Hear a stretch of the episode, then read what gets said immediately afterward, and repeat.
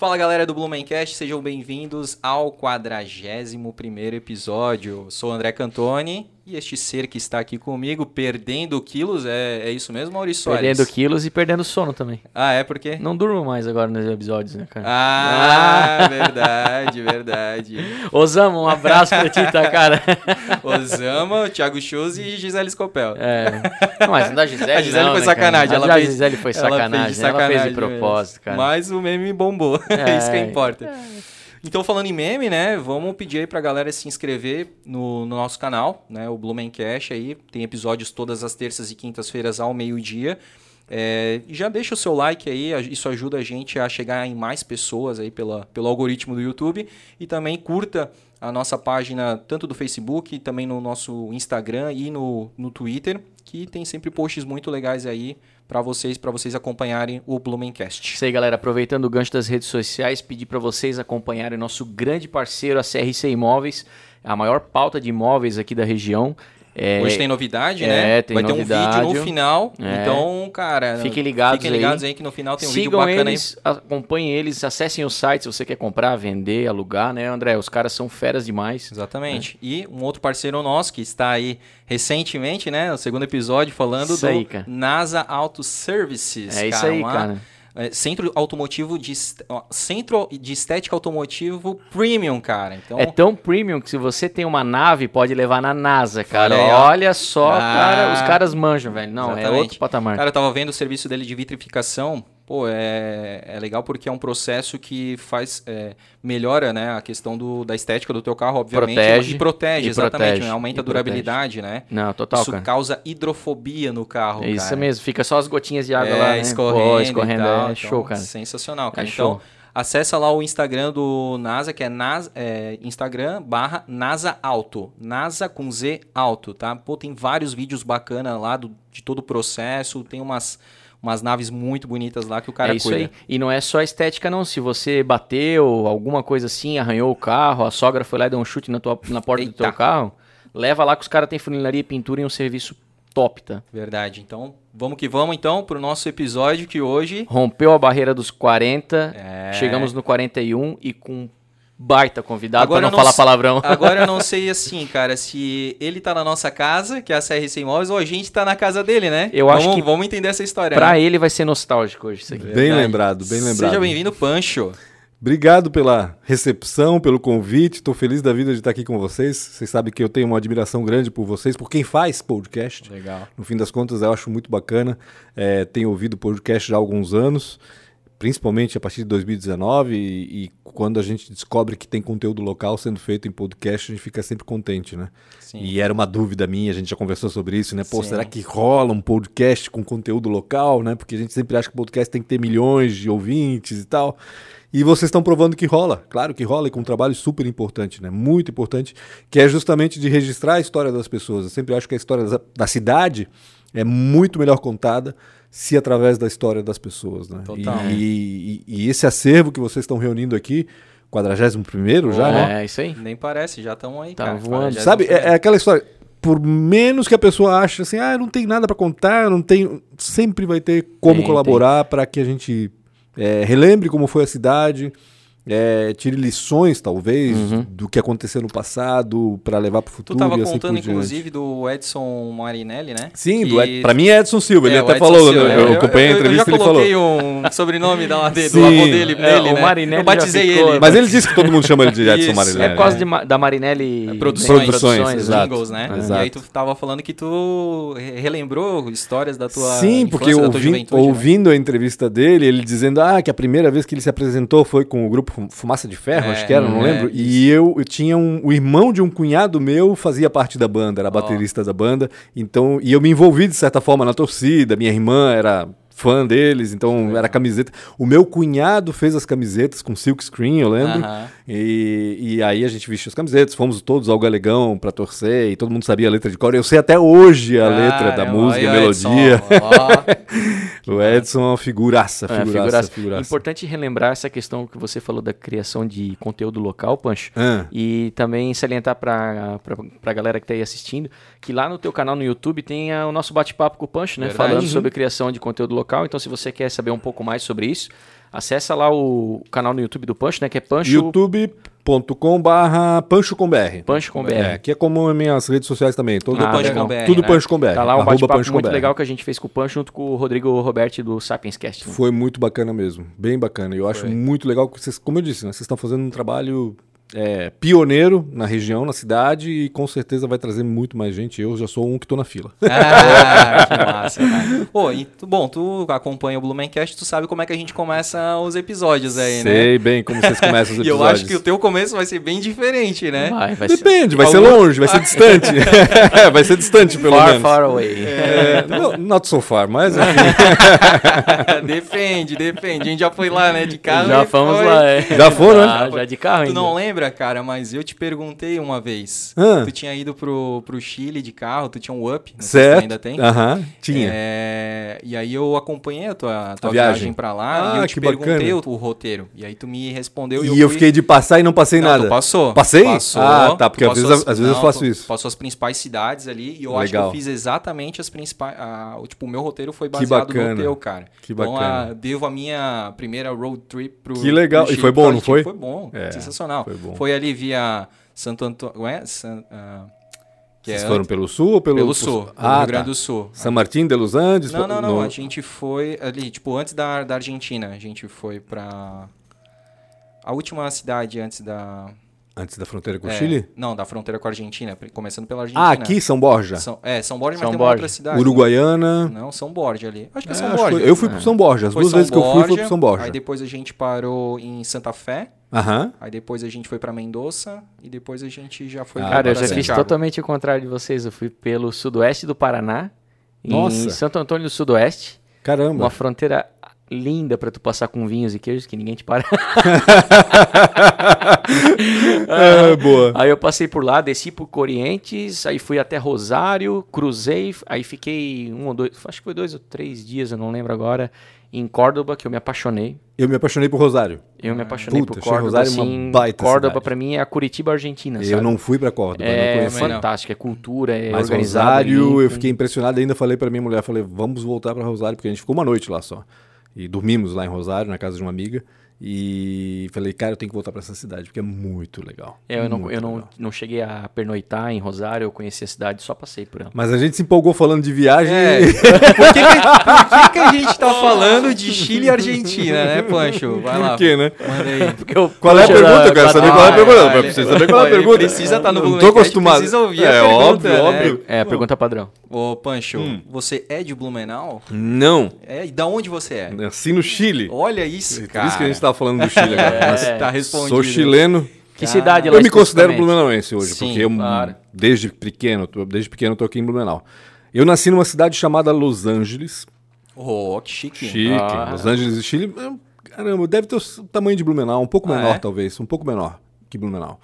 É, mas eu morava numa cidade ao lado, Nascimento, tipo Gaspar Blumenau. Certo, Morava certo. em Gaspar, mas foi nascer em Los Angeles. Tinha a mesma rixa? Los Angeles Não, acho que Nascimento? não, acho que não, acho que não tinha. Porque Nascimento era uma cidade muito pequena. Sim. Ainda é uma cidade muito pequena. Acho que não tem um prédio. Como o Gaspar. Não, não. Gaspar é Não, metrópole do lado de sacanagem. Nascimento. Não, Nascimento é uma cidade realmente pequena que vivia em função de uma empresa. É, e pelo que eu percebi, eu passei lá na última vez que fui pro Chile, passei pela cidade e tá igual. Tipo, É? minha casa tá lá. Ô, louco. É, aham. Caramba. E Você veio com quantos anos pra cá, Pancho? com três anos, eu ia fazer três anos, eu tinha dois anos e alguma coisa quando eu vim pro E veio direto pra Blumenau? Não, não. Nós saímos de- do Chile e fomos para o Rio de Janeiro. Por que, que vocês saíram do Chile pra cá? Meu pai veio ao trabalho. Aí tem aquelas versões, né? Na realidade é engraçado isso, porque eu, eu tô tentando recuperar essa história. Eu perdi meus dois pais, eu não tenho mais como perguntar para eles, Sim. né? Mas a história que sempre me contaram foi que meu pai conseguiu um trabalho melhor aqui no Brasil, uma oferta de trabalho bom e ele veio. Essa é- foi a história. Mas sempre tinha um lance estranho, porque meu pai veio para cá antes do golpe militar de 73. O golpe foi em setembro, ele veio para cá Pinochet? exatamente quando Pinochet entrou no poder no Chile. Meu pai veio em 73, agosto ou julho, não lembro exatamente em que mês ele veio.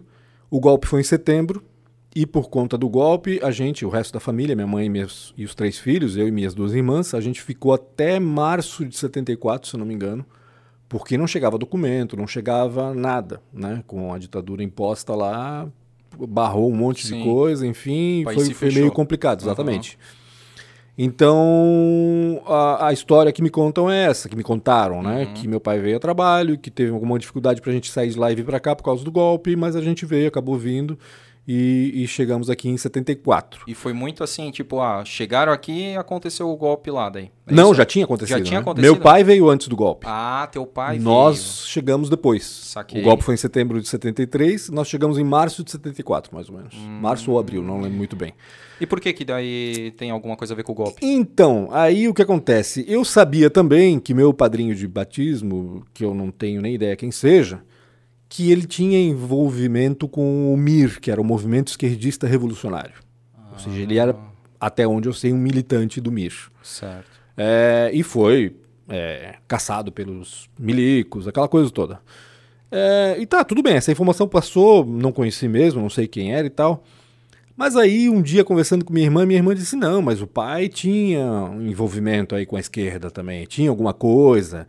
E tudo leva a crer que ele teria vindo para o Brasil porque ele já sabia que podia acontecer e que ele estaria, podia ser alvo dos, dos- dos militares, Aham. exatamente.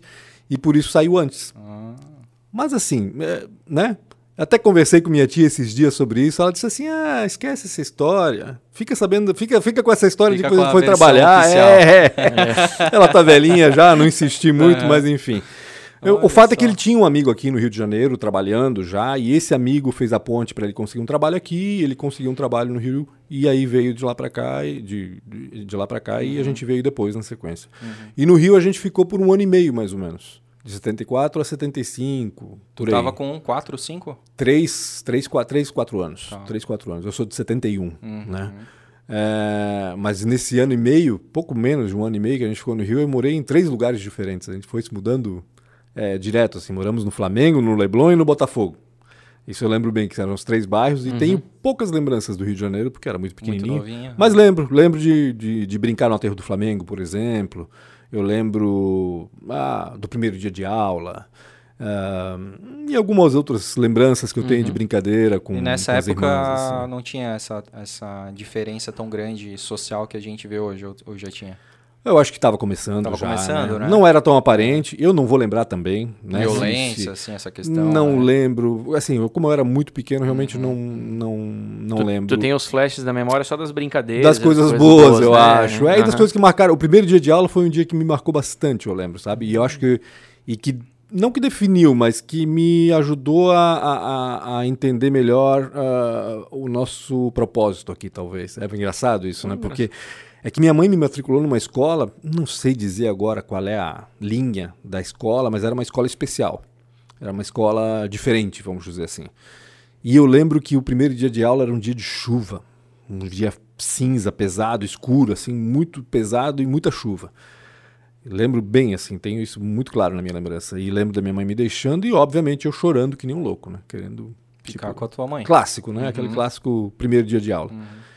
E nisso veio alguém da escola, provavelmente uma professora, e disse assim: ah, não chora, tal, não sei o quê. E lógico, não... e ela falou assim: olha, assim, é o seguinte, deixa eu te explicar uma coisa. Na tua cabeça, qual é o teu nome? Ela assim, eu falei: meu nome é Francisco. Meu nome é Francisco, pra quem não sabe. É verdade. Meu nome é Francisco. Ela, então, na tua cabeça tem um Francisco. Ele habita a tua cabeça. E o teu objetivo nessa vida é deixar esse Francisco feliz. Tu tens que fazer com que o Francisco que vive na tua cabeça seja uma pessoa feliz. Tu tens que cuidar dele, tens que guardá-lo, tens que, né? Protegê-lo. Protegê-lo, Aham. E, cara, aquilo assim me pegou, assim, falei, caramba, que louco isso. E, e eu meio que levo isso como. Até um- hoje. É, não vou dizer que é uma religião, não é isso. Ah, mas é uma Mas eu, eu, eu acredito na coisa da consciência. bom proceder, né? É, Assim, e eu acredito contigo muito, mesmo. E acredito muito nessa coisa de que há alguém que habita esse corpo. Sim, Claro. Sim, sim, sim. Que muitos chamam de, alma, alma, e- espírito. E eu prefiro chamar de consciência, que para mim realmente parece algo mais adequado. Do futuro, depois de adolescente e jovem, fui estudar um pouco também isso, enfim. E eu lembro muito bem disso, cara. Foi um. Realmente do Rio de Janeiro, acho que é uma das lembranças que eu mais levo comigo até hoje, assim, sabe? Porra. Pô, É também, muito pô, legal. foi- Não, que foi muito impactante, cara. foi muito impactante. E eu lembro que como a gente saiu cedo do Rio, ficamos um ano e pouco lá, quando a gente foi para Belo Horizonte depois, né, então do Rio de Janeiro a gente foi para Belo Horizonte, também por causa do trabalho do meu pai, mudança de empresa e tal, E, e eu lembro que minha mãe queria me matricular numa escola da mesma linha, da mesma Aham. linha filosófica, educacional Sim. e tal. Só que ficava, pô, no outro lado da cidade. Belo Horizonte é uma cidade grande, né? Então aí ela teve que abrir mão, não, não conseguiu me deixar naquela escola e me matriculou numa escola de franciscanos, como aqui em Blumenau também depois estudei em escola de franciscanos também. Então foi mais ou menos essa minha iniciação religiosa. assim. Franciscano. Francisco, né, Francisco cara? Franciscano. É, e o teu sobrenome é Fresar? Fresar, é, É, meu sobrenome é de origem suíça. Ah. Meu nome é Francisco Javier, com J, ou seja, a pronúncia seria Javier. Javier. Fresar Álvares. Então, e lá no Chile é o contrário, né? Primeiro vem o sobrenome do pai e depois vem o da mãe. Então, meu sobrenome é Fresar, mas é o que vem primeiro. Que é o do teu álvares. Exatamente. Fresar Álvares. Álvares Fresar é é do tua pai, Álvares é da mãe. Né? Então, Fresar, minha família tem origem suíça, meu tataravô veio de lá, veio da Suíça, E foi pro Chile. foi para o Chile, exatamente. E- Isso e- 1850, mais ou menos. Mais ou menos quando o Blumenau foi fundado. Fundada. É. Já fiz uma pesquisa. Tem, E os Oh. Fresar no Chile tem uma árvore genealógica. Ah, Bem é? bacana, bem Ah, bacana. que Não é tipo um Silva assim lá. Não, não, É não é bem tipo um Silva. É, mesmo. É, é grande, é uma família grande, Aham. mas praticamente toda mapeada, assim. Pô, bem, que bem bacana. Pô. bem E, e bacana. Pancho? Pancho é o apelido dos franciscos no Chile. Ah, eu não sabia. É o. Chico. Ah, É o É o Chico. Não Eu- só eu- no eu Chile. mu- eu já vi muitos personagens assim, Sim, Pancho, né? Pancho e Pan- Touro, aquele é. sapo, ah, tinha. não sei isso, se vocês lembram daquele. É, uma- era Ai, piada mas eu não sempre. sabia que quer dizer Chico em. Até onde eu sei é Espanhol. isso. É, os países da América Latina que falam espanhol, ou seja, tirando o Brasil, Uhum. adotam Pancho para Francisco. No Brasil é Chico Isso. e na Espanha é Paco. Ah. Então, Paco Paco Rabanne. Tipo, é um, nickname, Paco é um nickname assim pra Francisco. Né? É um Exatamente. nickname pra Francisco. Exatamente. Interessante. Tá, e aí- Pancho sempre Ah. foi meu apelido, todo mundo me conhece por Pancho. Sim, sim. Acho que são poucos os que me conhecem por Francisco só. Mas eu lembro que, não, não querendo avançar muito na, na conversa da, da, da- da tua história, assim, mas eu lembro que na coluna do Santa tu colocava Francisco Fresar. Francisco Fresar, lembro exatamente. verdade, verdade. Mas depois mudou. Depois mudou pra Pancho. Exatamente. Hum. É porque o primeiro trabalho como jornalista foi na Galega e lá foi Francisco Fresar. daí. Tinha que ser. Tu, tu já Tipo, tinha como é que vai Pancho? assinar- Tu, tu já usava Pancho? assim, não, como- não, porque na realidade na Galega foi o primeiro trabalho como jornalista. Ah, tá. Então ali eu meio que Foi uma coisa mais. na hora, sem pensar formal. muito, vai assim, vai meu nome e vai meu sobrenome. Meu sobrenome é Francisco, é- meu nome é Francisco, é Fresar e vai sim. Ah, tá. Mas depois aí no Santa, eu comecei a assinar Francisco Fresar e chegou uma hora que todo mundo deu pra mim, porra, ninguém te conhece por Francisco Fresar. Todo mundo te conhece por Pancho, assina Pancho, assim, Ah, pronto. que E aí legal. ficou a Aí coluna ficou, do né? Pancho. Mais né? simples, mais curto. É, e e, e todo mundo conhecia por esse nome. não Então, vamos voltar um pouquinho. Volta. Depois a gente chega no Santa.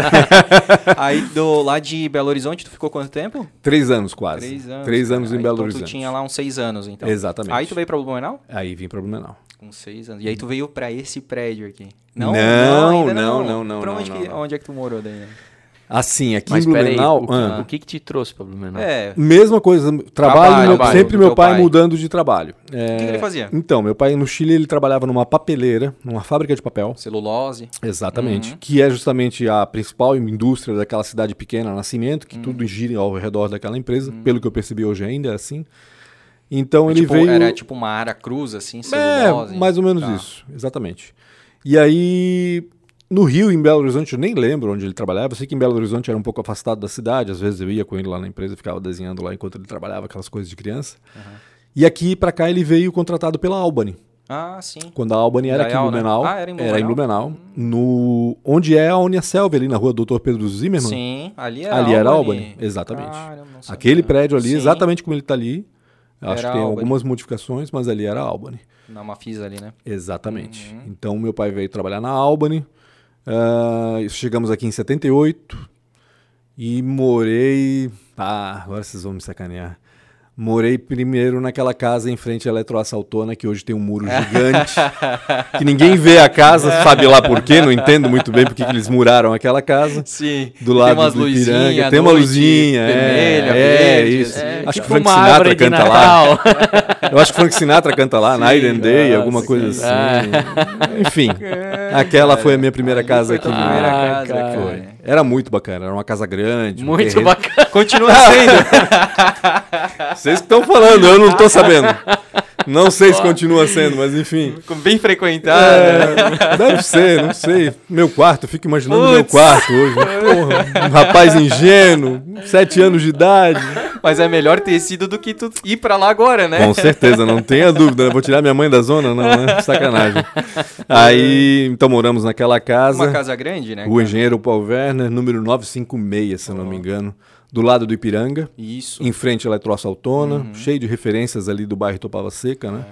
Tinha uma casa grande. cheiro já da, da, autona Tinha, ali? não só o cheiro, a fuligem também. Fuligem. Porque naquela época o sistema de tratamento Era de muito- água Não Não existia. existia. Foi Aham. depois, porque a, a Autona teve que fazer um, um TAC, um termo de ajustamento Uhum. de conduta com o Ministério Público para tratar justamente desse, Pra permanecer ali, né? desse Senão problema. Exatamente, mudar. Uhum. E nós, eu certamente inalei muito daquela Nossa. fuligem, porque eu lembro, né, em cima dos móveis de casa, Ficava, de vez em quando, ficava, exatamente. Aham. Roupa, né? De certo pular. Tua mãe lavava É, roupa e. Na roupa eu não lembro, eu lembro em casa, É? assim. Mas era raro, assim, não era sempre. Sim. Era em alguns momentos, assim, não era algo que. Mas eu lembro que acontecia. Lembro E que o acontecia. Ipiranga já estava erguido ali do lado, tudo? Super, Normal, né? eu fui, assim, nós Tu era associado não? Fui sócio do Ipiranga desde o início. Jogasse basquete lá? Nadei no Ipiranga. Nadar, e, faz- e fiz natação. O Ipiranga foi minha segunda casa nessa época, assim. porque a minha casa ficava ali, era uma casa legal, grande, quintal, Porra, cheio de árvore ali. frutífera, goiaba vermelha, goiaba branca, jabuticaba, limão. Tinha tu- tudo ali. Que legal. É, então tínhamos cachorro, era muito bacana. E, mas o Ipiranga foi minha segunda casa, sempre. Assim, logo que a gente chegou, tinha o clube ali do lado, a gente foi lá, a gente se associou. É, e já no início, assim, houve uma provocação, eu lembro da minha irmã, porque eu, eu tinha meio que um trauma de água. Ah, é? É, eu tive, eu tive um problema, acho que foi no Rio de Janeiro. Não sei se vem de lá esse trauma, mas no Rio de Janeiro eu fui meio que atropelado por uma onda na praia. Tomou uma vaca. Tomei uma vaca feia na, na margem, na beira, na beirinha Aham, da praia, mas o suficiente para eu ir rolando e ir tomando água, né? E quando eu fui para Belo Horizonte, que a gente também tinha era associado a um clube, e cara, eu, eu tinha medo de água, eu não conseguia ir. Minha mãe, minha irmã achava o cúmulo aquilo. Como assim, não quer ir para piscina e tal? E aí no Ipiranga eu nunca esqueço, ela falou assim: "Ah, ela me chamou de maricas, porque eu não ia na piscina grande, eu ia só na piscina pequena. A tua irmã era mais ve- é a mais minha irmã é velha? mais velha. Tu tem irmã- duas irmãs duas mais velhas? irmãs, duas irmãs mais velhas. Uma cinco anos mais velha, a outra oito anos mais Ah. velha. E essa cinco anos mais velha que me falava, seu marica, não vai pra piscina dos, dos grandes, só fica na piscina dos pequenos e tal. E eu tinha medo, realmente. Mas aí é, aquilo me pegou, né? Falei, porra, sacanagem, né? Aí eu comecei a... Fui, eu vou aprender a nadar. Tu falou assim pro teu Francisco interno. Francisco, Exatamente. Se, se segura que eu vou, me, eu vou me jogar na piscina. Eu tenho que aprender a nadar Ah. agora. E fui para as aulas de natação com o saudosíssimo Carlos Augusto Vieira, meu Oh. técnico. Esse é famoso. Ele me, me ensinou a nadar, isso em 78. E já em 78 eu, ti- eu fiz, assim, não sabia nadar, tinha medo. Dois, três meses depois eu já estava competindo, estava no campeonato estadual já. Oh. Do Mirim, Petit, sei lá que diabo que Tu é. chegou a nadar com. o- Acho que não, né? Porque o Alba é mais. Porque o Alba. O Alba nadou, ele é mais novo, Nadou, né? é, ele ele é mais novo, é, Ah, ele não é tá, da minha tá. época, não. Uhum. Não é da minha época, não. Então, fazendo parte da equipe do Ipiranga de natação desde 78 e morando ali do lado, cara, eu não saía daquela piscina. não legal. saía daquela piscina. Então eu chegava do colégio, almoçava, fazia os meus deveres, às vezes até levava os deveres Pra para fazer lá. para fazer Ipiranga, lá na lanchonete, lá em cima e tal. E se não era água, era basquete, ia jogar Sim. basquete, mas só de por lazer Sim. mesmo, e o tu pessoal. não só superou teu medo de água, como tu começou a competir na Comecei natação, a competir cara. já em Pô, que louco. 78, eu lembro bem, foi a primeira competição em Florianópolis, no Lira, no Lira Tênis Clube, Aham. ali no centro, na Tenente Silveira, né, se não me engano, fica É. Lira, lá em cima da colina. E ganhei já minha primeira medalha. Oh. Fui cara, prata nos 50 metros livre, acho que foi, não lembro muito bem. Ô, e voltando um pouquinho assim pra tua infância, tu tinha alguma lá no Chile, não sei se tu vai Uhum. lembrar, né? Mas tu tinha alguma brincadeira diferente das brincadeiras aqui do Brasil? Cara, não lembro. Ou a tua família te ensinou uma coisa, né? Porque, tipo, tu- teus pais eram de lá, de repente Sim. eles te É. ensinaram uma brincadeira diferente. A única lembrança que eu tenho do Chile, e não, para mim não tá muito clara se é uma lembrança de quando eu morava lá ou de quando eu voltei, porque a gente chegou aqui em 74, como eu te disse, Uhum. Mas logo na sequência, meses depois, a gente voltou pro Chile para provavelmente pegar o resto da mudança, encaminhar as coisas assim e tal. Então eu não sei se- em qual desses momentos eu tenho essas lembranças, mas eu lembro porque assim, a família da minha mãe era muito grande. Minha mãe tem, tinha sete irmãos. Eram em oito, né? E os pais dela, meus avós, viviam na fazenda, num campo. Eram colonos. É, tinha um campo lá perto de Nascimento. E no verão todo mundo se reunia lá. Então, os primos, éramos 21 primos. Meu. Imagina, os oito tios, os principalmente os primos, não todos sempre, mas geralmente estava quase todo mundo lá, se reunia na, na, na fazenda dos meus avós. E a lembrança que eu tenho é de eu sentado num carrinho de mão. Ah. Eu lembro que elas me diziam assim: segura firme nas bordas, né? Eu só Ah, lembro de eu ah, segurando ah. bem firme na borda dos carrinhos de. E elas me empurrando numa estrada de terra que tinha lá, assim, na frente da fazenda, sei lá, alguma coisa assim. É a única brincadeira que eu Taca-lhe lembro. pau assim, nesse carrinho, mais Pancho, ou velho, menos Marco-. Mazar, Pancho, velho. Marco Velho Mais começou ou no menos Chile, isso. hein? Mas eu tinha três anos, nem três anos eu tinha Sim, nessa época, imagina. sim. Então é, é a única lembrança que eu tenho do Chile. Eu não lembro nem da casa onde a gente morava. Sim. Eu tenho fotos da casa, mas eu não lembro De, de viver, de, ter andado ali Exato, e tal. exato. Aquelas lembranças em primeira pessoa, assim, né? Não tenho, Sim. não tenho. Eu, Eu- tenho essa lembrança e tem algumas outras que eu não sei se são lembranças ou se são imagens que tu constrói com pa- a partir das coisas que te contam. Isso. te conta, Eu que tenho, eu tenho acontece essa dúvida, bastante. assim.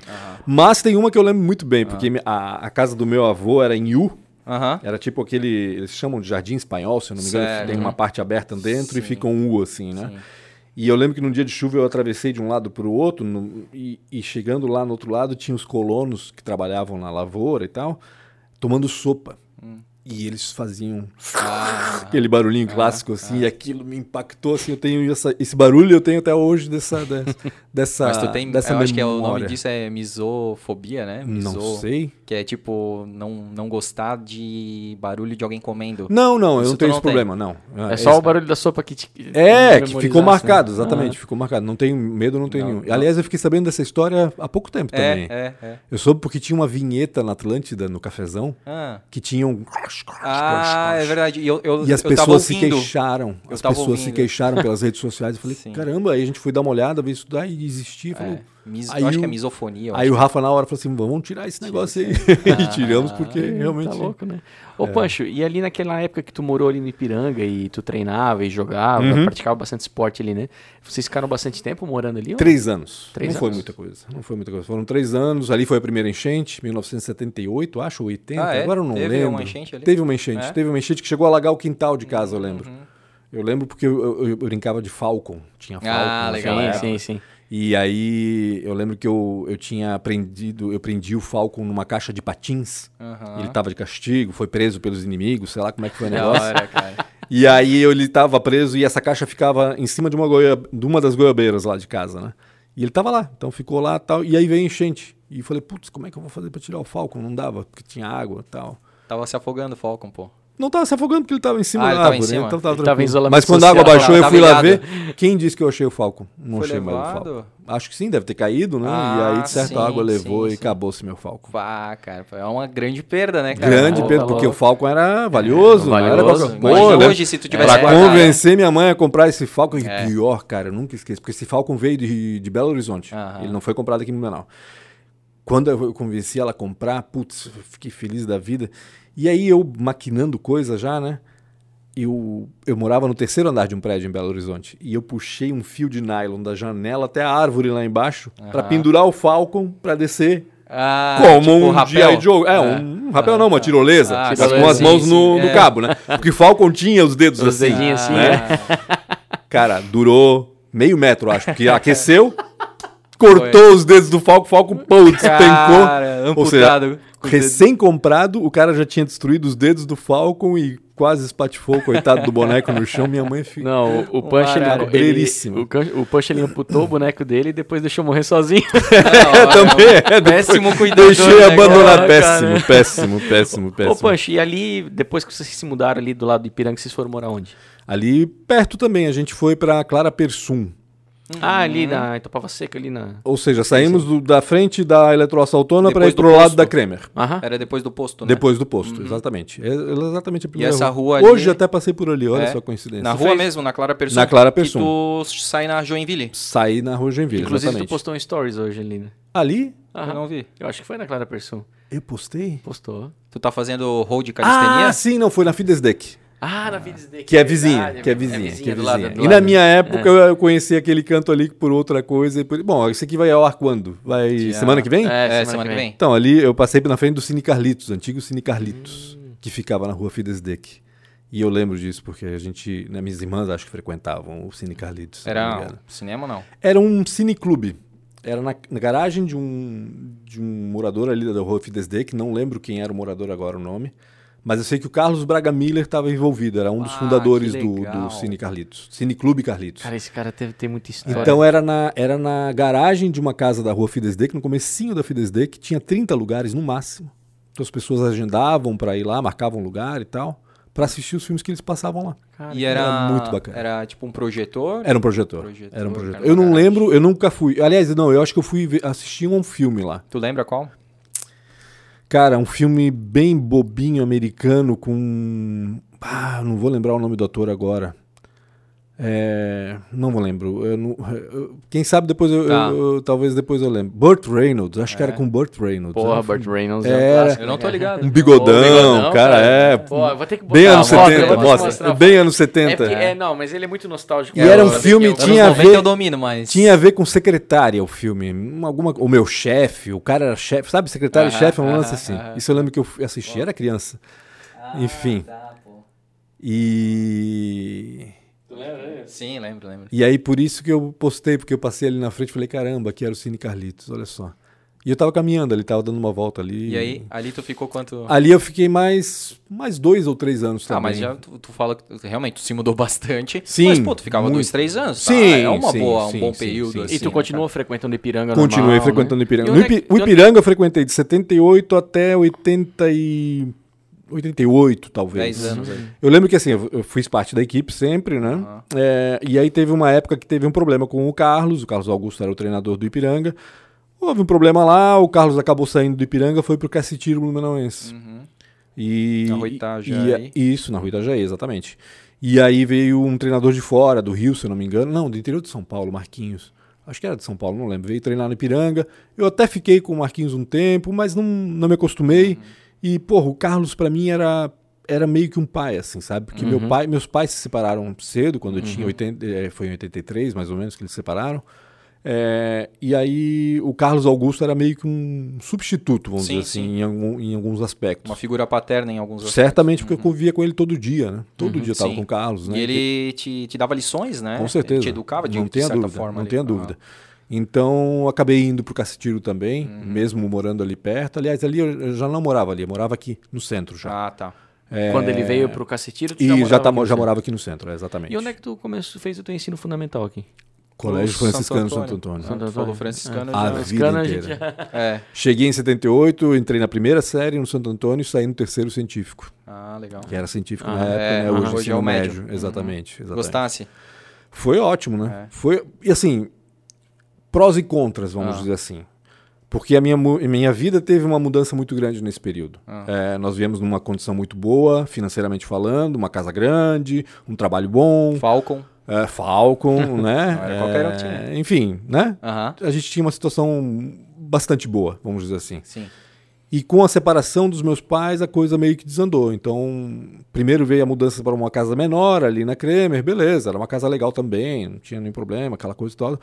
Mas daqui a pouco, quando meus pais se separaram, aí a coisa meio que desandou financeiramente falando. né? Sim. Então, e aí que a gente teve que sair lá da Itupava Seca, então, e vir para o centro, né? É, coincidentemente, para quem a gente não falou ainda, É. né? A gente não, a gente- nesse prédio que eu tô gravando a entrevista, né? Morei neste prédio aqui, Que na esquina da Kurt Ehring com a Capitão Euclides de Castro. Onde fica a ACRC Ah, Imóveis. CRC, foi a casa do Pancho. Exatamente, cara. morei Que no... Que mundo pequeno, né, E cara? que tu no fez uma volta andar. antes da gravação. Então, foi sensacional, né? Porque eu não entrava ali desde 1994, Meu, quando saí cara. daqui, né? Depois que eu não, não voltei mais para cá. Eu ainda falei, né, que parecia aquele quadro do Luciano Huck, sabe aquele que ele reconstitui um canto da casa do Sim, do- sim, é verdade. do famoso assim, cara, ele e tava não ali, mudou muito, foi... né? E não mudou muito. Não, mudou, muito, né, cara? Tava É, falando ali uma não parede ou mudou outra muito. que É, uma coisinha, exatamente, exatamente. tal, né? Mas tu conseguiu Totalmente. Meu quarto Aqui. tá lá, o quarto da minha mãe tá lá, a Sim. sala, a, A copa, sala a arredondada ali, cozinha, né, que é uma esquina, né, exatamente, arredondada. Foi- E assim foi, pra mim, num primeiro momento, foi meio traumático assim vir pra cá, né? É, porque a gente tava acostumado com casa grande e aquilo pra nós era pequeno. Hoje a gente viu como é grande, É, né? Incrível, né? O que era pequeno antigamente hoje é enorme, É né? enorme. De, de fato, os Frente- apartamentos perderam um pouco, né? É. Seu tamanho. É, e foi um pouco traumático assim pra mim. Então teve o aspecto, o aspecto ruim do Santo Antônio foi essa questão da migração de condição financeira, vamos dizer assim, né? Porque, querendo ou não, é um, é um colégio de elite. Oh, Vamos lá, colégio tem- particular dos sim. melhores da cidade, né? Barão, Sagrada, hoje tem outros aí, na- mas na época eram os três que é, existiam, né? é. E, e querendo ou não, é, passar de uma condição boa para uma condição não tão boa é, impacta. E ainda mais eu que estava nessa mudança para adolescência e tudo mais. Então, Tem a comparação com os colegas, com os amigos. inevitavelmente aconteceu algum preconceito, alguns amigos deixaram de lado, às vezes nem só por isso, mas em alguns casos eu sentia que sim, por causa disso, sabe? Mas também serviu para encontrar os verdadeiros amigos. Exato. Ah, não né? tenho dúvidas. Então, eu tenho amigos, os meus grandes amigos até hoje são dessa época Muito e são legal. da época de Santo Antônio, sim. Que massa. Então, e com certeza, assim, a educação que eu recebi ali, eu tenho o Frei Pascoal como É. um segundo, um terceiro pai, É, vamos dizer assim, né? Se o meu primeiro pai é o meu pai Sim, natural. biológico. O meu segundo pai foi o Carlos Augusto Vieira. O Frei Pascoal, de certa forma, também cumpriu o seu papel é, uma- de figura paterna, vamos Sim. dizer assim, em relação a mim. Aí mais disciplinador. É, com certeza, com certeza. Bem mais disciplinador, né? Eu entrei no Santo Antônio, o diretor era o Frei Wilson ainda. Aham. Eu acho que o Frei Wilson ficou ainda por dois anos e aí logo veio o Frei Pascoal. Então eu passei boa parte da minha vida ali convivendo com o Frei Pascoal todo ano. Cara, E, eles tinham um carinho especial até por mim, porque conheciam essa história também da, da- das mudanças que ocorreram e tal. E também porque até determinado período, até sétima série mais ou menos, eu era um bom aluno. Era um bom aluno. No primário mesmo, no, no ensino fundamental. eu Sempre notas boas. Sempre disputando os primeiros lugares, assim, vamos Massa, dizer assim, né? Eu gostava disso. e depois? Mas depois Desandou um pouquinho? desandou, desandou. A adolescência entrou com força total. Ainda mais naquela época, né? Anos 80, Anos rebeldes aí, imagina, né? cara, e foi fantástico, assim, eu tenho, e é isso que eu acho legal, a minha adolescência foi muito boa, eu acho que por ter vivido nos anos 80, que pra mim, é lógico, pra- acho que todo, mundo, vai tem a sua adolescência sua- como, é, né, A minha é 90, né? mas eu acho, pra mim foi fantástico viver nos anos 80 e viver aqui no centro de Blumenau Sim. também. Foi outra coisa muito importante pra mim, viver e sentir a cidade como ela realmente era, né? Porque eu morava lá em Itopava Seca. Ah, ficava ali, meus amigos da Itopava Seca, da Vila Nova, alguns da Itopava Norte, aquela coisa. Mas o centro da cidade, pô, te dá outra visão da cidade. E era um ambiente completamente diferente na época do que é hoje em dia, né? Totalmente, principalmente por causa da Rua 15. né? Aham. A Rua 15 não era reurbanizada como ela é, É, hoje. Era paralelepípedo, né? Era paralelepípedo, era fio pra tudo que é lado. É. Era, era uma rua feia, entre aspas, né? A gente nem achava na época, mas depois que mudaram, a gente percebeu, porra, era feia mesmo. né? Ou Mas, seja, mas uma coisa que eu sinto que eu sinto falta, que eu achava um charme pra caramba da Rua 15, eram as placas, cara, que hoje tem Que aquela... placas? As placas, As placas dos, da dos rua? comércios, Ah, dos ah, dos comércios, comércios, que eram tá, certo, gigantes, eu certo. achava muito bonito, cara. é mesmo. Tu não achava? Cara, eu não gosto desse- dessa lei aí de poluição Cara, visual. essa, mas essa lei, essa lei já tá acabando também, né? Já- ninguém cumpre. Ah, é? Ah, se tu for dar uma olhada, ninguém tá cumprindo a lei da- das placas. Que Eu- ficou famosa como lei das placas, isso foi na década de 2000. É, é, eu lembro até que 2000. o shopping tinha feito um baita de um Sim, pedestal. verdade, cara, e vetaram, cheio né? de, De, de lojas É âncoras. que antes, por exemplo, estás falando, tás falando provavelmente da lojas pernambucanas, do Prosdóximo, que tinha aquela... Isso. Mas era clean, É, é, sim. não era uma coisa poluída, É. era uma coisa de bom era gosto, o vai? nome e... Era um negócio lá, que, que tinha telefone. harmonia, Sim, sim. Ah. eram fontes legais, eram Casas eu proporções legais. também. Hoje, cara, é muita cor, é muita mistura, sim. é muito complicado. Eu sou meio chato em O relação cara a isso. bota sabe? Instagram, WhatsApp, Facebook, É, vai botando um monte de coisa ali, exatamente. né? Parece que é uma briga pra ver quem mais chama atenção do que Exatamente. quem, né? Não, mas é, Exatamente. se, se for ver, mas é o charme que eu, que eu achava que tinha. Tu assim. gostavas, né? Eu, cara, eu É, vejo... mas eu acho que naquela época ainda, ainda era, era, o- era ok, vamos dizer assim. Ah, eu não, acho que depois a se coisa de repente se desandou. deixasse o negócio Hermes ia ser Macedo, uma... Hermes lembra, Macedo, né? HM, HM. Então, na é, é, o André acho que ele gosta disso porque existiam placas icônicas, né? É. É, exato. que época e tal, é. Prosdóximo. pernambucanas, eram placas que apareciam É, bem, bastante. mas eram relativamente clean, né? Elas tinham Era o estilo. nome da- e ela da tinha, só. Tinha estilo, Sim, né? sim. Tinha, hoje é meio misturado demais, eu acho, Era sei lá. muito... Hoje tá muito serifa. Hoje eu, é, eu mesmo faço, né? Tipo, É, não precisa é. contratar um profissional para isso. Pô, como assim não precisa, né, Sim. gente? Pelo amor Aí de Deus. começa a pi- a piorar, né, o É. negócio. Essa é uma época, foi, boa, né? porra, foi sensacional. Foi boa demais, porque daí a natação começou a definhar, eu fui muito bem na natação até os 13 anos de idade. É, lembro que nos- até quando eu tinha 13 anos foi o melhor ano para mim, porque eu, eu, eu era infantil B, eu lembro a Ah. categoria por causa da idade. E naquele ano, a Federação de Natação começou a implementar uma história de troféu por eh, índice técnico. Ou seja, É, até então a gente só ganhava medalha nas provas que a gente competia. E aí a federação decidiu premiar o melhor atleta da competição. Uhum. E na primeira competição que isso começou a valer, eu fui contemplado com o troféu. Eu falei, cara, que bacana, que fiquei orgulhoso de mim mesmo. E aí vi Tipo, aquela o foto. atleta da competição, É, o destaque da é. competição. Na época era por pontos, ou seja, Aham. quem marcava mais pontos Uhum. é, levava o troféu. E foi uma disputa ferrenha, eu lembro, porque essa competição foi lá em Pomerode, no Pomerode, no Clube Pomerode, né, que tem ali na entrada da cidade. E eu tinha um arqui-adversário meu, que era o Cid, Cid Lang. Ele tá aqui ainda hoje, aqui em Blumenau, acho que ele mora aqui em Blumenau. Gente finíssima, encontro com ele de vez em quando. Só que o Cid foi super esperto, né? É, ele se inscreveu só em provas difíceis que tinha pouquíssimos adversários ou nenhum. Então ele vencia as provas nadando sozinho. e eu não, eu competia as, mais as mais gente, pesadas, assim, né? Então foi, lembro foi por um ponto de diferença que eu levei o troféu dele. Ele deve ter ficado muito puto, porque ele tava lá em Pomerode ainda, ele era de lá e tal. Sim. Era bacana assim, essa. Oi, fala- falando em água, tu pegou enchente aqui. Peguei enchente. 83. Aqui, quando eu vim aqui para esse É. prédio, aqui no centro da cidade, a gente veio em 83 para cá. E já no primeiro ano, aquela enchente horrorosa de semanas, né? É. De semanas. Foi junho, se eu não me engano. Não lembro É, exatamente. Acho que Mais de junho. 15 metros, né? Mais de 15 metros, assim como a de 84, 84. também. Só que a de 83 demorou Baixo- muito é, mais, A de né? 84 baixou mais rápido. E para mim foi não foi traumático, não, não vou dizer que foi traumático, mas foi assustador, Impactante, né? assustador talvez, porque aqui nesse apartamento morávamos minha mãe, eu e minha irmã do meio. A minha irmã mais velha já morava em Florianópolis porque ela estudava lá, ela fazia arquitetura lá. E exatamente antes da enchente, minha mãe foi fazer um curso em, no Rio de Janeiro. Deixou a gente sozinho aqui. Minha irmã tinha 17 anos, eu tinha 12, 12 tu falou? 12, exatamente. Então ela cuidava de mim. É, E aí veio a enchente. E ficamos os dois sozinhos aqui, Nossa, cara. no apartamento. Então a gente mal conhecia a família que morava no andar de baixo, a gente acabou se aproximando mais por causa da enchente, e, enfim, interagindo com eles o tempo todo. É, e tinha o meu cunhado também, que era o namorado da minha irmã que morava em Floripa, que morava aqui em Blumenau, aí ele morava aqui em Blumenau.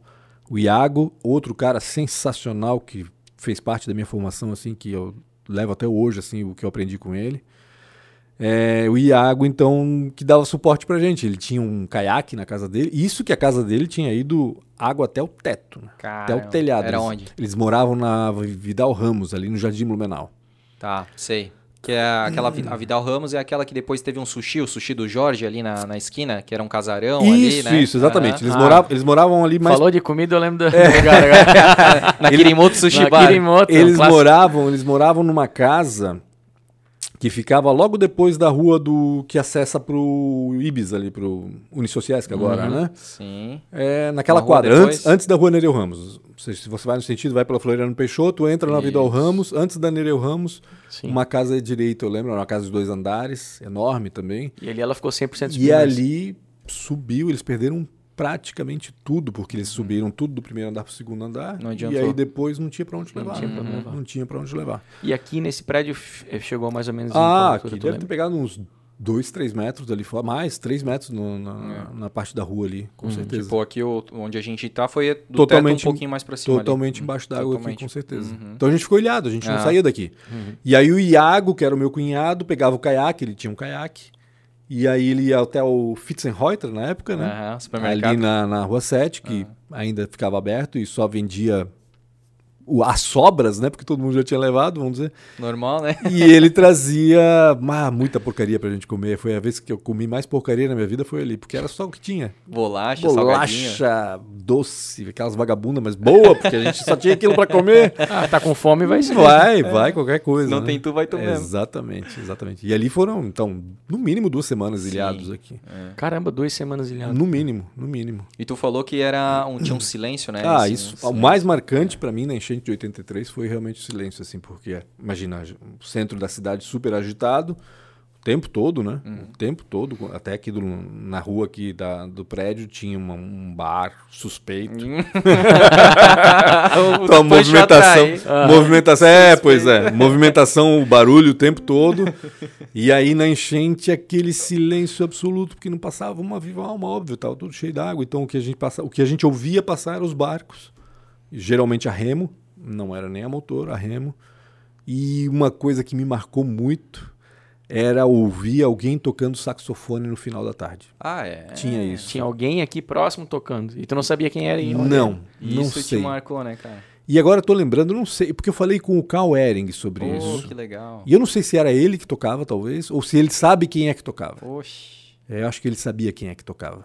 Tem que perguntar pro novo. Que Porque o Carl legal. tinha agência de publicidades aqui na Curti Ehring também. Ah. Ali em cima da Colorama. Tem Colorama ali ainda? Acho que Não, sim, não, é? não. Mas é um negócio Cara, de fotos ali, é, né? bem na esquina É, ali. é, ali. aham. Ali em Na cima frente era- da Orion ali, né? Isso, Aham. ali em cima era, era a agência do acho se que não me tem engano. colorama ainda. Eu não sei se o nome é Colorama ainda. É, mas é, um É, negócio talvez de fotos deve ali, ser, né? exatamente. Então. É. E, E, tu aí eu falou- ouvi esse saxofone, pô, Porra. achava sensacional. Legal. Era a única coisa que eu, que eu me lembro assim da enchente. Tu assim. falou também do. Do um vizinho. que- Ah, sim, não, porque daí minha mãe estava no Rio de Janeiro. E naquela época não tinha, com a enchente, não tinha telefone, não tinha luz, não tinha nada, não tinha comunicação. Enfim, a gente não sabia como é que estava minha mãe, minha mãe não sabia como estava a gente, aquela coisa. E aí um dia eh, a gente começou a ouvir, como era um silêncio sepulcral, vamos dizer assim, a gente começou a ouvir alguém chamar pelos nossos nomes, né? Panchito, Carolina, berrando. Falei, caramba, alguém tá chamando a gente. Aí a gente foi lá para os fundos e viu um conhecido nosso chileno também. Tinha uma comunidade chilena muito bacana naquela época aqui no, em Blumenau. Que tinha ah, lá no, no estacionamento da Igreja Matriz, então, né, hoje Catedral, chamando a gente porque a minha mãe tinha conseguido contato com ele. Ele morava ali no Morro Petrópolis, ele conseguiu chegar até a Igreja Matriz. E dali do estacionamento da Matriz ele começou a berrar pra gente, querendo saber como a gente estava, é, dizendo que minha mãe estava tudo certo, que ela só estava esperando o primeiro momento para poder voltar e tudo mais. E ele levou notícias daí da gente para minha mãe também. Cara, que louco, né? Porra, olha que só, louco. cara. Hoje em dia tá tudo aqui na Tá, internet. tá, né? Naquela época a gente dependia de tudo isso. Né? E por isso. Telefone discado, né? Aham. Comprava ações da Telesc, aquela coisa, lembra? Pô, total, cara. Que era caro pra caramba a linha telefônica. Que loucura. Que Tinha que loucura. ter, eu acho que, sei lá, CNPJ, pra... tinha umas Ah, paradas assim, né? lembro, Não, nem é, é que se fosse pra comercial era mais caro e se fosse pra residencial Pode ou vice-versa. Eu sei que tinha um negócio que era mais tinha, caro. tinha uma divisão. é Eu sei que o É. prefixo eram dois números. Ah, né? Então, Meu, tu é do 2, do eu, sou, eu 2. sou do 3 já. Não, aqui é do 2. Era 2-2. O 2-2 era centro. É. 2-3 era Itopava e Vila Nova. 2-7 2-4 Ah, era Garcia, se eu não me do engano. três, eu sou 2-9 era Velha. 2-7 era Escola Agrícola e Vila Nova. É, pode ser. 2-3 também era... Pode, 2-3 acho que era Vila Nova, Vila Itopava Nova, Central. Vila Nova, é, Itopava isso. Seca, É, quer dizer, isso. exatamente. Eu sou dessa época. Não lembro o meu telefone. Não lembro. Eu lembro do 8956? meu, cara. 8956, talvez. Eu 22, era- 8956, não lembro. 3327-0654. Caramba. Cara, eu tenho. A gente tem telefone fixo lá em casa até hoje e é o mesmo número desde 1995. Tá Passa aí, passa aí, passa aí. Ah, Eu também tenho telefone fixo, mas a gente não usa. Não, eu- tá, não tá eu- conectado. Eu tenho, né? eu tenho por causa da minha mãe. Minha mãe é, é old clássica, school. old school, né, cara? Vou ligar pra tua tia. Fica lá Sim, meia hora. né? normal, normal. Mas eu sinto falta disso. Eu olho ela falando no telefone e falo assim, cara, na minha época de ensino fundamental a gente não tinha WhatsApp, nada. Queria Não, falar com o sim. amiguinho, era Ligava, ligava, sim. ligava. Pô, era uma coisa E não ma- podia ficar muito tempo no É, telefone, porque era não, caro era E também. ficava ocupando a linha, né? De repente Exato. alguém... Só que daí eu vou falar, era uma coisa mais humana. Mas por quê? Qual é a diferença de falar no telefone É, no celular cara, ou não? É, tu sente na, no tom de voz, na Ah, reação do que, e tudo do mais. que é mandar diferente do que mensagem. Ficar mandando mensagem. Ah, sim, mensagem é mais frio, né? por WhatsApp, é mensagem é verdade. bem mais E- frio, e, né? e dá muita interpretação, né? Margem Dá. pra interpretação. Eu sou péssimo pra isso, cara. Graças a Deus depois veio o emoji. Ah, porque, é. cara, eu falava um negócio que as pessoas achavam que eu era também. muito seco, cara. Aí eu boto lá uma carinha Mas tu é o cara do sorrindo, joinha, não é isso? Eu, eu boto o joinha. Porque esses dias eu nunca esqueço na redação do Santo, uma vez houve uma discussão. Porque quem é que dá joinha? Ah, quem dá joinha é um grosso. Como assim? Eu dou joinha, caramba, eu não sou grosso. um grosso. Falei, como assim? Não, tem que ser mais delicado. Falei, mas como Porra. assim? Joinha, cara. É, Legal, ok, é. beleza. Não, mas, pô, joinha, tanto faz. Então tu responde qualquer coisa. Falei, não, não, não, joinha, joinha. Não, mesmo. cara, depois que inventaram o, o emoji ali de risadinha e o KKK, o RSRS ali, cara, facilitou bastante. Que agora eu boto, porque senão tu botava assim, ok. Ah, ok Deus, também, é outro problema, é Tipo outro assim, problema. não, tem aquela, aquele post, né? A, a mulher manda, eu te amo, daí ele bota, ok. Porra, é foda, né, cara? Aí pegou Mas pesado é, também. pesa- Aí não, pegou não, não pesado. cheguei a esse ponto, mas, É. cara, eu era. É que eu sou muito objetivo, assim. Então, Sim. tipo, cara, aí. Depois eu comecei, né? RS, KKK, pô, daí já É, dá aquela Mas é aliviada. verdade, né? Se fala muito pouco por telefone também já, né? Eu, já, É, eu, eu, eu, eu, detesto falar por telefone. eu, eu- eu sou obrigado, na realidade, É? porque eu pego muito das coisas pelo tom de voz da pessoa, com a entrevista e tudo Ah, mais, sim. então pra mim é importante. Uhum. Eu acho Eu confesso, imprescindível, né? eu confesso que eu tenho dificuldade de interpretação no WhatsApp, Uhum. de entender o tom que a pessoa tá usando no que ela tá falando. Ah, se tu não conhece a pessoa, realmente É, às vezes acontece. né? Mesmo conhecendo, às vezes tu É. não sabe se a pessoa tá braba ou não tá. É. Sim. E, principalmente, quando a pessoa manda áudio, dá até pra entender. O problema é tu aguentar um áudio acima de um Meu minuto. Deus, isso aí devia ser proibido, cara. Agora eu Devia ser quero fazer um- os áudios do Instagram. Vou fazer um minuto. pedido pra vocês, se for o caso, eu não sei se é o caso, mas pra quem tá assistindo a gente também. Gente, se vocês forem mandar mensagens pelo WhatsApp, mandem tudo de uma vez só. Ah, Meu Deus. Oi. Não manda, oi, plain. Aham. Tudo bem? Plain. Pode falar? Plain. Ah, porra. Quer não, ver, tipo, cara, 11 uma notificação só Sim, basta, tá, né? basta, Porque, meu. É, Não, Deus. acontece às vezes, cara. 11 e meia da noite eu já tô dormindo, assim, aí começa. Zzz, zzz, É. zzz, zzz, zzz. Mas eu penso, cara, qual deve ser é a dificuldade? Alguém morreu, alguém Meu, morreu. preciso ver quem que é. Aí eu vejo Será lá. que tem uma Oi. dificuldade de escrever tudo de uma vez só? É. Eu não consigo nem. Não. Sei lá, enfim. É, é. Enfim. O Eu, meu, no máximo, duas. eu assim, sou tipo... tão velho que às vezes eu abro o notepad pra escrever primeiro e depois eu mando no WhatsApp. Louco, mano. Verdade. Eu escrevo pra ler primeiro, porque vai que numa dessas eu sou mal interpretado, como vocês disseram, então eu dou uma lida primeiro. Melhor mesmo é tu tá mandar um certo. textão, né? Não sou uma impulsivo, não, não, Vou res- resumir aqui, ó. não Pau. respondo tão, tão rapidamente. Outra- A não sei que seja coisas rápidas, óbvio, mas se for uma abordagem, se eu quiser falar com uma fonte, Sim. ou alguém que eu não conheço, aí eu sou mais, mais cuidadoso. sempre. Sim. Sempre Outra coisa que cuidadoso. também eu sempre falo que melhorou muito foi o iFood, porque eu detestava ligar pra pizzaria e Cara, pedir. minha mulher é assim. Ela é do Ela não, ela tem vergonha de ligar pras pessoas. não é vergonha, é não tem um saco, cara, não gosto. É, Vai que então ficar pode ser explicando e talvez, tal, né? não sei. Cara, eu não gosto. Se tiver que ligar lá em casa pra alguém, eu tenho que ligar.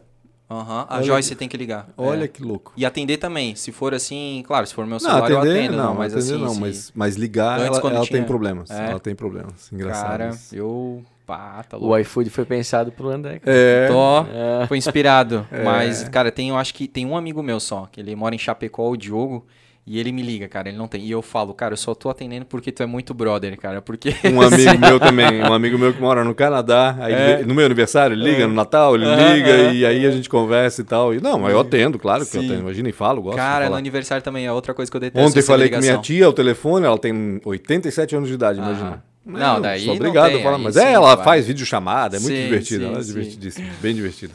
Cara, que, onde é que a gente tava agora na vida Aqui do no rancho? centro a gente aqui, Não, aqui, no aqui centro. casa do centro. Estamos no centro. É. E aqui tu morou até que ano? Três anos, deixa eu chutar. Não, aqui eu te falei, eu te falei antes. Aqui foi, foi, acho que foi a casa que eu mais morei. Vai. É, fiquei de 83 a 94. Com 11 anos. 11 anos. 11 anos. Ou seja, é, minha adolescência. Pô, que Em legal. 83 eu tinha 12, em 94 eu já tinha 23. Pô, tu viveu a tua adolescência no centro de Blumenau. Cara, e foi sensacional. Pô, eu imagino. Porque que a minha adolescência, assim, era onde é que a gente, o que, que, o que o jovem fazia em Blumenau naquela época?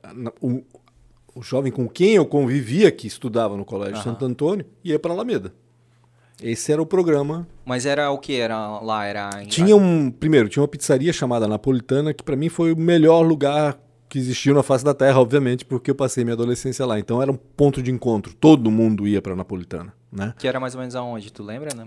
Onde hoje é a Alameda Imóveis, concorrente aí do teu Ah, Ah, sim, é. sim, Não, eu não lembro, mas é, ali, é perto do Bauhaus, um pouco pra isso, frente. é, né? isso, Tá, isso, tá, isso, tá. isso, do lado do Bauhaus, Tá. do lado do Bauhaus, do Bauhaus. Isso. Onde era o Bauhaus, na realidade, no terreno ao lado do Bauhaus, era a Eagles. Ah, sim, a gente... A Eagles funcionou na Rua 7, Sim. onde hoje é o Hospital de Olhos, se eu não me engano, ali perto na frente do do, Carlos shopping. Gomes, na frente Ah, do shopping. Era um terreno mais fundo, assim, e lá tinha uma danceteria, É, discoteca, discoteca. sei lá como chamava. Eu não frequentava, era pequeno nessa Ah, época tá. ali. Não...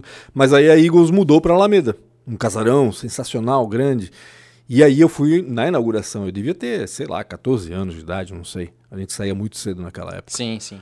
E Isso era à noite mesmo? Isso à era noite? noite, Com isso 14 era anos da noite, não É. era matinê. Não, não, Hum. era à noite mesmo. Foi, talvez tenha sido a primeira vez que eu saí à noite mesmo, assim. Sim. Eu lembro de ter ido numa festa no Bela Vista uma vez, de um colega meu, assim, de aniversário, que foi à noite, tipo, das 7 às 11, Hum. né?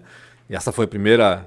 Ó, Ah, saímos à noite. já sou o tá, cara, pô, né? Tô abalando. Mas aí acho que logo na sequência, quando a Eagles inaugurou, que deve ter sido 84, também por aí, 85, talvez, não sei exatamente. 85, porque Uhum. se eu tinha 14 anos, deve ser por aí.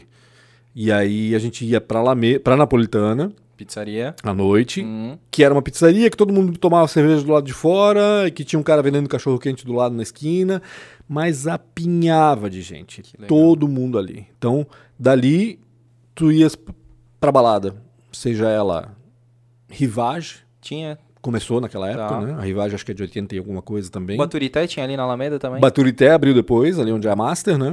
É, é. Então abriu também. Então tu tinhas essas opções. Era Eagles, aí o Baturité ali na Alameda. Tinha outros barzinhos também. Uhum. E aí eu saía fora pra, pra Rivage, geralmente, né? É. E mais tarde, depois, também até pra outras cidades. Tapioca, Timbó, Ah, sim. Merini. é, Merini, Merini em Dayal, Indaial. na Árpia verdade. em Dayal. Dayal, exatamente, depois. Então era, era isso. Não E- tu chegou aí na época da estratosfera? Não. Stratos. Lembro, lembro Do de ouvir nome, isso, né? mas não, É, não, não, não, não cheguei aí, não. Minha irmã é de 84. É, então ela era mais nova, bem mais nova que tu. E além disso, eram, eram, eram vários points na realidade, né? Tinha a, a Napolitana na Alameda, tinha a lanchonete da loja Zering, Hum, que era um point também pra gente nessa época. é. A loja Zering é onde é o, Shopping, H. É, Uhum. isso. Era uma loja gigantesca de departamento, três andares, e mais um porão. Uhum. O porão era o lugar que eu habitava porque era ali que ficava a Toca. A Toca era uma loja jovem, de moda jovem, e de discos. Hum, Então lá comprava meus vinis, não só lá, mas lá era, era um dos pontos, porque eu gostava de lá porque tu podias colocar os, os E discos e escutar ouvir e tal. com calma e tal. Qual é o estilo musical que tu gostava? Rock and roll. Rock Sempre and rock and roll. Sempre gostei de rock and roll. Na realidade, com- a história musical é outra história, né? Sim, Porque eu sim. tive muita influência dos meus pais, primeiro. Minha mãe gostava muito de música clássica, música erudita. E eu aprendi a ouvir muita música erudita. Quando pequeno, quando Uhum. criança, eu regia. Eu pegava a quinta sinfonia de Beethoven, sabia onde entravam os- as madeiras, onde entravam as cordas. Eu fazia. Ah, f- achava fantástico, assim. legal, pô.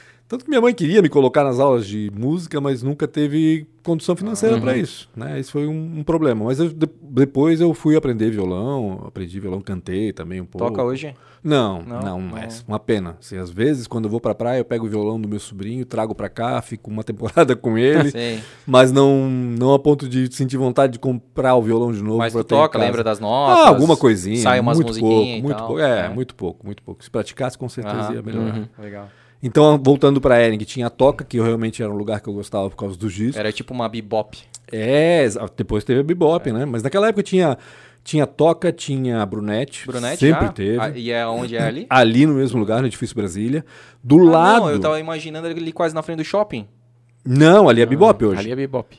Ali é Bebop hoje. E a Brunete, a Brunete sempre foi na é 15. verdade, A Brunete, a verdade, Brunete sempre verdade, foi na verdade. 15, depois abriu no shopping também. Isso, É, isso depois aí, sim. tá certo. Então, o- onde eu comprava discos? Na Toca, na Brunete, que era ali no edifício Edelweiss. Brasília. No Ah, perdão, É, edifício Edelweiss. não- Brasília é lá, não, Brasília é lá longe. Mas tá que certo. também tem lá o O Mercadão, Mercadão do, do Disco, que antes era ali do lado da Brunete, praticamente.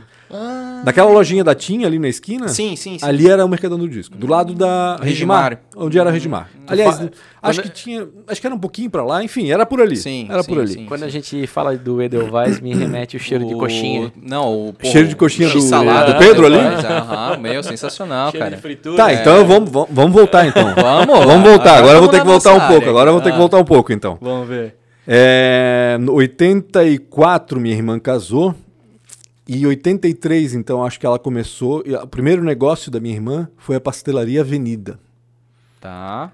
Perguntem pra quem viveu os anos 80 em Blumenau sobre pastelaria Avenida. Pastelaria Era a melhor pastelaria da Sério? cidade. E onde é que ficava? Beira Rio, Avenida Beira Rio, por Tá, isso era Avenida. Avenida, tá. Onde hoje tem uma lanchonete ali atrás do Edelweiss. Ah, Ah, do outro lado lá, né? sim. Atrás do Edelweiss, no Edelweiss mesmo, mas de frente pra Beira Rio, ali tinha pastelaria Avenida. Avenida. Cara, É.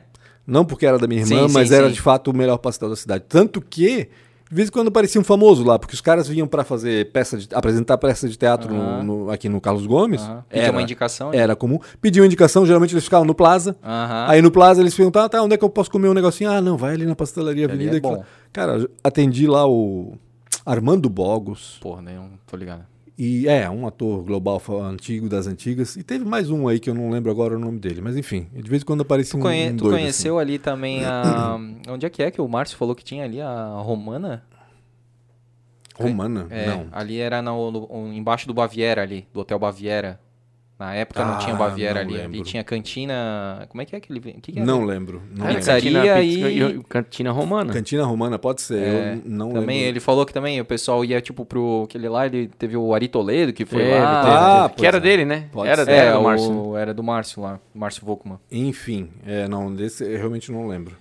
Mas aí tinha a Pastelaria Avenida, que era um outro point também. eu lembro que Sim, sexta-feira à tarde É. bombava ali, assim. Então, antes de ir pra lanchonete da Ering, Aham. O pessoal às vezes passava ali na Pastelaria. É da minha muito- época, eu vou ter que falar dos 10 pastéis, né? Sim. Essa é. já é da minha época. 10 né? E pastéis, depois, verdade. claro, o rancho do pastel, né? É. Sensacional. Não, mas a própria pastelaria chinesa ali no, na 15. Na 15, Ah, opa, essa é da meu. minha época também. É, essa é é da um minha clássico, época. é. Era um Então, clássico. a maior Pedi uma coxinha coxinha boa, exatamente. A coxinha da pastelaria chinesa era muito boa. coxinha. Tinha uma massa diferente, né? Não era aquela massa é, arenosa, era uma massa mais oleosa É, mesmo. Era bem era pra gorduroso, infartar era boa. mesmo, mas era era boa, gostoso, era boa. E aí na lanchonete da a Ering, então, era aquela loja de, de departamentos, tinha a toca no porão, que era Uhum. fantástico. O primeiro andar era roupa de cama, mesa e banho, essas Uhum. coisas. O segundo andar era a lanchonete da Ering Ah, que era uma lanchonete muito legal, porque era uma, uma lanchonete tipo americano. Tinha um balcão gigante ah, que massa. e umas mesinhas tipo a como é no Pepper Jack hoje. Sim, sim, sim. Essas sim. mesas juntas. Almofadadas. Isso, exato, com uma luzinha no meio. Ah. Era mais ou menos assim. E, cara, aquilo sexta-feira à tarde era uma loucura, porque todo mundo da Barão, do Sagrada e do Santo Antônio ia pra lá. Tinha fila pra entrar na lanchonete da Ering sexta-feira à tarde. Já três, quatro horas da tarde começava. E lá, e assim, gurizada, né? 14, 15, 16 anos no máximo. Lá a gente combinava o que ia fazer no fim de semana. E naquela época, como a gente nem, nem podia sair muito para pra, as baladas, vamos dizer assim, a história era ir pra festinha de aniversário da fulana, de Beltrano, entrar de penetra. Você vai poder entrar de penetra? Será? Será que não vai? Era essa Ah. a, função toda Ah. da lanchonete. Mas era uma zona aquilo, cara. Eles- tanto que eles colocaram a- algumas regras lá pra gente, de comanda e tudo mais, pra poder civilizar um pouco o povo lá, porque era, era selvageria, assim, era loucura, loucura. Era muito bacana. Que mais que tu lembra aí de, de Blumenau, assim, da- do centro, assim, cara? Pô, Cara, eu dos- tinha. dos Eu, desfiles da eu criei, eu criei alguns rituais. Não, eu não era muito dos desfiles da Não? Oktober, engraçado. Eu, eu, eu sempre, desde o começo, eu, eu gostava muito de fotografar. Né? Hum. Minha irmã tinha uma câmera fotográfica, eu pegava emprestado dela e ficava fotografando filme, né? Uhum, um filme uhum. naquela época. 12 poses, 24, 36. Exatamente, exatamente. Preto e branco, às vezes slides também, né? É. Positivo, enfim. E, e eu lembro, não lembro tanto dos desfiles da Oktober. Eu não, eu- é que na minha época, eu não vou, a Oktober não era um mico. Isso não, não Ah. era. Mas desfilar na Oktober era um negócio meio assim. Esses dias eu estava falando com alguém sobre a questão dos trajes típicos na Oktober, por exemplo. Hoje todo mundo vai de traje típico com orgulho. Sim, sim. Mas Nem uma- precisava ser de graça o negócio. Sim, ou sim, meia sim, entrada, não sei Não, exatamente não como é que hoje. por isso, né? Não é por isso É, mais, né? No começo pode ter sido. Mas na minha época, ir trajado de alemão para outubro era pagar mico. Era pagar mico. A gente era jovem, tinha 16 anos. Hoje, até o de 16 gos- gosta de ir. Sim, Mas na minha época não, era meio pagar mico. Porque tava começando também, né? Eu fui na 1 outubro, 84. Uau. Pavilhão A da Proeb. Uhum. Né? Só tinha o A, né? Só tinha o A. Então era, era esquisito, assim, era estranho. Então eu, eu não, não, ia para os é- desfiles. é, não, é- não curti essa. aham. Não, eu assistia, assim, mas não era algo assim, ah, vou... meu negócio era ir pro Castelinho depois do desfile. O- no Budi? Exatamente, É, é. bombava aquilo. Eu vivi essa época, né? bombava, aquilo ali bombava. Eu morava aqui do lado, meus amigos vinham aqui, até, até em casa, a gente se encontrava aqui. Nossa. E aí a gente ia pra lá, ficava a tarde inteira lá enchendo a cara, porque era só o que a gente fazia. Sim, sim. Pra depois ir pra, pra festa, né? pra quando, Proeb, né? Que é, né, nem- quando nem ia. era mais quando famosa. conseguia ir, né? Porque às vezes ficava chumbado de um jeito que não, não, Não dá. dava pra ir. Não dava pra ir. Então, e aí eu tava falando de desfile, eu lembrei do- da visita do Helmut Kohl aqui em Blumenau, o chanceler alemão. Teve uma pergunta disso, tá? Eu fiz um, eu fiz uma foto dele que eu Pois acho é. muito bacana. Até publiquei um tempo atrás, acho que foi no Facebook que eu publiquei, não sei se no Instagram Mandaram essa tá. foto aí. Mandaram? Mandaram, mandaram. Eu lembro que ele tá do lado É, do Lauro Viana, talvez. Do Varros, talvez, do Samai também, falecido Varros.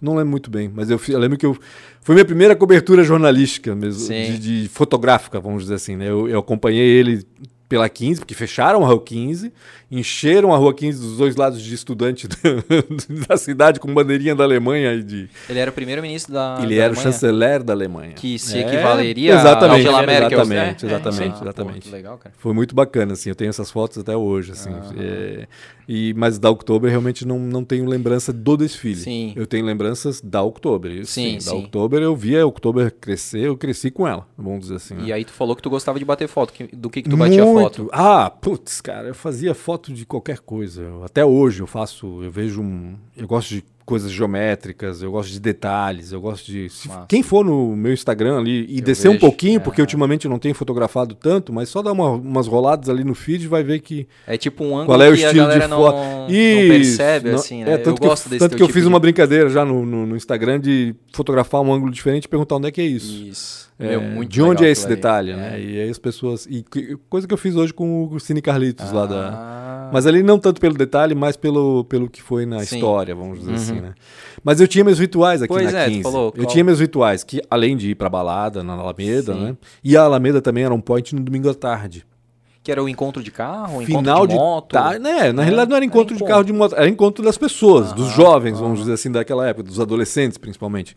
Mas a partir das 5 horas da tarde aquilo tava lotado, era Sim. tipo ficar desfilando, quem tinha carro ficava desfilando com o Isso. carro para ir para cá, quem não tinha ficava encostado nos carros que estavam estacionados e tudo bem, beleza. Mas que nada para papear, para combinar alguma coisa, para flertar, É. para namorar, para não sei o que, enfim. E então essa é, é, eram os rituais que a gente tinha. E aí eu tinha os meus rituais, né? Eu gostava, por exemplo, sábado de manhã, eu saía daqui, acordava cedo, eu sempre fui de acordar cedo, mas acordava tipo 8 e meia, minha mãe trabalhava, minha mãe, muita gente deve conhecer minha mãe da época que ela trabalhava no Boticário.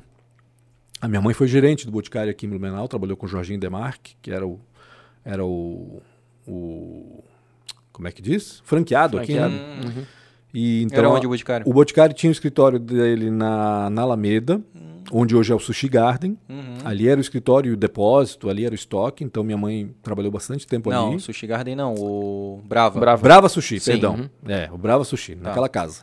Ali era o Boticário, era o escritório central, vamos dizer, e tinha uma loja ali também. Sim. Depois eles abriram uma loja, onde é hoje a loja, aqui na não, 15. não, aham, perto da Ering ali, da Isso, Usadel ali. Exatamente. Aham. Ali também tinha uma loja, o Boticário, que não é exatamente aquela, Tá.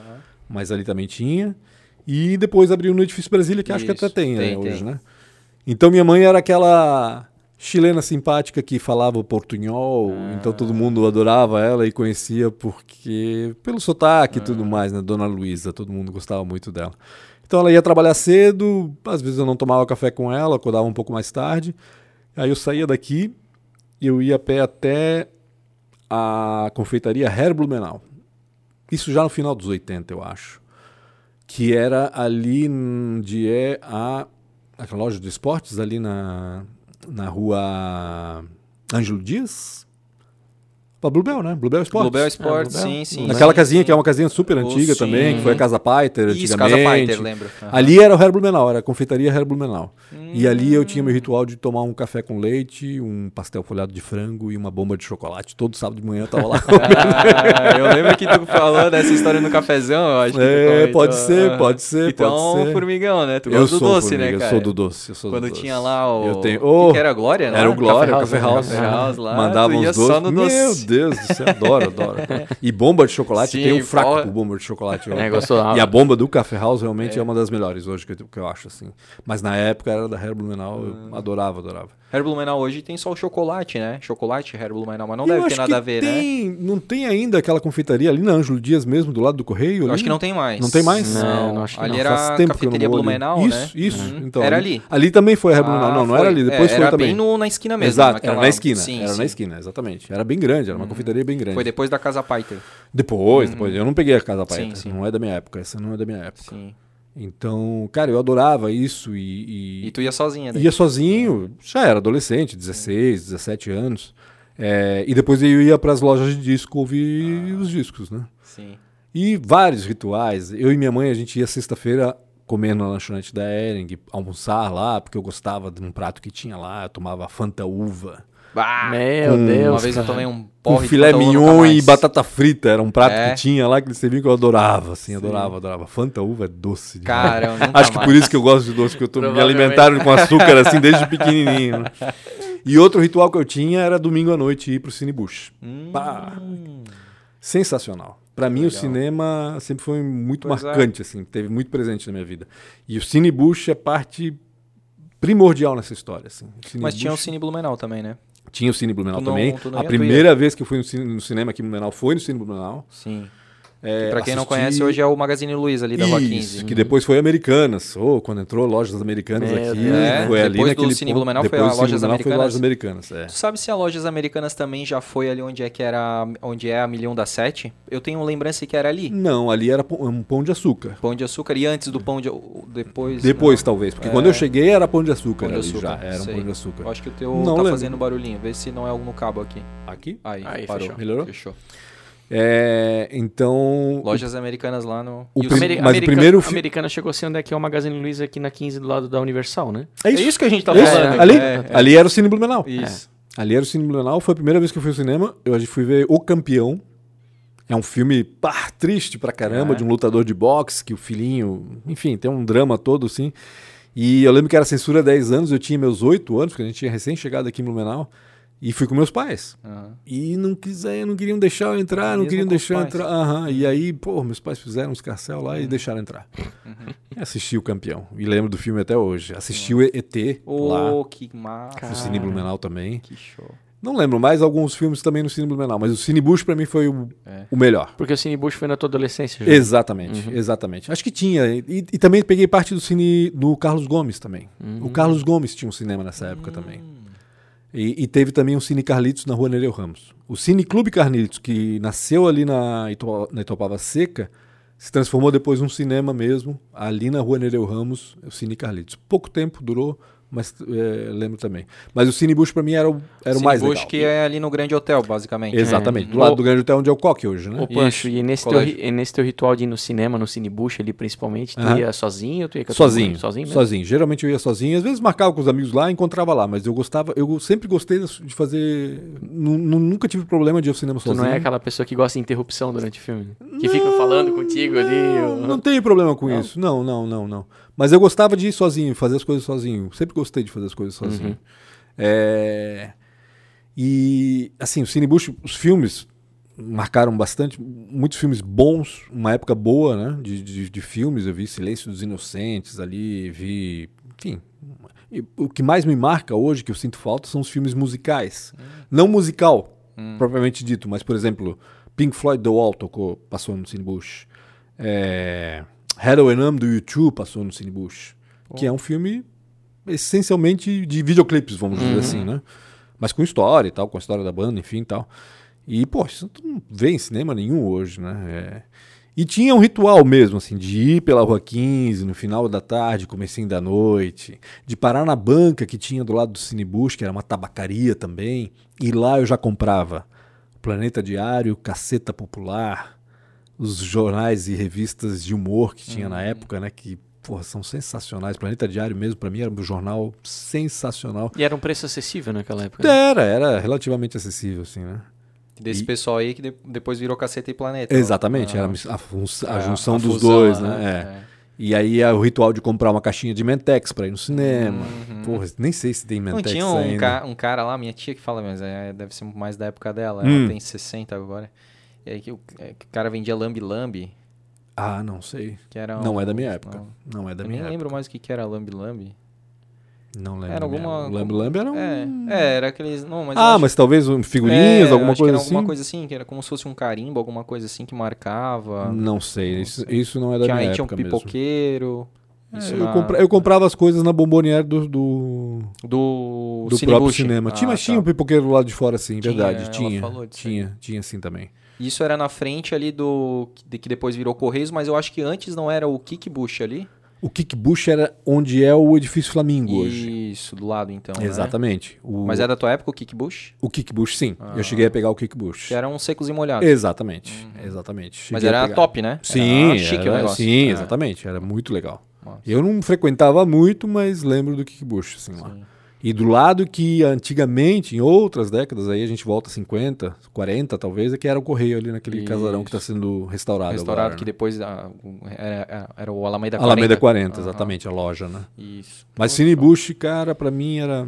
E o cine. do- Tanto o cinema do teatro do Carlos Gomes também, vi filmes, vi Blade Runner, eu lembro, Ah, no Carlos meu, Gomes. cara. É, muito bacana. Tá, e, e aí vamos avançar um pouquinho aí na tua Hum. idade aí. Como é que tu chega no jornalismo, cara? Ah, mas demorou ainda. É. Não fui assim direto pro jornalismo, não. Porque tu se formou ali no, no Santo Antônio, no terceiro, né? Eu... Isso. Tá, e aí, como é que foi a tua... Eu. Não precisa chegar direto lá, vamos ver como Não, é que foi essa não, tua... eu vou- vamos, vamos, vamos tentar Bom, resumir. isso. Que horas são? Não, Ah, ô, já- tá de boa, né? Tá louco. Não, vambora. Não, mas vamos tentar resumir. Eu, eu me formei no Santo Antônio em 88. Hum, Em 89, aliás, em 88 já eu tentei jornalismo. É, já tinha isso em mente. Já era uma coisa que eu gostava e que eu achava que era, era o que eu mais gostava. Assim. Não estava convencido, mas era eu queria fazer aquilo. Mesmo porque minha irmã não fez, mas ela trabalhou com publicidade e teve uma influência aí dessa minha irmã do meio. uhum. Só que o, o idiota aqui já não estudava tanto, já não era o bom aluno que ele foi no primário, no ensino fundamental. Ele não estudou o suficiente e só fez o vestibular em universidade top, né? Eu fiz USP Nossa, e tentei Federal do Paraná, porra. jornalismo. Era cento e pouco por vaga na USP Cara, e quarenta e poucos por olha a vaga. chance. Meu, não- sem chance, né? Não, não, não tive nem, nem vi o cheiro da vaga. Ah, E aí, cá estou em 1989, sem faculdade, o que, que eu vou fazer? Minha mãe falou, olhou pra mim, vai trabalhar, né? Óbvio, né? Vai fazer o quê? Vai trabalhar. Passei, eu lembro que passei os primeiros seis meses, mais ou menos, assim, na mamata, sem fazer muita coisa. E depois fui trabalhar, e aí teve meu primeiro trabalho, que foi no Banco Real. hum, Minha irmã tinha trabalhado no Banco Real, por isso, e Ali só por 15? isso, ali na 15, onde hoje é o Santander, se eu não me engano. Santander. Santander. É, aham. Santander. 714, Rua 15, 714. E fui lá, bati lá, falei assim: ah, não, vim ver se vocês estão precisando de alguma coisa, tal, tal, tal. Me fizeram entrevista lá, vai, contratado. Opa. Como escriturário, Aham. de cobrança. Enfim. Cobrança. E trabalhei. E, e aí foi uma, um- uma ruptura, né? Porque eu saí de um colégio Santo Antônio, de elite, só os, né? Os playboyzinhos, É, vamos dizer, é. da cidade lá. E daqui a pouco tu vais trabalhar na vida real. Uhum. Banco Real, com bancários, né, com gente que não estudava no Santo Antônio, com gente que estudava no colégio dos bairros, com gente que. E aí que eu conheci uma outra Blumenau. Engraçado isso, né? Uhum. Tipo, É, na mesma cidade. como a gente é, se- Em bolhas, Como né? É em bolhas, a gente vive em bolhas, é Uhum. bem isso, exatamente.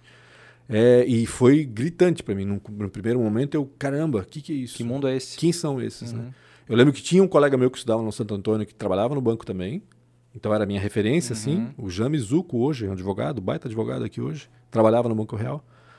E, e só, o restante fui conhecer lá e conheci o pessoal. Trabalhei no Banco Real, então, por quatro anos. Pô. Nisso, logo depois que eu entrei, isso foi 89, né? Em 90 eu, eu fiz vestibular para administração aqui na FUB. Olha a doide- da doideira, né? De Uhum, jornalismo Pra, pra DM. para ADM, porque eu tava no banco, achei que ADM, ah, não, vou É. estudar administração. Então, tipo, ah, já que Até eu tô, hoje é já, assim, né? já que eu tô Ah. trabalhando aqui, vamos estudar isso. Fiz o primeiro semestre, fiz dois semestres, não lembro. Acho que três semestres eu cheguei a fazer. Ou dois, não lembro, enfim. 90 acho que foram dois. Não gostei. Achei chato pra cacete. Falei, não, não quero isso aqui nem a pau. E aí, em 91, abriu o curso de publicidade e propaganda na FUB. Uhum. Aí eu falei, opa, beleza, pertinho, né? Não tinha jornalismo? Não tinha. Jornalismo Foi aqui, ter eu nem agora, né? sei 2000 e pouco, né? Eu nem sim, só depois. Ah, é verdade. Tinha só na... Eu nem sei se tinha na. Univale, eu acho que só É. tinha na Federal jornalismo naquela época. Hum. Univale acho que foi nos anos 90 também, talvez ali nessa época, começo dos, anos, dos 90, se não me engano. Final dos 80, por aí. Comunicação social tinha? Era comunicação social com habilitação em publicidade e propaganda aqui. Isso aqui. E aí eu fui fazer isso, então, né? Falei, não, beleza, mais perto de jornalismo, é comunicação, pelo É. menos. E aí entrei, primeira, fui parte da primeira turma de, de publicidade da FURB, estudei ali o, três semestres. Hum. E não consegui, porque como era o primeiro, a primeira turma, cara, a faculdade tinha dificuldade de trazer Professor. professor. Vinha muita gente de Floripa dar aula pra gente e às vezes não chegava. às ve- Cara, então eu falei, porra, eu tô pagando, não tô pagando barato por um negócio que não tá legal, não, Não tá tô, te entregando. Não né? tá rendendo. não tá me entregando exatamente. E aí eu pensei, não, chega. Voltei para administração. não, mudou o currículo, tá super legal. Agora o curso de administração tá bom, vamos fazer administração. O bom filho a casa torna. Mais um erro que eu cometi. Voltei para administração, não, não quero mais esse negócio aqui. E aí nisso passou também o tempo que eu estava no banco, já tinha saído do banco, já não estava feliz no banco. Ou seja, depois de quatro anos no banco, eu, não, não quero isso aqui. Eu quero comunicação talvez, mas não, não quero isso aqui. Eu tenho que pensar ainda, aquela coisa de não saber o que fazer. A minha irmã estava com uma loja de bicicletas aí. Uma loja que quem é dos A- a anos mesma 90, irmã da Pastelaria A mesma Avenida? irmã da Pastelaria Avenida. Empreendedora É- ela, hein? essa É. sempre foi comerciante. Até hoje ela é comerciante, ela tem um tino muito bom pro comércio. Então ela da Pastelaria Avenida, ela pulou para daí abriu uma pizzaria também depois É. do lado da Pastelaria Avenida, Pizza Pizza, a primeira pizzaria que vendeu pizza em pedaço aqui na cidade. Que legal. Que agora tá voltando aí com a Brickel, né? Exatamente, É. mesmo esquema, Poxa. mesmo esquema. Já naquela época ela, ela trouxe de Curitiba esse modelo, eu lembro, trouxe o pizzaiolo de Curitiba até e Pô. Pizza Pizza, pedaço de pizza era o nome Aham. do lugar. E aí ela abriu uma loja de bicicletas daí depois. Bye Bye, que era o nome da, bicicleta, da Bye loja, Bye. que ficava na Rua 7, onde hoje tem uma loja de colchões. Pô, que eu lembro da Bye Bike, cara. Sério? Tu lembras? Eu lembro, cara. Hoje tem a Car Bike lá embaixo. Sim, Ah, sim, sim, Carbike. sim. Lá embaixo, na época, era a oficina da Bye Bike. Ah. O Hugo trabalhava na oficina, gente boa pra caramba. Tá, mas tu, a Carbike não é aquela que fica na frente do shopping? Não. Não, não. A Car Bike fica lá perto da, do trevo com a João Pessoa. Tá. Trevo com a João Pessoa. Tem a Oral Clinic, se eu não me engano, do Não, lado. a, a assim. Bike, a Bike O era na, a Bike era na 7. Isso, depois do Neodonto, ali, indo pra lá agora, daqui pra A lá. Bye Bike era na 7, Ah, né? Na Tá, 7, na tá, 7. tá, ali, Na né? 7, na 7, na 7. E aí eu fui trabalhar, e era bem na época do boom das mountain bikes. Ali, putz, cara, todo mundo tinha uma, uma Caloi, como é que diz? A mountain bike da Caloi, né? É Caloi, Caloi. Alumínio. A Caloi Alumínio. A Caloi Alumínio. Meu, Cara, era uma Era o febre. supra-sumo. Mas É. ela vendia como água aquele negócio Aham. na loja. Então ela precisava de gente. Eu Tinha fui lá BMX ajudar. Pantera Não, também, não BMX é antes. Antes? BMX Tá. anos anos Aquela antes. já era a época do Boz, né? E, e isso, já, pedais é- do já Bozo era, já era a época do É. Bozo. Já era a época do Bozo, exatamente. Ali começou mais ou menos a época do Bozo. E minha irmã vendia muita bicicleta, mas muita bicicleta. Não era pouca bicicleta, era muita bicicleta. Todo dia saía 20 bicicletas daquela Caramba, loja. Era um absurdo, assim, um absurdo. É, Foi um virou uma boom febre, mesmo, virou uma uma febre. Tanto que o, o dono da Carbike hoje era o representante da Caloi na época, ele que vendia para minha irmã. Ah, Coincidências, assim, né?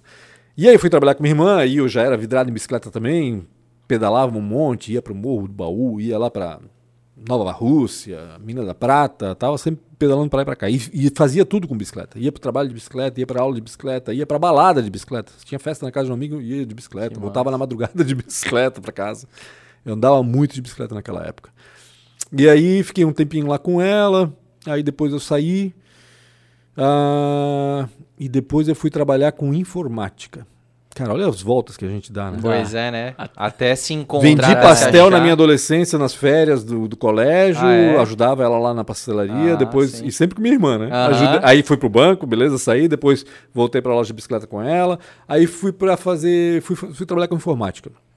Um amigo nosso conhecido precisava de um, um financeiro, eu tinha feito quatro ADM. anos de, ADM, tinha feito quatro anos de banco, precisava de um financeiro, fui lá trabalhar com ele, também no boom dos PCs. Ah. Época do IBM Acti- Ativa. Uhum. Nossa, aquilo também vendia com eles, vendiam muito computador. Eu fiquei lá um tempo com eles, isso foi em 93, 94. E aí eu pedi a conta lá, me desentendi com um dos diretores lá da empresa, não não estava batendo mais a história, saí da empresa. Mas não contente o dono da, da- da Alternativa Informática, o nome. Aliás, a Alternativa tem, tem caras bem legais para vocês chamarem aqui É? também. hein? Foi na Alternativa que eu conheci o Mac, o Quinho. O Quinho ele trabalha com TI hoje e é um dos, um dos maiores compositores de música da Oktoberfest. Ah, é? Ah, é do Quinho, todas aquelas clássicas do, do, do Cavalinho, da banda Cavalinho. Aham. A Marreca, provavelmente Sim, deve ser do. Quinho. Enfim, ele compõe Sim. muita música para essas bandas. O cara, baita papo, Porra. era guitarrista do Grifo, uma É. banda de rock and roll aqui de Blumenau dos anos 80. Porra, que massa. E lá também trabalhava o Bill Shepers, que era o baixista do Grifo, porque o dono da Alternativa Informática era o Marcos Basílio, que era o baterista do Grifo. Meu Deus. Então era a família tá. toda ali Ah. trabalhando junto, assim, a família da banda Sim, deles, sim, no caso, sim. né? E, e aí eu fui trabalhar lá com eles, já os conhecia por causa da banda, porque eu também tinha sido músico na época de colégio, tinha banda de colégio, de garagem, aquela coisa Sim. toda. E aí trabalhei lá com eles, aí pedi a conta, não foi legal, e ele veio pra mim e falou, Pancho, eu preciso abrir uma filial em São Paulo, eu preciso que alguém vá pra lá. Falei, beleza, pô. tem nada que fazer mesmo, né? Não estava mais estudando, tinha trancado a faculdade, estava sem trabalho. Falei, eu vou, vou para São Paulo. Já aí já tinha minha irmã do meio que morava em São Paulo. Hum, não. E aí fui lá para fazer esse trabalho para eles, não deu muito certo, fiquei um ano com eles trabalhando em São Paulo e morando com minha irmã. Isso Porra, foi realmente muito próximo com a tua irmã, né, cara? essa minha outra irmã. Ah, tá. A mais do meio, velha. A mais velha Ah, é tá. essa comerciante com quem eu trabalhei muito aqui. Ah, Anne. saquei, saquei. A do meio, é A do meio é a Carolina. não- Do, do, do teu medo de nadar, né? Exatamente. É. A do meio estava em São Paulo já, já tinha saído daqui de casa há muito Mas quem tempo. que tinha ido estudar em Floripa ali? A minha irmã mais velha. Ah, mais velha. que a comerciante. depois, tá. É que também ela estudou pouco tempo, ela trancou também a arquitetura veio pra- e voltou voltou pra para cá. cá. Casou em Foi 84. empreender. é, Tá. Exatamente. Foi empreender, exatamente. E aí eu fui para São Paulo para fazer esse trabalho pro Marcão, com informática, não deu certo, fiquei um ano lá e aí eu pensei, o que, que eu vou fazer agora? Aí a minha irmã, eu morava com ela lá, por que, que tu não retoma o teu projeto de jornalismo? Assim, ela trabalhava com jornalismo na época, minha irmã era produtora da Marília Gabriela. Ô, Cara. Muito legal o trabalho que ela tinha. É, na época que a Marília Gabriela tinha o programa na CNT, sim. um programa de entrevistas. Uhum, Já era, né? Um talk show. formato. Ah, né? Um talk show. Não Que, era... fez- que era o único programa que fazia sucesso na CNT, eu É. acho que era da Marília Gabriela pelo, pelo renome que ela tinha, né? E foi muito legal. Eu fui lá no programa algumas vezes, ver os bastidores Sim. e tal. e- Conhecesse ela? Não, a Marília Gabriela pessoalmente não. Eu só, assim, De- sim, longe. assistindo, né? Aham. É, mas conheci outras pessoas, conheci, enfim, pessoal que... Convidados ali? É, Uhum. exato. Eu lembro que na época que eu fui, uns atores globais que eu nem lembro mais o nome dos caras. Armando assim, Bogos. mas- Não, não era o Armando Bogos, não. Enfim, era um pessoalzinho lá. Ia nos eventos com minha irmã, porque minha irmã era muito convidada para eventos para porque assim, os, os caras queriam ser entrevistados pela Marília, pela Marília Gabriela e Claro. aí ch- ela- chamavam elas para eventos para avaliar possíveis candidatos, é, convidados, né, Sim, entrevistados. Tive o privilégio, hoje eu digo que privilégio, na época nem tanto, de assistir um dos primeiros shows, talvez, do Mamonas Assassinas. Meu, Cara. sério? Que legal. Porque eles estavam começando como Mamonas Assassinos, Sim. ninguém conhecia, absolutamente. Minha irmã recebeu um material deles de divulgação, né? E ela assim, pô, Pancho, eu recebi aqui um material aqui dessa banda, tal, era um CD e o release, aquela coisa toda. Eles vão tocar ali numa boate ali nos Jardins, não lembro agora o nome também. Vamos lá dar uma olhada comigo. Eu falei, não, vamos embora, vamos embora. Ela sabia que eu gostava de música, Ah. ela achou que eu podia avaliar melhor para ver se valia a entrevista ou não, qualquer coisa assim. E nós fomos. É ali, não lembro o nome da boate agora. Mas, cara, vazio. Não tinha quase ninguém, assim. Muito Mas já vazio. era Mamonas mesmo, porque Ma- antes ma- eles tiveram uma outra banda. Foi a... Não, é, era Utópica, acho Ut- que era. u- Não, Utopia. Utopia. Utopia. Utópica era uma banda É. daqui. Era Utopia. É, não, já era Mamonas, era, era o início do trabalho deles como Mamona. Então era o primeiro trabalho de divulgação que eles fizeram para divulgar Mamonas Assassinas. Sim. E, e aí a gente foi ver e, cara, assim, vazio o lugar, muito vazio, tinha pouquíssima gente, provavelmente só os convidados mesmo. E eu falei pra ela, cara, no mínimo eles são engraçados, os caras são bons, são humoristas. Eu falei pra É. ela, se quiser chamar, eu nem lembro se ela chamou eles depois pra fazer entrevista, não, mas eu lembro que não durou, assim, demorou um, dois meses, cara, Hypou o negócio. cartaz de Mamonas. Assassino pra tudo que era lugar, era um absurdo, assim, loucura, Aham. loucura. Eu falei, porra, eu tive o prazer de assistir. Prazer, hoje eu digo que é prazer, porque eu nunca gostei muito, nunca fui muito fã. Tu nunca foi fã de Não, Mamonas? não, não, não, não, não, não. Eu era rock and roll, né, cara? Pô, mas tinha Não, uma veia, não, cara. Era muito pop. Pra mim era muito pop, eu era muito rock Muito roll. comercial, Eu- assim. é, Era muito comercial. Era muito Ah, comercial. cara. Pra mim era muito Pô, comercial. Vamos encerrar uma conversa aqui com... Não, mas qual é Aquela- a- Não, admiro, admiro. Não, não, Senti claro, é muito gosto, quando claro, morreu, assim, é. aquela coisa toda. Mas, Mas qual é a tua banda favorita? Não tem uma banda favorita, cara. É difícil. Eu sou de fases, assim, né? Eu Uhum. sou de fases. Raimundos, então, Mulher de Fase. É, é, era mais Raimundos. Eu, É? gostava, eu gostava de. Nessa época eu via mais Raim- Raimundos do que Oh. qualquer, qualquer coisa, assim, no Brasil. Assim. Mas, cara, eu, eu gosto muito, eu acho que eu, hoje, eu, se for dizer que eu tenho algum preferido, eu gosto muito de um cantor chamado Jeff Buckley. É meio underground, assim, lá do B da coisa, porque o cara não teve muita oportunidade. Ele gravou um disco e morreu. Porra. Isso foi em 97, se eu não me engano, que ele morreu, 96. Mas ele não é... é Americano. Americano. É, americano. Filho do Tim Buckley, que é um outro cara que fez um certo sucesso nos Uhum. anos 60. É, com umas músicas muito legais, por sinal.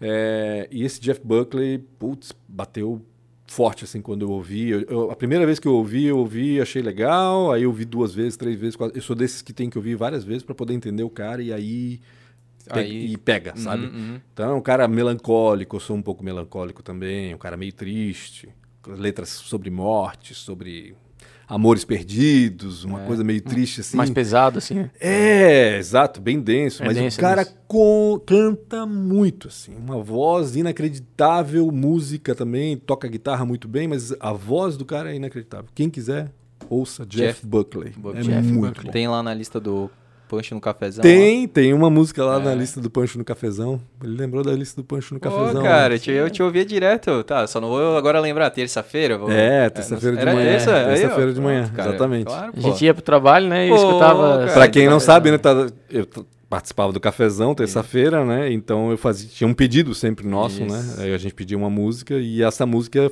faz parte de uma Virava- playlist lá isso. no, no Spotify, né? É. Tem- tem lá- quantas me- músicas lá na. Pá, tem cento e tantas. Legal, é.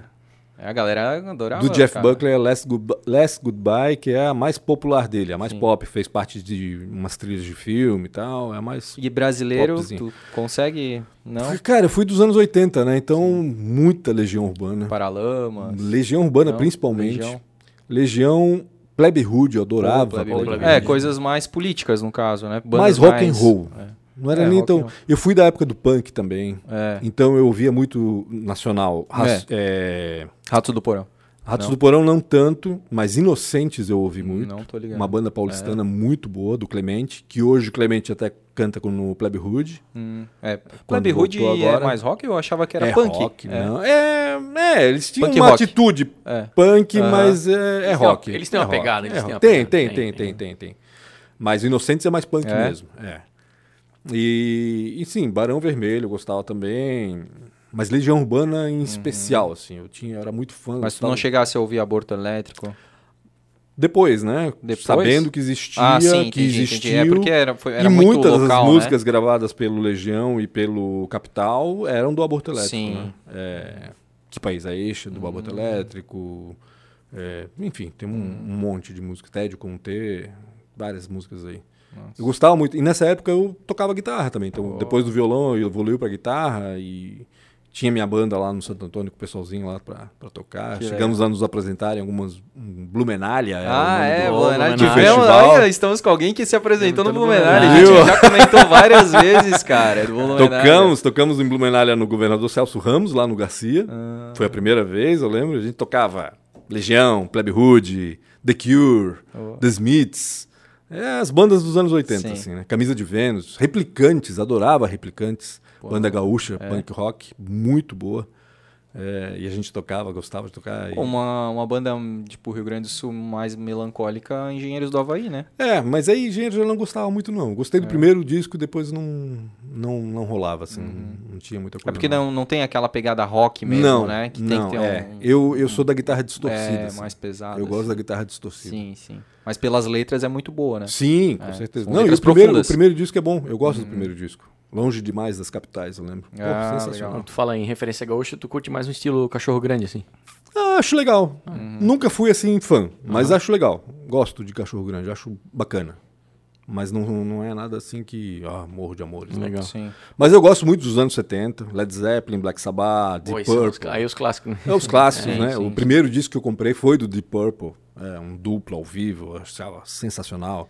Queen, Porra. a fase roqueira do Queen Pô, até esse- anos esse- 75. Esses dias eu tava num, num pubzinho aqui em Blumenau Ah, e no- tinha um rapaz uns 21 anos tocando violão ali e na hora que eu botei o copo do chopp na boca, ele começou a tocar LED no violão. Eu falei, não, um moleque de 21 anos tocando LED, isso é uma raridade. Ah, pega e mas bota esse tem, tem, É, mas tem. é- nos bares aqui em Blumenau é muito difícil ouvir alguém tocando LED, cara. é. Eu É, acho hoje em dia difícil. pode ser. Hoje em dia pode ser. E aí, voltando lá pro... Onde é que a gente tava? Em tava, São Paulo, tu é, tava em São Em Paulo São e deu Paulo, errado lá, então, deu ruim. tudo lá, errado. E minha irmã falou, por que tu não retomas a história do jornalismo, né? É. Exatamente. E aí eu pensei, bom, por que não, por que não, né? Pensei, o que, que eu vou fazer? Vou continuar aqui em São Paulo? Porque bem nessa época eu morava com minha irmã, porra, morava nos, pertinho da Paulista. Cara, Porra. também foi um ano sensacional. Que Assim, eu morava na Bela Sintra. Você morou mal, né? O, Pô, o Pancho Pancho tá e. Tava Cara, não. Seca, centro de Blumenau e, e centro de São e a Paulo, Avenida cara, Paulista Avenida ali? Paulista, Ali foi um ano muito legal. A gente morava num apartamento enorme, assim, mas também sem nenhuma mobília, assim, era engraçado. Minha irmã dividia o apartamento com mais duas amigas e eu dormia na sala, assim, no, no chão praticamente, num pô. colchonete. Muito assim. normal isso lá em Blumenau, é, em, Em São, Paulo. é. E, e aí eu pensei, tá bom, o que, que eu vou fazer? Aí ela falou assim: olha, o Senac aqui tem um, um centro de comunicação e artes muito bom. Ela assim, dá uma olhada lá, tá cheio de curso. Ela assim. E eu fui lá, era na Lapa, bem longe. Fui lá e aí achei lá, fiquei olhando, tal, tal, tal, e abri uma seleção para um curso de locução para telejornal. Olha que pira, né? Pensei, é, saber, a Carol, minha irmã, sempre dizia que tinha uma voz legal, algumas pessoas diziam que tinha uma voz boa, não sei o quê. Cheguei a cantar também na banda de vez em quando. Cantava, fiz canto também aqui em Blumenau. Falei, tá bom, hum, vamos tentar, vou lá ver qual é, né? Aí tinha que fazer uma prova, tinha que fazer um teste, tinha que fazer redação, era uma seleção Criteriosa. criteriosa. Eram 20 vagas, se não me engano. 30 vagas, acho que eram 15 para de manhã, para uma turma de manhã e 15 para noite. E tinha uma galera lá, mas era muita gente. E assim, olhava pro meu lado, eram uns radialistas, macaco velho, assim, gente boa mesmo, assim. Eu falei, caramba, errou, né? Fiz lá o que tinha que fazer, fiz a redação e tal. Fui lá ver o resultado, passei. Opa. Opa! Se eu passei, porque alguma coisa deve ter, né? Eu pensei, né? Vamos fazer esse curso. Era um curso não, de não tinha só 30 candidatos, né? não, não, não, eram mais de 100, eu lembro. Eram mais de 100. Tinha pelo menos três por vaga, Sim, tinha. então, então, realmente. Três a quatro por vaga tinha. E aí eu comecei a fazer esse curso. Ele durou, acho que, acho que um ano. Acho que era um, era um ano de curso. Isso. Era, é tanto que eu comecei a estudar é, à noite. Perdão, comecei a estudar de manhã. E aí eu comecei um, um trabalho, comecei a trabalhar eh, numa loja, num shopping, vendendo roupa, eh, porque tinha uma colega de- desse curso que o marido dela era franqueado numa loja lá e, e fui lá. E depois passei para a turma da noite, porque daí eu mudei os horários e tal. E, então estudei nas duas turmas, me formei nesse curso. Tá, e agora? O que eu vou fazer? Até dei uma circulada por São Paulo, assim, em- principalmente em agências, locução de publicidade, locução de, de qualquer coisa. Mas não rolava, né? Porque, porra, ali no grande centro tinha muita gente boa, muita gente profissional, muita gente que. E aí eu logo desisti. Falei, não, não, meu negócio aí não é aqui em São Paulo, não. Eu vou voltar. Vou voltar para o Blumenau. Vou fazer a faculdade de jornalismo, que enfim eu não tinha feito ainda. E aí sim eu vou começar a trabalhar na área. Voltei para Blumenau, isso foi em 1997. De- aportei na, na loja da minha irmã, que na época já era uma loja de informática. Minha irmã estava trabalhando com informática, Domus Informática. Domus, Pô, pô, Domus, Domus, cara. Avenida Beira Rio. Sim, a, tua, a tua irmã era muito Não, empreendedora, isso- cara. E boa parte sempre na Avenida Be- Beira Rio, né? Ela gostava da Beira Era Rio. no né? mesmo ponto onde era a Pizza Pizza, onde era a Olha pizzaria, do Pô, lado da pastelaria uma- Avenida. Ela teve uma pastelaria referência, ela teve uma loja de bike referência verdade, e uma é loja verdade. de informática Cara, referência é que eu verdade. não conhecia. Midas, É né, verdade. cara? Não, ela sempre foi muito boa. Como eu digo, ela continua sendo da área do comércio. Ela trabalha com roupa e com decoração. Aonde? Em Porto Belo. Ah, Porto Porto Belo? Porto Tá. Belo. Mar do Oscilar, lá em Porto Belo. Mar Doce lá. É. Mar. E, e aí fui lá, porque eu tinha que trabalhar, tinha que me sustentar de alguma forma. eh, voltei pra cá e nessa época minha irmã já tinha se casado e tinha ido morar em Porto Belo. Uhum. É, e aí o que acontecia? Ela vinha pra cá de vez em quando para trabalhar na Domus, que ela continuou sendo sócia da Domus, mas ela de Porto Belo vinha pra cá duas, três vezes por semana. E, e aí eu fui morar numa pensão. Porque minha mãe tinha ido morar com minha irmã também em Porto, Porto Belo. Belo. Tu tava sozinho aqui. Eu estava sozinho aqui nessa época daí. Porque minha mãe foi lá, porque minha irmã teve as filhas dela e tal, minha mãe acabou ajudando. é, aí minha mãe construiu uma casa lá em Porto Belo e ficou por lá mesmo também. E aí eu estava sozinho e por isso fui morar numa pensão. Na pensão do Cedrez ali na. subindo a Teodoro Rotrup ali na Vila Nova. Ou é da tua área, Maurício? É, eu morei ali até meus sete anos de idade. Entrando na, Teo, na Teodoro Rotrup, não. É, Teodoro Rotrup, né? É, tem a Joinville e a Teodoro Isso. Entrando na Teodoro ali pela. pela, pela, Pela Unimed. Almirante, na primeira ruazinha à direita. Sim, sim, sim. Uma sim. ruazinha sem saída de Aham. terra, assim, que no final tinha uma pousadinha ali. Ah, legal. Do Cedrez. Bem gente boa, enfim. Trabalhando com minha irmã, então. E ali. Na e, Domus. Na Domus. E estudando pro vestibular. Uhum. E aí eu fiz vestibular para jornalismo na Univale. Em 98 eu comecei lá. Passasse daí. Exatamente. Comecei lá. Em 97 ainda fiz uma parte de uma banda aqui. Cantava numa banda Qual aqui que em era? Ah, Cara, o nome da banda é a coisa mais estranha da vida. Porque, assim, os, os- da músicos da expressão banda. Ah, pô, não. Os Não é que os músicos da banda, pô, gente boníssimos, amigos meus até hoje. Ricardo Tomedi trabalha na Sênior, se eu não me engano. Ele é de TI. Trabalhei lá também. O Lúcio Rebelo, baita músico, assim, toca guitarra e é um cabeção inteligentíssimo, assim. O Rick Freiner era o baterista, era de Indaial. Ele toca hoje com o Erasmo Carlos no Rio, ele mora no Rio. Caramba. Atuou no filme do Erasmo Carlos com o Chai Suede e tudo mais. Bem bacana, o Rick. E o Fernando Deschamps, que é irmão do Eduardo Deschamps, o ex-reitor do, da, Da FURB, FURB, que era o tecladista. Essa era a banda, Opa. chamava Odd Search. Odds. Odd Search, procurando o esquisito, alguma coisa assim desse Ah, gênero. Não sei de onde é que saiu esse nome, enfim, não quero nem saber. o bom é que a gente se divertia um monte, a gente Sim. tocava rock pesado. Teu fiozinho aí de novo. Melhorou? Ah, foi, foi. Tocava rock pesado, tava feliz da vida e eu cantava na banda. Não tocava nada, porque eu era ruim de música, e, mas eles achavam que eu cantava, eu fui lá cantar. Teu curso de locutor rendeu. É. Rendeu, rendeu, rendeu. E nós chegamos a tocar na inauguração da usina. Meu, cara, Salto usina. pilão ali. Usina, não, não, não, usina é uma usina. balada, cara. Ah, na rua São. Paulo. Na rua São Paulo, ao lado do Ipiranga, praticamente, um pouco antes do Ipiranga, à esquerda ali. Cara, im- impossível esquecer por causa daquele símbolo radioativo que ficava lá na frente, cara. Exatamente. Porra, meu. Caraca. Onde hoje tem um. O negócio lá que é muito esportivo ali, Exato. como que é? De badminton. Badminton. Ah, o de- paddle. Isso, o paddle, Isso, paddle. isso, Isso, aí, isso, isso aí. Ali era ali a era usina. usina. Ali era a usina. Pô, era uma balada enorme, né, Pancho? enorme, Enorme. Na época do, do techno, do eletrônico Hum. pesado, assim. E tinha dois ambientes, tinha um ambiente menorzinho, que tinha um palco, e a gente tocou lá. Na época eu achava que até essa balada ela ia engolir a rivagem, cara. É, mas era diferente, era, outra diferente, proposta. É, mas é era por causa outra disso, proposta, por atrair uma proposta. coisa diferente, É. mas não, não rolou, né? Não vingou. Cara, e foi muito engraçado, porque a gente foi lá, imagina, a gente não tinha experiência nenhuma de palco, eu mesmo era todo travado, mas bem travado. E foi engraçado porque daí foi enchendo, foi enchendo, foi enchendo, era a inauguração do negócio, então Aham. bombou, mas encheu de um jeito.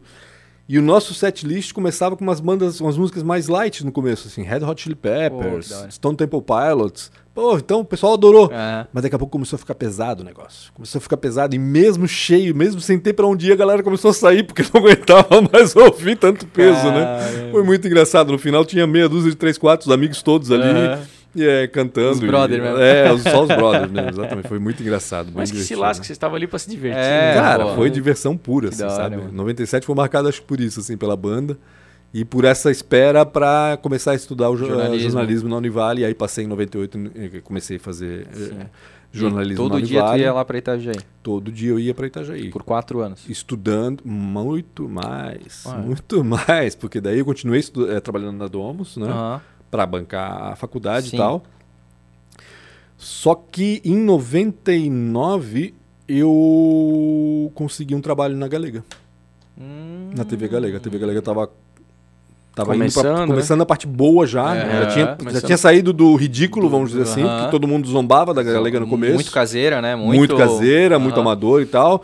E ela amadureceu rapidamente e daqui a pouco todo mundo começou, opa, peraí, tem coisa boa aqui, não é só famoso, coisa ruim. O famoso auge, né? Não é só coisa ruim, O auge né? da TV Galega. E aí eu é entrei, só lá, zoeira, né? entrei lá em 99 e aí eu tive que trancar a faculdade porque eu não conseguia conciliar as duas coisas. Porque eu tinha que trabalhar à noite também, então era, era meio complicado. Então pensei, não, vou trancar a faculdade por um tempo, trabalho aqui um tempinho e depois eu vejo se eu consigo ajeitar as coisas. E foi realmente o que aconteceu. Daí consegui ajeitar, mas eu fazia três disciplinas por, por semestre, então foi ficando, sabe? Fui Sim. fazendo, fiz 10 anos a faculdade. Eu entrei em 98 e me formei em Oh, 2007. Olha, só, demorou pra caramba. E já era velho, né? Já É. entrei, se entrei em 98, eu entrei com 26 anos de idade já na faculdade de jornalismo. Cara. Depois de passar por tudo aquilo que a gente já contou aqui, né? Sim, cara. Pô, 2007 eu tava me formando no ensino médio, praticamente. Pois é. É. Aí. Só dá mais uma coisinha porque ele ainda tá perfeito. Fechou, cara. Porque fechou, quem sim. ouvir pelo podcast Entendi. vai, vai ficar, tem um ruidinho Desculpa aí, ali. gente, Não, desculpa a gente, aqui. né, cara? Esse cabo aí, tem que trocar essa merda aí. Foi mal. 99 entrei na Galega. Não foi mal pela merda, foi mal pelo cabo. tá? Pelo cabo, é, isso, exatamente. é. A merda pode, né? Galega, cara, que dá Galega, porra, baita, baita, baita faculdade, assim, sabe? Todo mundo Além fala, da Univale, cara. que foi legal, Sim. sabe, fazer uma faculdade é importante. Claro. Teve, naquela época, principalmente, teve essa discussão de, ah, se jornalista tem que ser formado ou não. É, né? que Porque que- não era, né, uma... É, enfim. Não precisava, né, de não, não precisava, passou a precisar, É. teve essa discussão, mas enfim, morreu. Uhum. É, mas acho super válido fazer. Eu entendo as pessoas que se formaram trabalhando, acho que vale também. Mas com certeza fazer a faculdade é, é importante. É, mas a Galega também foi outra escola, meu Deus, porque a gente aprendeu. Eu já aprendi muito com quem estava lá e todo mundo aprendeu junto também a fazer um monte de coisa. e quem né? estava lá? Eu fui contratado pelo Rodrigo Ramos. Hoje Pô, secretário de, de- Cultura e de Relações cultura. Que tá marcado pra vir. Ah, é? Vai meu. vir, cara, vai. Esse tem história, É? sim, mas meu, muita história. Ah, que da hora, cara. Ele Prepare. falou que vai falar muita coisa aí. da- Cara, meu dos Deus, o bastidores. Rodrigo, o Rodrigo conhece todo mundo aqui, impressionante. Tu, tu e sa- fez muita coisa É. aqui também. Tu sabe coisa. que eu, cara, esses dias eu, eu, eu- Esses dias. Ontem, cara, porque eu sou. Adoro, né? Conteúdo local, assim, das antigas, né? Uhum. Aí fui pesquisar. O, na época tinha aquele Olho no Olho, programa Uhum. Olho no Ah. Olho, Fernando do Melo. Melo. E foi com o Henri Cristo. Sim, E antes o Rodrigo Ramos entrevista o Henri Cristo e tal. tipo bastidores, da- Bastidores, Aham, antes do aham. programa começar, Sim, assim e tal. sim, Aí, pô. Meu pai. Meu pai tava direto ali na galega. inefável. Tava direto. tava direto na galega ele, exatamente. Cara, foi muito bom, porque ah, o Rodrigo foi quem me contratou. Hum. E foi muito engraçado, porque assim, quando tinha a história da galega, a minha mãe dizia assim, ela conhecia a dona Zulma, que é a mulher do seu Pimpão. Hum. E aí ela falou assim: Ah, mas eu falo com a dona Zulma lá e tal. Eu falei, mãe, não, não quero que a senhora interfira em nada, deixa eu ir lá por mérito. mérito. Quero ir por lá e quero entrar por mérito. E um dos sócios da TV até foi meu colega no Santo Antônio também, É. Manuel Jorge Coelho. Era um dos sócios lá, trabalhava na parte financeira, mais do que nada e tal. Mas eu ir por Mas não é humano. humano. Ah, humano? Humano. Tá Até humano, hoje, né? Humano, Ah, tá, sim, exatamente. sim. Ele que tá à frente da galega hoje. Hoje ele tá sozinho, né? Ah, tá sem o seu Thaís, sem ninguém. Pimpão saiu fora do. Saiu, saiu. O Pimpão tá fora da galega. Ah, Pimpão tá, com o blog dele só agora. Blog do. Exatamente. Tá bom. Como é que é o blog dele? tu Sabe não? Ah, o Tair Pimpão, É? acho que é. É Blogspot, se eu não me Tá. engano. É bem simples, mas... Mas saiu tá só humano mas mesmo, tá lá então. e continua escrevendo, é uma figura, assim. Ah. E aí foi muito engraçado, porque eu senti no Rodrigo uma coisa estranha. O Rodrigo tem um um- uma coisa meio agitada, mas estava agitado demais. Tipo, tá, faz um teste de bancada aí. Aí fiz um teste de bancada. Tá, tá, tá, tá, tá, tá. Agora faz um teste ali fora. Tá, tá, tá, tá, tá, tá, tá, tá. Então tá. E aí me dispensou, e aí dois dias depois, tá, vem trabalhar, vem trabalhar, vem, vem, vem.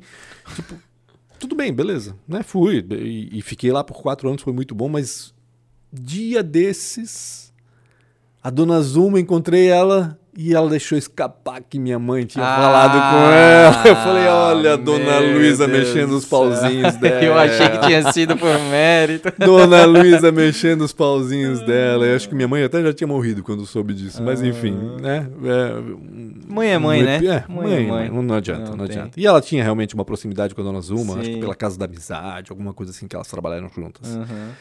E aí, esses quatro anos, então, quem estava na Galega? O Rodrigo Ramos, foi quem me contratou.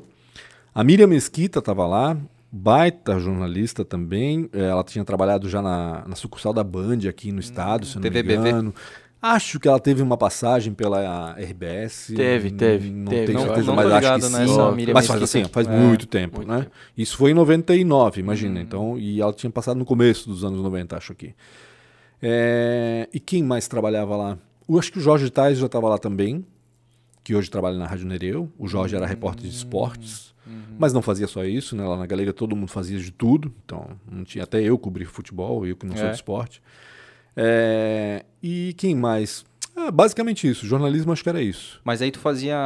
Reportagem. Reportagem. Era repórter. Uhum. Fui contratado para ser tinha repórter. o jornal. Era jornal de Blumenau? Jornal de Blumenau, Uhum. eram dois jornais. Era o Jornal de Blumenau a- no meio-dia, Isso. uma hora de telejornal com conteúdo Já? local. Local, legal, né? E por isso Na que a época Galega... não tinha, né, nenhuma. Não tinha. Não, Não, a RBS tinha cinco minutos aqui de... Isso, e jogava tudo pra Floripa. Exato. O SBT não tinha sucursal aqui. Acho Não que tinha. tinha. se tinha, era, sabe, era pouquíssima coisa que era Sim. produzido.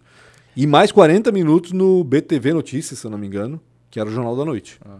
Então era uma hora e 40 de jornalismo por dia que a gente tinha que produzir. Sim. Dois, três repórteres. Às vezes quatro. Já tivemos, chegamos a ter quatro repórteres produzindo. Mas era muita coisa que a gente tinha que produzir. Então, assim, a gente tinha que aprender na raça, assim, sabe? E a gente fazia com gosto aquilo. Foi muito legal. E tu vê como o, o conteúdo lo- local ele chama atenção, porque é, é- tinha muita audiência na. O Blumenauense não se via na televisão. E Exato. ali ele começou a se ver. Uhum, e começou a conhecer as pessoas da cidade. É.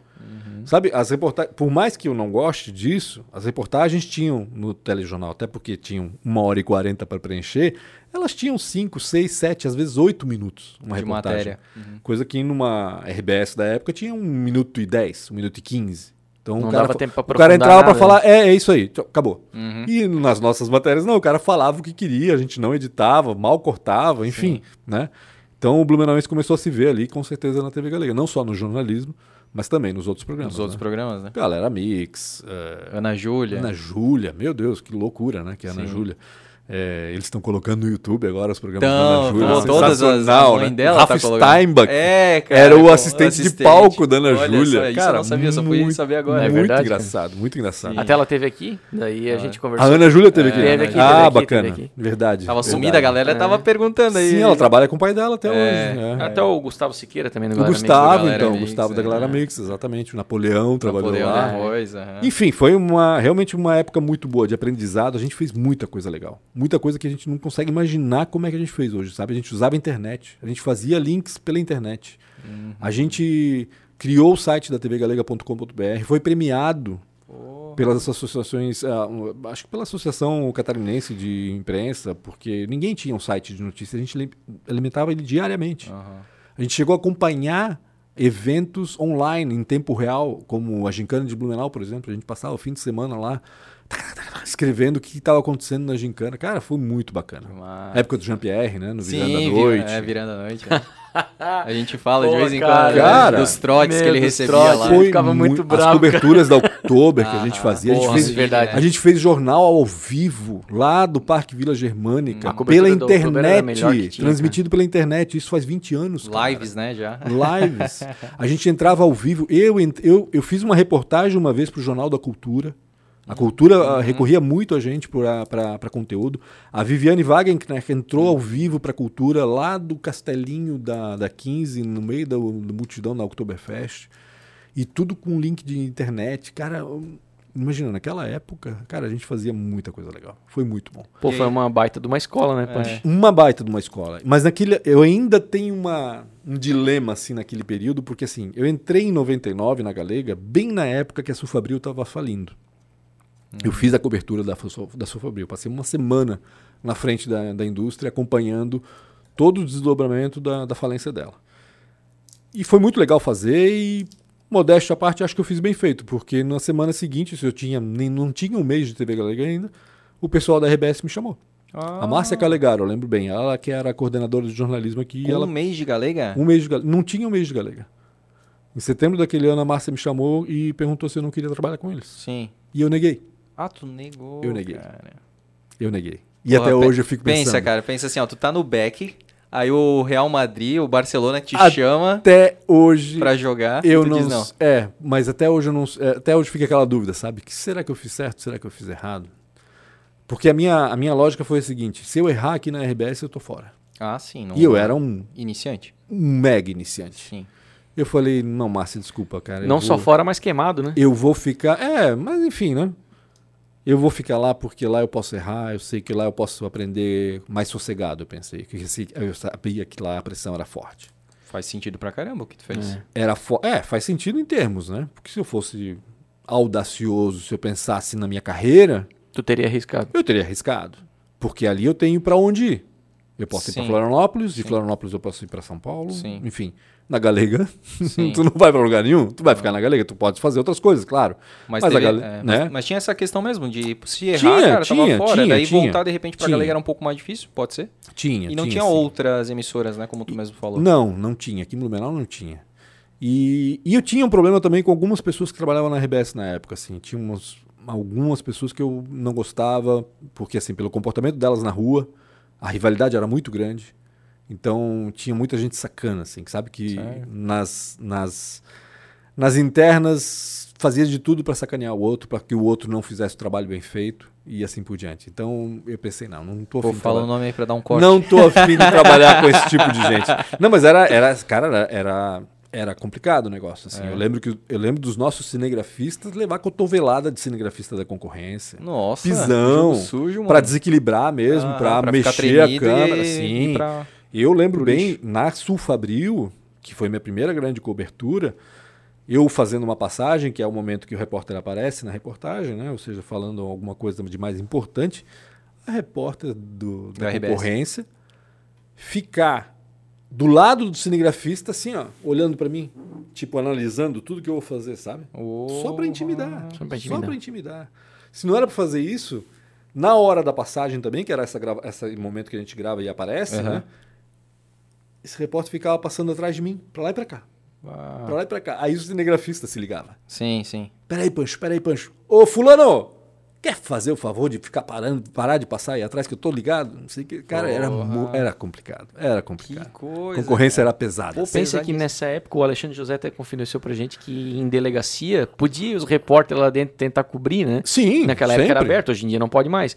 Mas pensa na guerra que não dava pra pegar um furo de um homicídio, de uma coisa ali, Em cara. geral, o pessoal era colaborativo, assim, É. sabe? A gente, pô, todo mundo se conhecia no fim das Sim. contas, mas tinha sempre um ou outro, e geralmente ou era da RBS ou era de alguma outra rede grande, né? Uhum. Que, e aí que, que sacaneava, assim, sabe? Pô, era sacanagem, assim. Então eu falei, Pô, pô, dessa época aí eu só conheço, mas nem era repórter, era o Jefferson Douglas. Sim, ele foi repórter também, não, mas ele, bom, o Jefferson Foi ele, foi ele que derrubou a câmera. Não, Tô não, brincando. Não, não, Não, não pô, foi eu lembro de uma âncora da RBS, do Jornal do Almoço, nunca mais vi essa mulher, cara. Eu lembro, ela tinha um rosto bem redondinho, assim, o cabelo bem curtinho, Chanel, assim. Quem será? Não tenho ideia. Putz, cara, preciso ver, vou tentar pesquisar no YouTube uma essa, essa mulher. Pô, ela marcou muito, assim, a Que época foi isso? 99, Ah, nessa 98, época, 99. Eu não lembro quem apresentava o jornal. Meu, eu lembro certinho até da, da, da logo, da entrada do Jornal do Almoço, que era tipo o- assim, ó, tipo O JA, né? assim, ó, Hum, fazia lembro. esse movimento aqui assim, ó.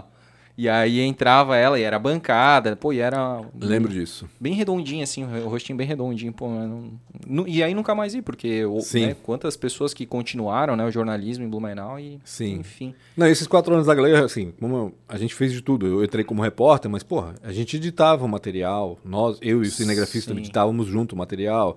Quem É, que era o cinegrafista que tu ficou mais tempo? Sandro Pessoa, Sandro Pessoa? e o Leonardo Danese, pra É. mim, foi o cara que melhor trabalhou comigo. O Leonardo trabalha até hoje na TVL, Não se era a não Miriam engano. Rosa? Deixa eu ver a foto, tem a foto aí? Eu, pode ser que seja, se tu conseguir a foto, É, pode ser Miriam Rosa, pode ser. Pode ser. Rosto bem redondinho, cabelo curtinho assim. É, o Leonardo Danese trabalha ainda hoje na TVL, se eu não me TVL. engano, e também com algumas produtoras. Aham. E, cara, eu trabalhei muito tempo com ele, a ponto da gente hum, não precisar falar um com o outro em relação ao que a gente essa precisa. assim. Muito, muito, muito. O Léo era muito acho que bacana.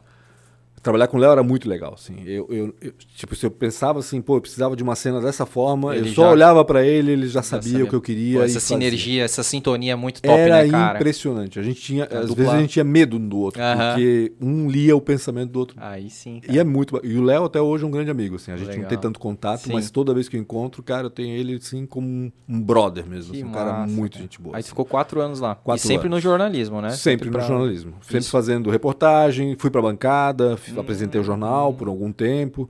O Jornal da Noite, né? O BTV Uhum. Notícias. Também o Jornal do Almoço, de vez em quando. O Jornal do Almoço, o Jornal de Blumenau, que era ao meio-dia. é, também. É, coordenei por um pequeno período também. E É. Jornalismo não me dei muito bem. É, ouvi muitas queixas. Em que repó- sentido? Repórter de, que hoje me encontra e são super amigos ainda. Pô, tu me fez chorar um dia. Pô, porra, eu fazer chorar porque eu era muito bravo. O que que era? Não, tu era muito bravo e tal. Oh, é. Não era um bom chefe, vamos dizer Aham, assim. Acho que na época ainda era muito imaturo, talvez, para esse cargo. sim. Né? Tanto que não evoluiu também. Aham. E aí, depois disso, TV Galega teve que dar uma enxugadinha, aquela coisa e tal. Tá, e aí, conversando, decidimos que eu ia sair do jornalismo e ia tocar um projeto para a Associação Empresarial de Blumenau, a CIB, Uhum. que estava afim de fazer um programa na TV Galega. Todo mundo queria fazer um programa na TV Galega naquela época, né? Todo mundo queria fazer. E a CIB viu ali uma oportunidade de levar para ela, de levar o conteúdo dela, ou seja, do empreendedorismo, Sim. as matérias de economia, para a cidade, através de um programa de TV na Galega. Que ah, era? Beleza. Momento Empresarial a Momento CIB. empresarial. Eu e o Walter Osterman. Pô, Eu era repórter e produtor, o Walter apresentava o programa. Basicamente um programa de uma hora, quatro blocos, um bloco de reportagens sobre o que aconteceu na associação naquela semana e três blocos de entrevista, que o Walter tocava. Às vezes eu com ele, às vezes ele. três blocos de ser, eh, diferentes, com pessoas diferentes? Ou... Depende, É, depende. Às vezes podia Às ser vezes- os três com a mesma pessoa. Às vezes podia ser, às vezes podia ser três pessoas diferentes, cada bloco com uma pessoa. Uhum. Então, e aí depois o Walter saiu, aí eu fiquei sozinho por um tempo. Quanto tempo tu tocou esse programa mais ou menos, Ponte? Ah, cara, 94. Ah, perdão, 2004 até 2007. Quando acho. tu se formou? Uns três, é, mais ou menos isso. Mais ou Chegou menos a trabalhar com a Mirella Sabrina? Mirella Sabrina. Ela era da Galega, repórter. Acho, não lembro. Ela estudou no Pedro II. Ela minha era- memória é terrível, cara. Às vezes eu deixo escapar Ela e era- daqui a pouco eu vou dizer, pô, claro, Sim, se mostra não, não a lembro, foto, né? Hoje em dia ela é, ela é proprietária da Portos. Ah, sim, a Mirella. Não, não cheguei a Mirella, trabalhar com não? ela. A Mirella foi produtora da RBS. Na Também? época que eu tava no Santa. aham. Ah, tá. Eu só lembro dela na, na Galega. Ela, eu Filha fazia, do Antônio. É, não sei.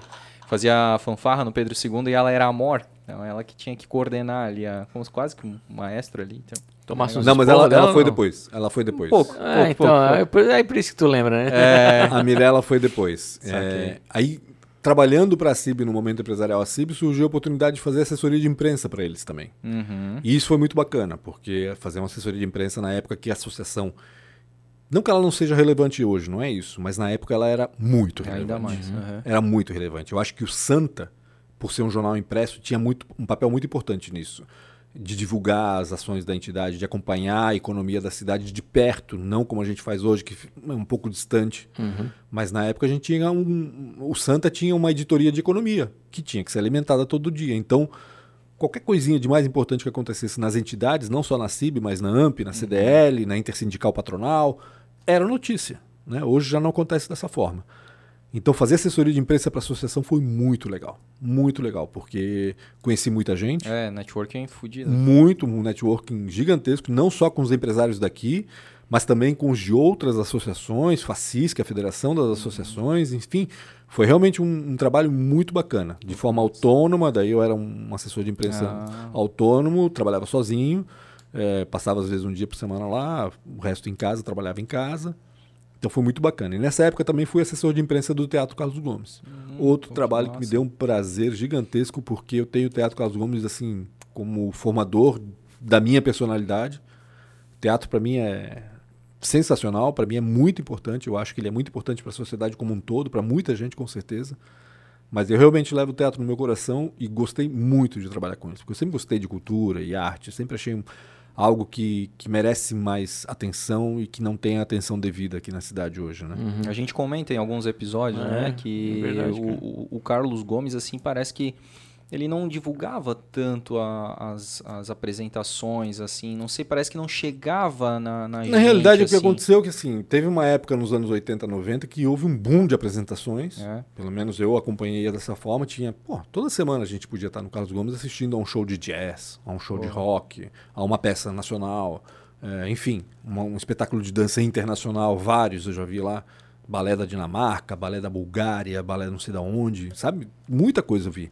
Isso entre os anos 80 e 90. E depois a coisa definhou. É, porque a cultura como um todo Sim. ficou restrita aos grandes centros. Foi complicado isso, sabe? Não é culpa do teatro.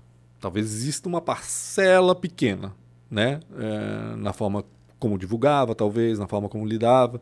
Mas não. Mas eu a- acho que na, é, na, na é o contexto mesmo geral de, mesmo. De, de, de, assim, de, de conteúdo mesmo, eu Uhum. digo, sabe? Parece que, não sei... É, mas cada vez menos esses É. espetáculos ah, vieram pra cá. Isso, isso. Que eu... Ficava em Cara, eu, Floripa. só, eu lembro certinho, Ficava em acho que passava na RBS aquelas propagandas do é, Teatro Carlos Gomes apresenta Hum, Chapeuzinho é, Vermelho, aham. passava assim aqueles Valdir Dutra. Valdir Dutra. Valdir Dutra, pô, clássico. Uma Com- produção, clássico. Valdir. Todo domingo Companhia tinha, Valdir Dutra. Todo domingo tinha Aí era sempre em Blumenau e Brusque, né? Exato. Ah, exato. sábados em Chapeuzinho Blumenau, vermelho, três porquinhos, qualquer É, coisa assim, sim. é, só lembro disso aí. Assistia aos espetáculos quando era criança e cobri depois, às vezes, como repórter também. Sim. Aí tu assistiu a peça do Companhia Carona, Sim, sim, sim, sim. Eu gostava, assim, era muito ativo. Tinha os espetáculos de dança que vinham pra cá eram incríveis. Gente de Floripa muito boa, Cena 11, nunca esqueço É. desse grupo, um grupo super moderno, vanguarda mesmo assim pra época.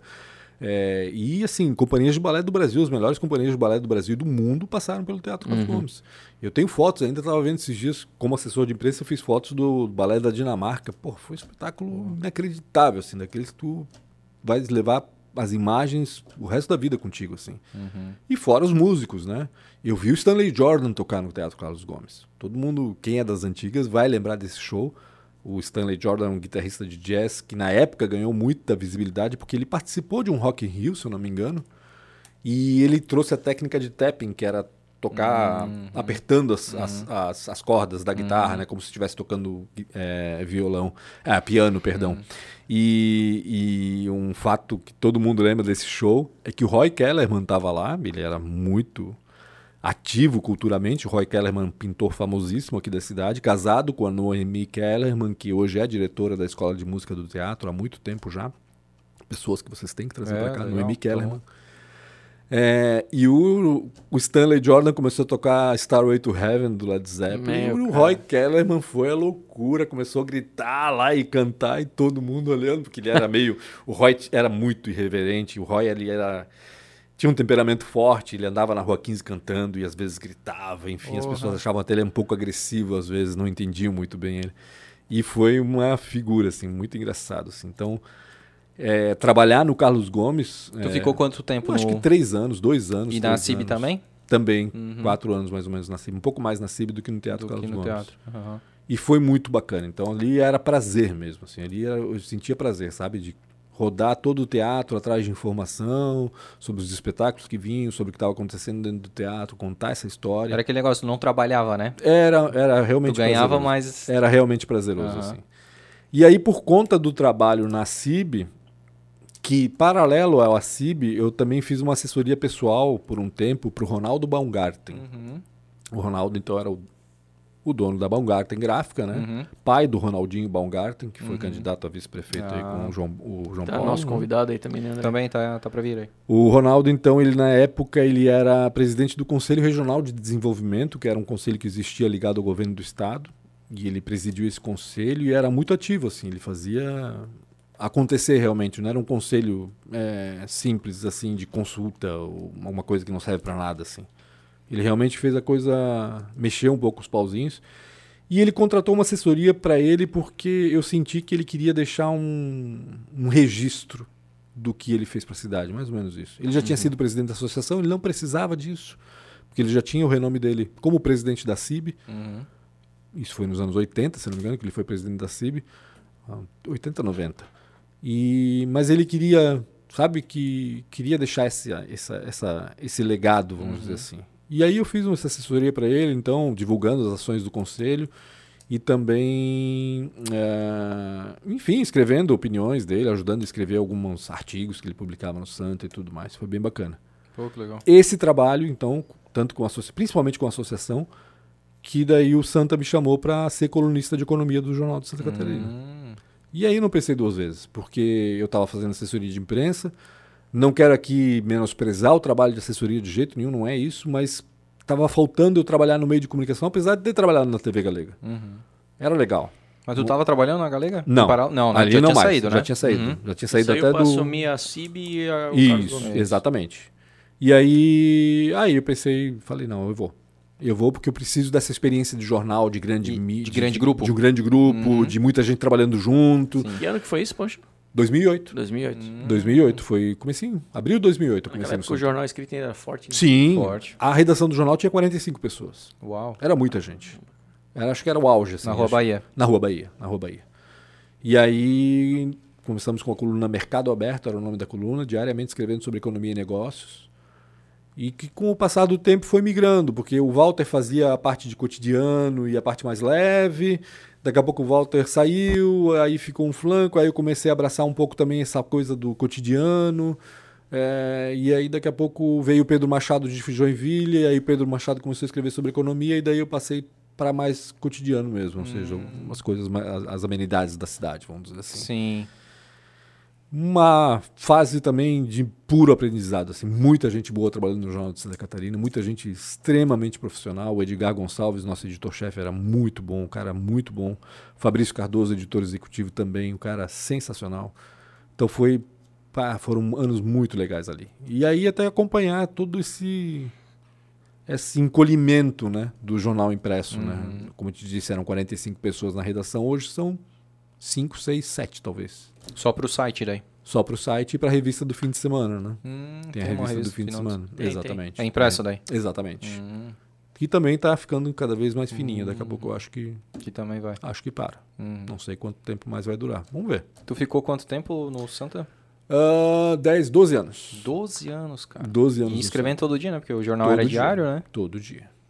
Todo dia. Mas a, agora eu faço um link, né? Eu, o- eh, esse teu trabalho pra CIB te deu muita. Muita visibilidade. É, te- mas te deu, ah, assim, caldo, né? Pra, Sim, não, pra como- falar de economia, Como né? eles Porque, sabiam pô, que eu tinha intimidade é, com todo mundo ali da, da área, então Sim. ficou fácil, né? Sim, Ficou, sim. Pra mim era muito fácil, né? As fontes eram muito próximas, né? Não Sim. tinha dificuldade com fontes. E não nenhuma. só a fonte, falar sobre, né? Sim, exato. muito natural pra ti falar sobre Uhum. aquilo ali. né? Teve alguma coisa que te marcou nesses 12 anos, assim, bom, alguma coisa, muita coisa, certo? Mas Ah, assim, muita coisa. Engraçado que mas eu, relacionado a... eu sou ruim, eu sou Ah. ruim demais pra me vender, cara. Eu sou um marqueteiro péssimo, assim. Eu não lembro das coisas assim. Eu fiz muita coisa legal. Como eu te falei, ah, eu te falei da época, antes da, da, da entrevista, a gente tava falando de eu ter entrevistado o Frejado, o Barão. É, é, Mas foi na é. época da Galega, sabe? Foi uma entrevista legal de fazer, é. gostei. Eu entrevistei o Fernando Henrique Cardoso. Porra, que show, É, cara. veio aqui pro Blumenau, nem lembro em que situação, mas ele foi almoçar lá no Senac Bistrô, comeu uma carrequinho dele lá, fizemos uma fotinho dele lá, entrevistei com ele, uma exclusiva, coisa que Poxa. era difícil, foi bacana. Isso já pelo Santa. Já pelo Santa. Aham. Pela Galega eu acompanhei o, Antônio, o Fernando Henrique Cardoso, perdão, na inauguração da, da SC Gás em Antônio Carlos, lá em, Aham. em Floripa, quando começou a história do gás natural aqui em Sim. Santa Catarina, mas lá também não tive contato. É, Assim, o que mais o que mais eu lembro e que acho que gerou um, um impacto na cidade como um todo, já migrando da economia para o cotidiano, foi quando eu publiquei em 2015 sobre a história dos túneis do Teatro Carlos Gomes, que eles acharam lá na, na época da Foz do Brasil. Né? Não era, não, era É, o Debrecht já, né? Não, É. era... Já era o Debrecht. Era o Debrecht, era o Debrecht. Tinha a placa do Debrecht, eu lembro. A- a- era a é. segunda? A Era segunda, a segunda, empresa. era a A segunda. primeira foi a É, Foz. exatamente. A segunda foi o Debrecht, É, agora é a. BRK, né? Exatamente. Tá, e aí isso publicou. foi muito legal, porque eu tinha uma paixão pelo Carlos Gomes, porque eu gostava dessas histórias como vocês gostam, É. porque o lema do Blumencast eu sei que é dos túneis de Blumenau. Então, pô, quando eu descobri aquilo, foi um furo de reportagem que eu me orgulho, assim, sabe? Como recebi, é que foi, cara? eu recebi uma ligação de um amigo, Ah, e ele assim, Pancho, não sei se está sabendo, mas eu acho que eles acharam alguma coisa ali na rua John Kennedy. Eles estavam lá instalando o, a- o sistema de esgoto, né? Eu falei, é mesmo, é? É, eu passei lá, falei com os caras, não sei, eu acho que. Cara, passa lá ele assim, vai lá dar uma olhada. Acho que eles acharam alguma coisa ali embaixo da terra. Falei, tá bom. Peguei o carro e vim pra cá. Estacionei, fui lá dar uma olhada, olhei. Primeiro olhei, passei uma vez, passei duas vezes, não vi nada de anormal na obra. Aí eu me aproximei de um carinha lá, falei, vem cá.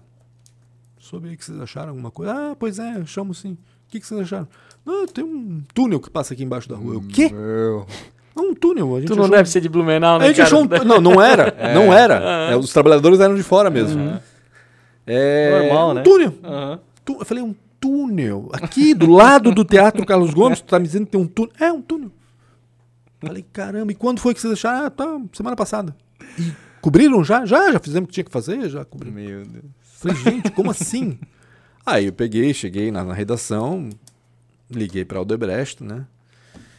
Falei, pois é, tô sabendo que vocês acharam. Falei, putz, grilo, assim, eu lembro a assessora, a Maria, acho que era a Maria. Não sei se era a Maria, acho que era assim. Tá, peraí, que vou ver o que a gente vai fazer e tal. Daí não tinham como negar, não tinham como esconder, eles abriram para mim, mandaram as fotos. Quando eu vi as fotos, falei, caraca, não é possível. da hora, que sensacional isso aqui.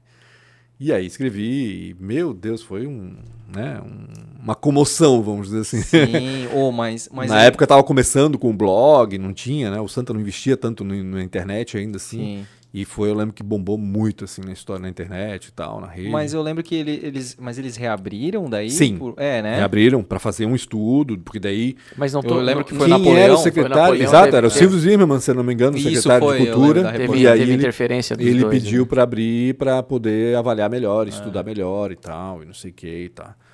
Foi muito bacana, assim. Foi um dos furos que eu tive Mas tu chegou a- orgulho. a- assim. tu- tu- não, não, não, não, não cheguei a entrar. a não cheguei a entrar. Só vi as fotos, depois que eles abriram, eu vi assim de Tu por chegou a fora. ver alguns vídeos no YouTube que teve uns caras que vieram ali à noite? Não. Não? Não. Meu Deus, tem que ver isso aí, cara. Porque No daí- túnel? É, eles, eles entraram, mas aí, tipo, já tava mais ou, me- mais ou menos fechado, mas eles conseguem mostrar, né, com a, com a lanterna e com, com o celular, com a câmera, assim, que tem uma. Porque falava, né? Ah, dá pra ficar em pé, acho que tinha um metro e. Acho que dava pra ficar. 60, é, exatamente. 80, Parece mais ou menos. meio É, agachado. É, né, meio parece. agachado.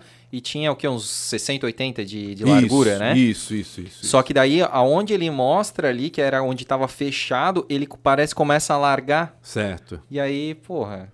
Como se- assim, né? Pô, e se tiver um negócio ali, cara? E se- Não, mas assim, Pô, ó, exatamente. Tipo, digamos assim, ah, naquela faixa onde eles abriram pra imprensa ali, beleza, é um negocinho ali, ah, é galeria pluvial. sim. Pô, mas aonde tava tampado ali, cheio de pedra e barro já, assim, tinha uma frestinha que tu consegue ver que ele começa a abrir. E aí, cara? Ah, aumenta o volume de água. Ah, tá bom. Pode ser, por que não? Não, mas assim, ó, depois Tu, que tu eu, não soube nada daquele negócio que acharam uns negócios lá?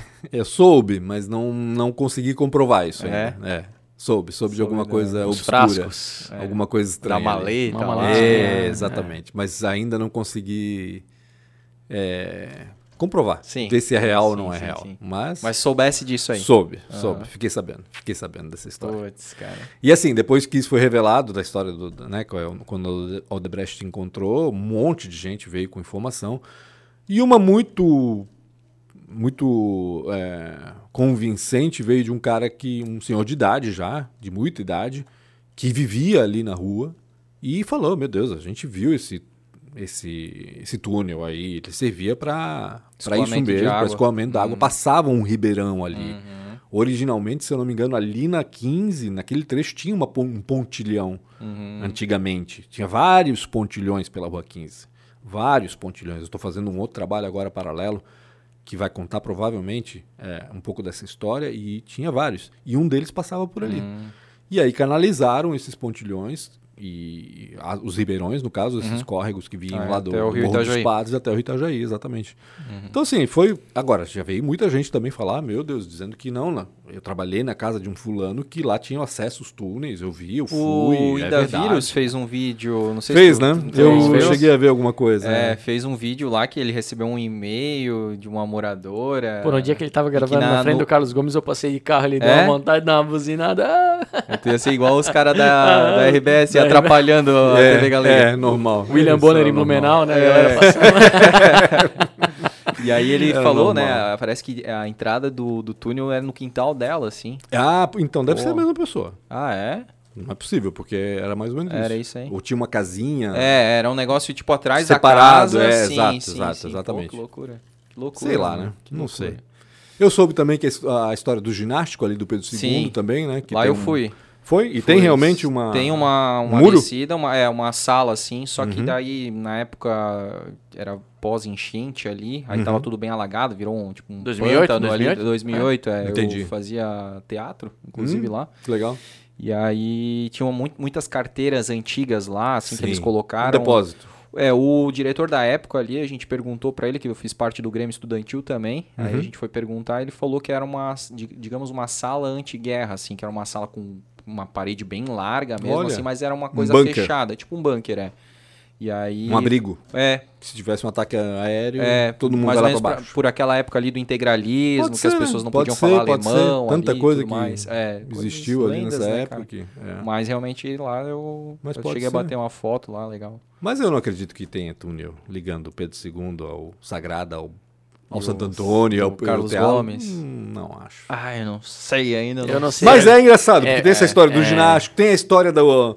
Fui já várias vezes, como eu fazia assessoria pro Teatro Carlos Gomes. Eu fui lá embaixo do palco giratório. Aí tu viu que tem lá uma, uma Tem porta. uma parede lá que realmente parece que foi rebocada mais recentemente, vamos dizer assim, que não é original, mas. Ah, gente, tanta coisa. Tinha um, não eu tinha fui um- no meu apartamento aqui, não fui? Tá É. tudo mudado também. Tem uma porta que não tá no lugar certo. Então, não quer dizer que não teve o teu É, apartamento. então verdade, também não quer dizer que não teve o túnel. Verdade. Ó, no mínimo deixa uma pulga atrás da orelha. Ah, Não, deixa, A Blumenau deixa. toda vive isso até É, hoje. cara, e de vez em quando reacende, né? Como Sim, pode, né, cara? história do Um cap, assunto- do Teatro É, Gomes, é, aquela coisa isso. toda, né? Cara, e, e aí, assim, teve uma- alguma coisa, ah, tirando o, o túnel, polêmica, assim, mais polêmica? Ah, não? sempre tinha, É. sempre tinha. Eu não lembro, assim, de nada muito forte, assim, mas, mas sempre tinha. mais furos de reportagem Uhum. mesmo, sabe? A venda da Unerselv, por exemplo, eu que ajudei.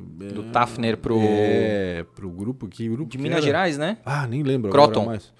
Foi pra Croton já na época? Croton, Croton, é, Croton. Foi pra Croton Depois já foi, eu começo, acho né? que foi vendido de novo já. Sim, Foi, foi, sim, foi. sim, para outros fundos, é, exatamente. Exatamente. E aí. aí Ah, várias coisinhas assim que Sim. agora realmente, cara, eu sou péssimo pra me Não, lembrar de boa, dessas cara. coisas e, assim. E, tipo assim, aí nessa época tu tava no Santa e aí tu, teve- tu também fazia participação no- na Atlântida lá no. Na Atlântida foi realmente o melhor momento, acho, do, do, do final do, da Aham. NSC, vamos dizer assim.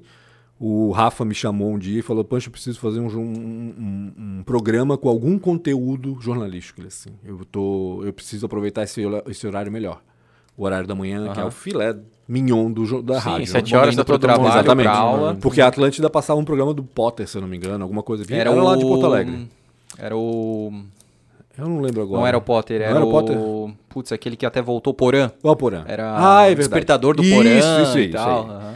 Que, que tinha uma audiência muito boa. Tinha, mas A- era- até um desafio do Rafa. Ele falou assim: cara, vai ser foda, porque tirar o, o Porã pra colocar um conteúdo local É. vai ser difícil, mas eu quero ele assim. Eu queria, ele queria muito fazer isso.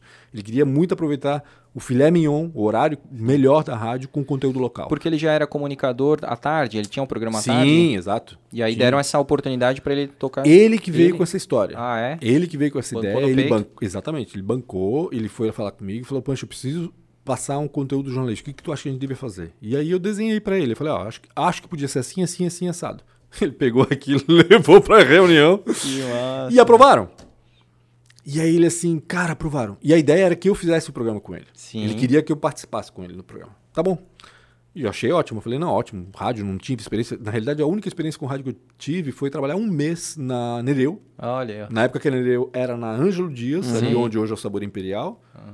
E eu chegava às 5 horas da manhã lá para fazer o Jornal da Manhã, para produzir o Jornal da Manhã, que era apresentado pelo Vilarino Wolf, pai do Fabrício Wolf. Hum, E Fabrício Wolff tá tinha- mim aí. E tinha a companhia do meu lado do grande Rosenbrock, que ainda era vivo na época e abria o a rádio praticamente, né? O cara é uma lenda, assim, né? Um figuraça. E foi um ano, foi uma- um, um mês na realidade, assim, foi mais para cobrir a férias de alguém e ver se eu me habituava para quem sabe continuar, mas eu não me habituei muito, achei a coisa muito arcaica, não conseguia ver meios de modernizar e evoluir. Eu pensei, não, né? deixa quieto, eu não vou, vou deixar quieto, quieto não, não vou fazer. E aí a oportunidade chegou na Atlântida e aí aí ele aprovou o, o cafezão, ele falou assim, só não aprovaram o teu nome, assim. Putz. Porque eles teriam que vincular meu nome à Atlântida também, eu teria que ser funcionário também da Atlântida, eu teria que me bancar também, me pagar, e eles não queriam gerar mais, Mais custo. custo. Aham. Né? E aí eles fizeram para ele, ó, Rafa, chama todo mundo do jornal para participar. Chama segunda-feira alguém, terça-feira alguém, Esporadicamente. esporadicamente, né? Todo dia tu chama alguém diferente. Sim. E beleza, ficou nesse formato daí. E aí, só que, porra, eu gostei da história, né? Foi muito legal fazer o cafezão. E era eu e o Walter ainda, nas Ah, terças-feiras. dava umas rixas, né, nossa, cara? dava. Tinha uns apelidos, como é que era? Pe- Revoltinho. Revoltinho, revoltinho, é. porque ele ficava revoltado. Era, pra mim era o... pegava no pé do Walter Era, mas eu sempre, o Walter, porra, eu trabalho com o Walter desde a época da, Da Galega. Da Galega, né? Sim. Ele fazia os comentários dos jornais, do Sim. jornal. Ele escrevia às vezes pro cara ler. Eu lembro que na época era o Clayton Close que apresentava o jornal. Meu Deus, cara. Isso faz Cleiton foi anos, radialista é, da é, CBN lembro. também. E, e- e era muito engraçado. Enfim, o Walter sempre. Eu conheço o Walter há mais de 20 anos. Né? Pra mim é a quarta figura paterna. Ah, que é legal. meu irmão, praticamente. Poxa. Pô, que tem- legal, cara. E é um cara realmente sensacional. Respeito muito e gosto muito do Walter. Então tinha liberdade, né, pai? Sim, a gente tinha essa coisa. Pô, já tinha trabalhado com ele no Momento Empresarial ACIB, já tínhamos trabalhado na- no Santa juntos. Ele não estava na redação, ele fazia o trabalho dele de casa, mas enfim. E ali a gente tinha liberdade realmente para fazer, né? E, e- e era muito legal, porque a, a química entre a gente era muito bacana, porque eram três gerações diferentes. Verdade, né? Nós temos 20 anos de, de diferença Ah, é. cada- de um para cada um, assim, entende? Uau. É, e aí era muito bacana, porque o Walter fazia as piadas dele e, e brincava e fazia as, as ponderações sérias quando era necessário. Eu passava a informação e às vezes opinava também. E o Rafa fazia muito o papel do ouvinte, É. do curioso, do queria saber por que, que é assim, por que, que tem que ser assado, por que, que não pode ser assim, diferente assim. Então era muito bacana. Muito Fora bacana a música, mesmo. né? Fora Sim, sim. as músicas que eram sensacionais. Rock É. and roll puro, muito anos 80 e 90, né? Não, o, Porque o Rafa se ligou que nesse horário os pais estão levando os pais pais que são minha É, idade, estão é. levando os filhos pro colégio. E aí curtem também, né? Nossa, É, cara, é- é, impressionante. O- Pega a uma in- faixa etária, é, uma faixa grande, né? E a interação com os pais e com as crianças. As crianças As mandavam crianças- áudio no WhatsApp As crianças direto. É. adoram o Rafa, é, É. impressionante. Ele tem uma coisa com as crianças Sim. incrível, assim. Muito massa. Então foi realmente um. Vê, ele tem 30 e poucos anos, né? Sim, 30 e poucos. Acho que ele fez, fez 31 agora, acho, É. lá, alguma coisa assim. Cara, eu achei ele um excelente E- comunicador. né? Ele é muito bom. Mas ele ainda Ele é tem uma cara de gurizão, assim, É, ele né? tem uma cara de um espírito de gurizão, né? 20 e poucos. E tem jeito ainda, Tem assim, jeito, ele, né? tem, ele, ele tem, ele é muito ingênuo. É, É um cara ingênuo puro. sim, sim. O Rafa é Muito a bom, pureza né? em É. pessoa, assim. E uma pessoa incrível, assim, muito legal, bacana. cara. Muito bacana. Foi realmente, foram dois anos que eu passei ali eh, fazendo cafezão com Tu eles gostava de acordar cedo? Ah, é a parte ruim, né? É, né? Mas tranquilo, assim. Eu não Chegava sei se teve lá, alguma, alguma Tu chegavas lá, tinha duas bandejas do Café House. Porra. É, eu, ia, Tinha, né, cara? eu ia falar que Ah, aí o Poxa, meu é só dia já ficava comida, bom, só cara. por isso ficava bom Poxa, é demais. só pela comida. Pegava cara. aquela bomba de chocolate, Chocolate, já dava né? aquela injeção Já de glicose. Ficava bom demais, fazia o cafezinho, cara, a gente se divertia ali. Mas era uma diversão pura. Eu assim. lembro uma vez que o Walter pediu pra tocar alguma coisa do Erasmo Carlos ou do Alguma Roberto coisa velha, ele Carlos. pegava sempre é, as coisas velhas, assim, é. meu, bem... Cara, eu lembro ali que também tinha um, não era uma rixa, mas era uma pegação de pé assim do Guto com o Pedro Machado. Sim. Ah, daí começou a ter não, as porque daí eles, versões, não, se o ah, Pancho é, tem rixa com o Walter, agora a gente vai ter que ter rixa o também. Pedro é. com o Guto, né? É, O Guto e o, e o Pedro tinham isso também, eles queriam imitar, vamos dizer assim, as Ah. rixas. Mas tinha, tinha, eles, eles se desentendiam em termos, né? É. Divergência de opinião. né? Exato, exato, exato. Mas era muito bem saudável, humorado. né? O Guto é muito engraçado, né? O Guto é uma figura, um cara muito divertido. Ô, e tu tens um trabalho paralelo, cara, que eu queria levantar e, Hum. e te perguntar, que é o Um Rosto por Dia, né? Ah, o projeto Um no- Rosto por Dia tá Instagram. parado, né? Pois é. Tá parado. Como é que tu começou isso? Por que tu começou e... Cara, eu, eu lembro que eu tava em Curitiba um dia e fomos passar o fim de semana lá e na volta eu parei num posto de combustível e encontrei um, um mandarilho. Um morador de rua, provavelmente. Um morador de rua. E quando eu olhei pro cara, eu falei, meu, que rosto incrível que tem esse cara. Um- era um senhor de uns 60 anos de idade, maltratado pela, Pela vida? Pela vida. Uma barba branca, branca, um bonezinho surrado e uns olhos azuis, assim, de doer, assim, de tão azul que era o olho, assim. Era um negócio... Agora deu. Ah. Fechou, bom? fechou, tá bom, tá bom. Não, agora tem que mexer. Ah, meu Deus do Não tava, céu. tu mexeu e aí foi. É, agora é. foi, foi, foi. Tá bom? Tá bom. Aí eu falei, cara, que... Sabe, o rosto da Sim, pessoa me chamou chamativo, atenção. né? Eu fui lá com o meu celular e falei, desculpa, preciso fazer uma foto sua e tal. Eu falei, ah, não, beleza, pode fazer. E fiz a foto. Beleza. Aí fui rapidinho, porque eu tava abastecendo, peguei o carro, voltei. Quando cheguei em casa, depois fui olhar a foto, falei, cara, que massa que ficou essa foto. Que sensacional. Eu falei, quem é esse cara? Eu pensei. Que não perguntei pra ele o nome? Não perguntei. Fiquei curioso sobre a pessoa. Falei, Uhum. Sobre a cara, história que história dele. que esse cara tem pra contar? Eu pensei, porra, tá aí, ó, um negócio que eu podia fazer. Porque eu tinha, apesar de ser jornalista, eu tinha, eu sempre fui meio tímido assim, e sempre tinha um bloqueio para me aproximar das pessoas. É, não era uma coisa fácil, mas eu tinha que fazer por conta do, do ofício. Eu pensei, pô, eu vou, quem sabe contar a história das- de algumas pessoas assim, fotografar as pessoas. E fotografar era outra coisa que eu tenho como hobby desde adolescente e nunca fotografei até então, tinha fotografado até então pessoas. Eu fotografava objetos, paisagens, mas não pessoas. Pensei, pô, eu vou começar a fotografar pessoas e vou começar a contar essas histórias. E daí surgiu. Na realidade, um dia eu peguei o carro, fui lá na BR-470, peguei um cara que estava se oferecendo como chapa. Hum. Foi o primeiro. Não lembro o nome dele, mas tá lá. Aham. Mas assim, aí eu fiz a foto dele, uma foto razoável, celular, nada Cara, demais. Mas muito top aquelas fotos lá. Mas é, que depois eu fui aprimorando, Ah, é? né? E aí escrevi três linhas sobre o cara.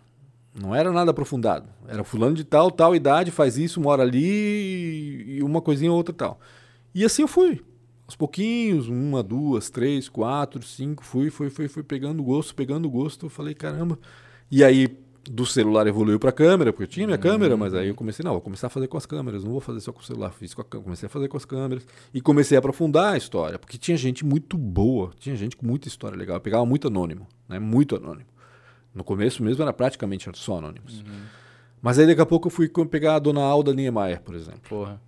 Ah, como é que eu não vou? Como é que eu vou escrever só quatro linhas da Ah, Alda é. Niemeyer? Não tem como fazer isso. Escrevi três, quatro parágrafos e ainda assim mal contado, porque podia escrever um livro sobre Ah, ela, sim. né? E assim foi, né? Fui evoluindo, aí às vezes alguns vendiam mais, outros vendiam menos, uns vendiam muita coisa. Aí fiz uma série depois com vídeo também, tem alguns que tem vídeo, além do, do- do- da, da foto. Juliano, aí já, já peguei gente mais, mais referência, vamos Tá. dizer. Peguei Juliano Mendes, peguei a Maraike Valentim, que é A cantora. cantora, o Mendes é da, da Eisenbach. É, exatamente, Juliano Mendes Deisman, da Pomerode Alimentos agora, né? Uhum. Dos queijos Vermont. Peguei o Daniel Oliveira, o triatleta, o ultra- ultra atleta, o Carlos Braga Miller. Sim. É, enfim, é, fiz uma série diferente com foto, com, com, vídeo. vídeo. Aí fiz uma série depois com, sobre Oktoberfest, com pessoas que tinham ligação com o Oktoberfest. Isso foi, isso foi pesado, porque todo dia eu tinha que publicar uma, e aí eu publicava no jornal também, porque daí deixou de ser paralelo, trouxe para o jornal. Ingo Pence, Lino, vendedora da lojinha que vende os tirantes e os chapéus, o caricaturista argentino que está lá todo ano. Uhum. verdade, eu então eu trouxe a, a- pessoa que serve o chopp. Enfim, Nerino, tu... histórias. Quem? Nerino? O Nerino não. Não botei o Nerino, olha só. é. É, tem que contar Ele é história do acessível? Ele é acessível, É, claro. tranquilo? Não, tranquilo. Ô, ele ia adorar estar aqui. É. Acho que sim. Ô, Não sei. Deus. Eu, Não eu acho sei. que sim, eu acho que sim. Não sei. Enfim. E, mas agora ele parou, né? Um rosto por dia, tá lá em umrostopordia.com.br. Ah, Acho pô, que transformar tem- em site? Cento e tantas fotos tem É. lá. Pô, uma que me chamou muita atenção, pô, teve várias, né, cara? Que inclusive eu já te falei lá na nossa conversa, né? Aham. Que é a nossa fonte de inspiração também. Quem? Não, eu digo um Ah, o rosto por dia, É, sim, pô, é sim, muito sim, legal sim, pra gente encontrar gente que, pô, vamos trazer pro Blumencast, sabe? Sim.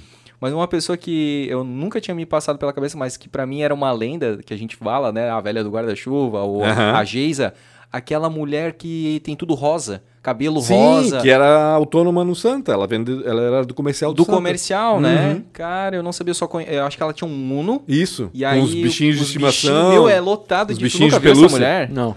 Não, tu já viu e tu não Eu deve não estar lembro. lembrando, cara. É. É uma senhorinha, uma senhorinha com um Uno e um monte de bichinho atrás, cara, de pelúcia, rosa. Mas um monte. Um Pensa monte, num é, monte. porrado, Cara, eu devo ter visto, mas eu não Um lembro. monte. Cara, eu já vi ela em vários lugares, no centro, já vi ela no Parque Europeu. Figura. Figura. E aí ela sempre com o cabelo rosa, eu já vi ela na Caixa Econômica. e sempre Uhum. Vestida de rosa, vestida cabelo de rosa. Tudo rosa, tudo rosa. E uma senhora, uma É. senhorinha, cara. É. Muito figura ela, Ela cara. Aí quando eu vi, história. meu, que massa, eu sempre quis saber quem que é ela. Então, e tal. cara, tem, tem, tem umas figuras assim que fizeram sucesso, assim, né? Porque, claro, todo mundo queria saber quem era. É. E um que me marcou bastante, que todo mundo ficou comentando, era o.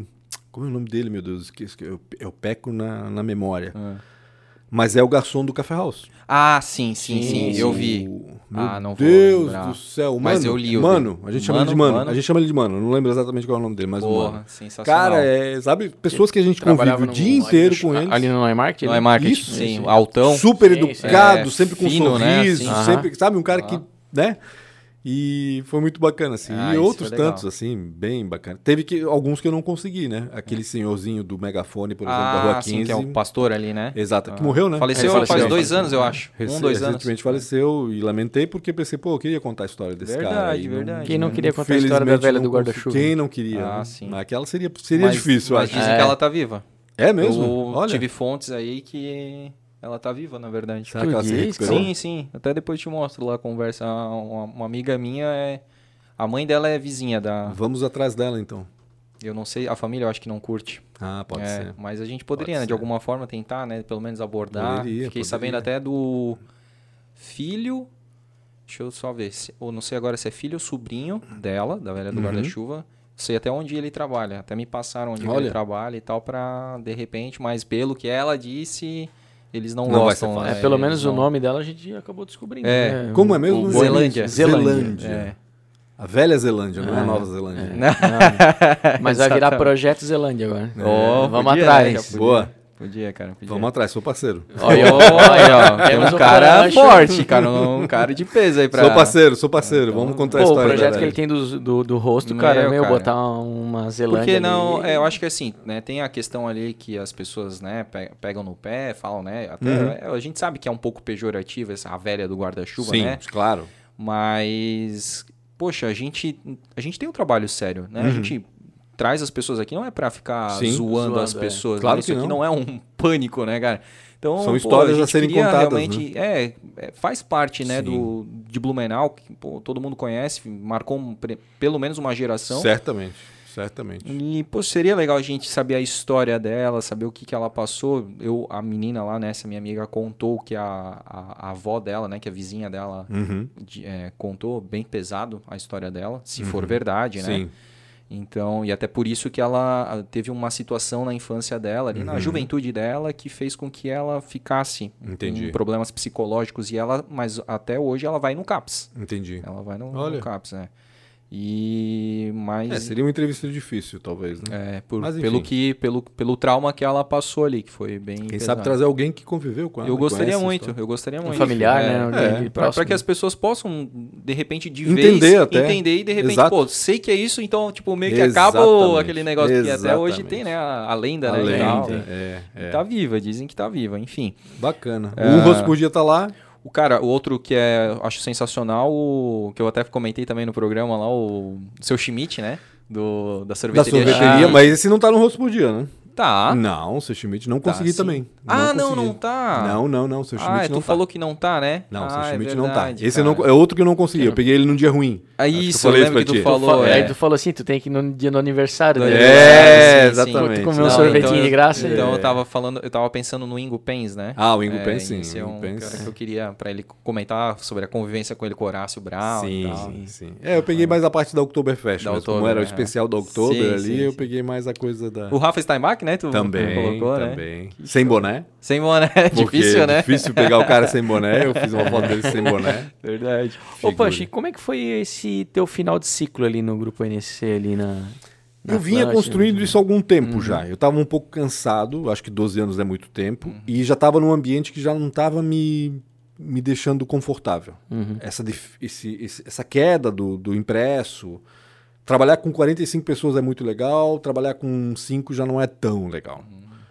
É, e aí, sabe, eu pensei assim, caramba, não tá me motivando mais. Uhum. Tanto que minha produção realmente ela teve uma, uma mudança aí, teve uma queda de produção, vamos dizer assim. Eu estava realmente definhando lá.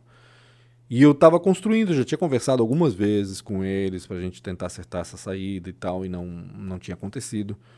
Até que no, naquele começo de pandemia, né? Aí eles me demitiram de uma vez por todas, né? É uma decisão é, esperada, vamos dizer assim, mas não para aquele momento. Eu não estava preparado para ficar sem trabalho no meio da pandemia, no início da pandemia principalmente, né? Porque eu tinha algumas ideias, né, diferentes daquela do que eu estava fazendo, mas que não seriam viáveis no momento de pandemia. E isso me afetou um pouco, assim. Eu fiquei, levei um baque. Levei um baque no começo, assim. Ainda estou me recuperando desse baque ainda, na realidade, porque a pandemia ainda me atrapalha um pouco. Talvez eu esteja sendo precavido demais, talvez eu deveria usar mais e colocar esses projetos mesmo com a pandemia, e acho que vai acabar acontecendo, mas eu ainda tenho um, um certo receio, assim, sabe? Então, não foi ruim ser demitido. Isso era algo, como eu te disse, que já estava construindo, eu já estava querendo né, essa saída. Foi ruim o momento. O momento realmente não foi agradável. Porque tu poderia sair pra já fazer outros Exatamente, projetos. Só que exatamente. daí tu saiu e não. Mas não tu lembra- Pude, não pude implementar o que eu queria. Sim. Eu tive que, na realidade, eu comecei a fazer o que eu estava fazendo. Hum. Que não era o que eu queria fazer. Mas tu lembra aquele teu momento quando tu teve a oportunidade de ir pra RBS e tu não foi? de vez em Não quando. volta me na tua mente De vez em Que quando. você tá passando por um paralelo similar Mas agora? de- é, pode ser, pode ser. De, nunca, pô, nunca será que eu não meto essa, a cara? Essa relação medo, eu não entendeu? fiz. Essa relação eu não fiz. Aquele momento me vem de vez em quando, de vez em quando eu penso, pô, como seria a minha vida se eu tivesse Mas aceitado? agora tu não tá passando por Pode algo ser. semelhante, porque você tá Não. com receio de É arriscar porque não tem por um causa da convite pandemia, específico, né? mas, É, exatamente, mas existe um talvez convite isso. a empreender. É. Talvez isso. Tem é, uma talvez situação, né? isso, talvez isso.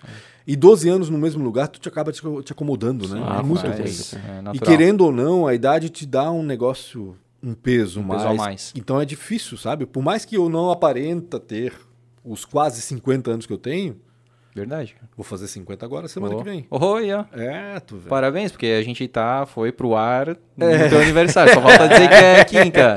Não É quinta? sexta. Sexta? Ah, 21. ó, presente de Amanhã é teu aniversário. aniversário. 21. Amanhã é teu Dia 21. aniversário. Então, querendo ou não, a idade pesa, tudo pesa mais. Mas claro, eu tenho que deixar isso de lado e tenho que começar a fazer as coisas que eu realmente pensava em fazer. Não, E não tem jeito, assim. Acho que a vacinação está chegando, acho que está todo mundo aos poucos né, voltando ao normal. De uma forma Ainda mais adaptada. acho que teremos uma quarta onda aqui em Blumenau, porque a gente já passou por três aqui na cidade. Uhum. Ainda acho que vai existir essa quarta onda, que ela pode ser perigosa, porque os, as UTIs ainda estão muito cheias. Uhum. E se os casos começarem a aumentar agora com as UTIs cheias, vai ser complicado, porque não vai ter vaga para todo O mundo. inverno tá chegando. Tu, Já tu não já pegou teve- Covid, não? Já peguei Covid. pegou? Hum. Peguei Covid em dezembro. Na virada do ano. Passei Natal e Ano Novo em casa. De molho. Tranquilo, não, não- Não, não precisei ir para o hospital. Uhum. Eu fui para o hospital para me medicar. Eu ia para o hospital do pulmão, recebia medicamento lá na veia, né? Uhum. Passava lá uma horinha e meia, duas horas recebendo medicação e voltava para casa. Uhum. Foi ruim, foi chato, não, não desejo para ninguém. Foi realmente ruim, mas não cheguei a faltar, não tive falta Uhum. de ar. Tive muito cansaço, muita dor, muita E indisposição. tu percebe alguma sequela? Não, Tem muita graças gente que relata, a né? Deus, não. Não, nem perdi olfato, não perdi é? paladar. Realmente foi tranquilo, vamos dizer assim. É chato. Uhum. Sim. Eu que costumo, eu não costumo ter gripe, por exemplo. Nunca tive gripe de ter febre. Mas e- tu deve e ser daqueles que quando dá, te derruba. Não, eu- Não? não, não. Eu, eu tenho muito problema com garganta, amígala, Ah, faringe, amidalite? Uhum. faringe também. É, e isso me atacou bastante na, na Covid.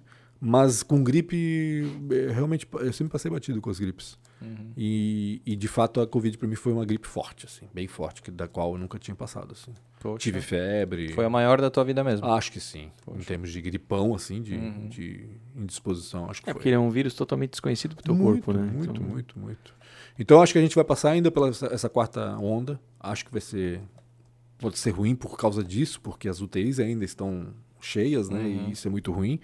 Mas acho que depois disso também chega, né? É Acho que porque deu. daí já praticamente aquela Imunidade de, de rebanho, né? né? Muita É, na realidade, pegou, assim, a imunidade de rebanho é muito relativa, porque como o vírus muta muito rapidamente. tu pode ser reinfectado. Exatamente. Uhum. Então não dá para confiar mais. Os especialistas já falam, já falam nisso, né? Que não dá para confiar na imunidade de rebanho. Dá para confiar ah, na vacinação. Sim. E A ponto. partir do momento que 70% da população estiver vacinada e que essa vacinação provavelmente vai ser renovada de ano em ano, como é da gripe, Uhum. Da aí acho que a coisa H1N1, realmente melhora. Então a gente tem que se vacinar. Sabendo que existe antes. um percentual, né? De 70%, Sim, eu acho. né? exatamente. É, exatamente. Então, a- são as vantagens de ser um pouquinho mais velho, né? Ah, Estão já vacinando tá- os de 60, Sei, eu tenho sei. 50, então Tá daqui, a a pouco, pouco tá daqui a pouco vem. E aí, a o que, que tu vem. tá tocando de projeto, então? Não, então por enquanto eu tô como pancho.com.br, Uhum. né? Tenho feito alguns trabalhos paralelos, eu trabalho no mesmo local de duas amigas fantásticas jornalistas também, a Letícia Silva e a Mariana Silva. A Nana, elas são da Trilha Filmes, elas produzem vídeos, né? É, elas fazem produção de transmissão de lives Uhum. e também de vídeos ah, institucionais, vídeo documentário, enfim. Então, fiz um trabalhinho com elas, devo fazer outros dois bem bacanas também. Vocês vão gostar desses trabalhos que elas vão fazer, depois eu mostro para vocês. Legal. É, tenho feito alguma coisa assim. Tenho apostado também agora em fotografia. Eu gosto muito de fotografar.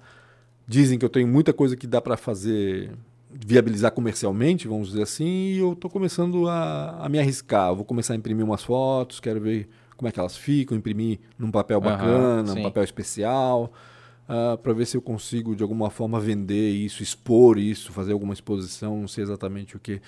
Porque realmente a fotografia é outra coisa que eu achei que desde o início eu poderia ter seguido profissionalmente, não fiz. É, mas não dá pra abraçar o mundo, né? Não É. dá para abraçar o mundo, É, exatamente. De Não, repente porque são eu era- fases eu da era vida, né? alucinado por foto, cara. Sim. Eu- eu e realmente pegava- tu tem um tino muito legal, eu cara, pra pegava foto. Tu a pega câmera, eu pegava a câmera da minha irmã, eu fazia luzes em casa, É. isso na década de 80. Pegava uma lâmpada, um abajur, jogava com as luzes para ver, fotografava qualquer coisa, uma escultura que tinha lá em casa e ficava brincando com as luzes. Cara, eu sempre fui muito alucinado assim por foto, mas nunca levei a sério profissionalmente, não sei por quê.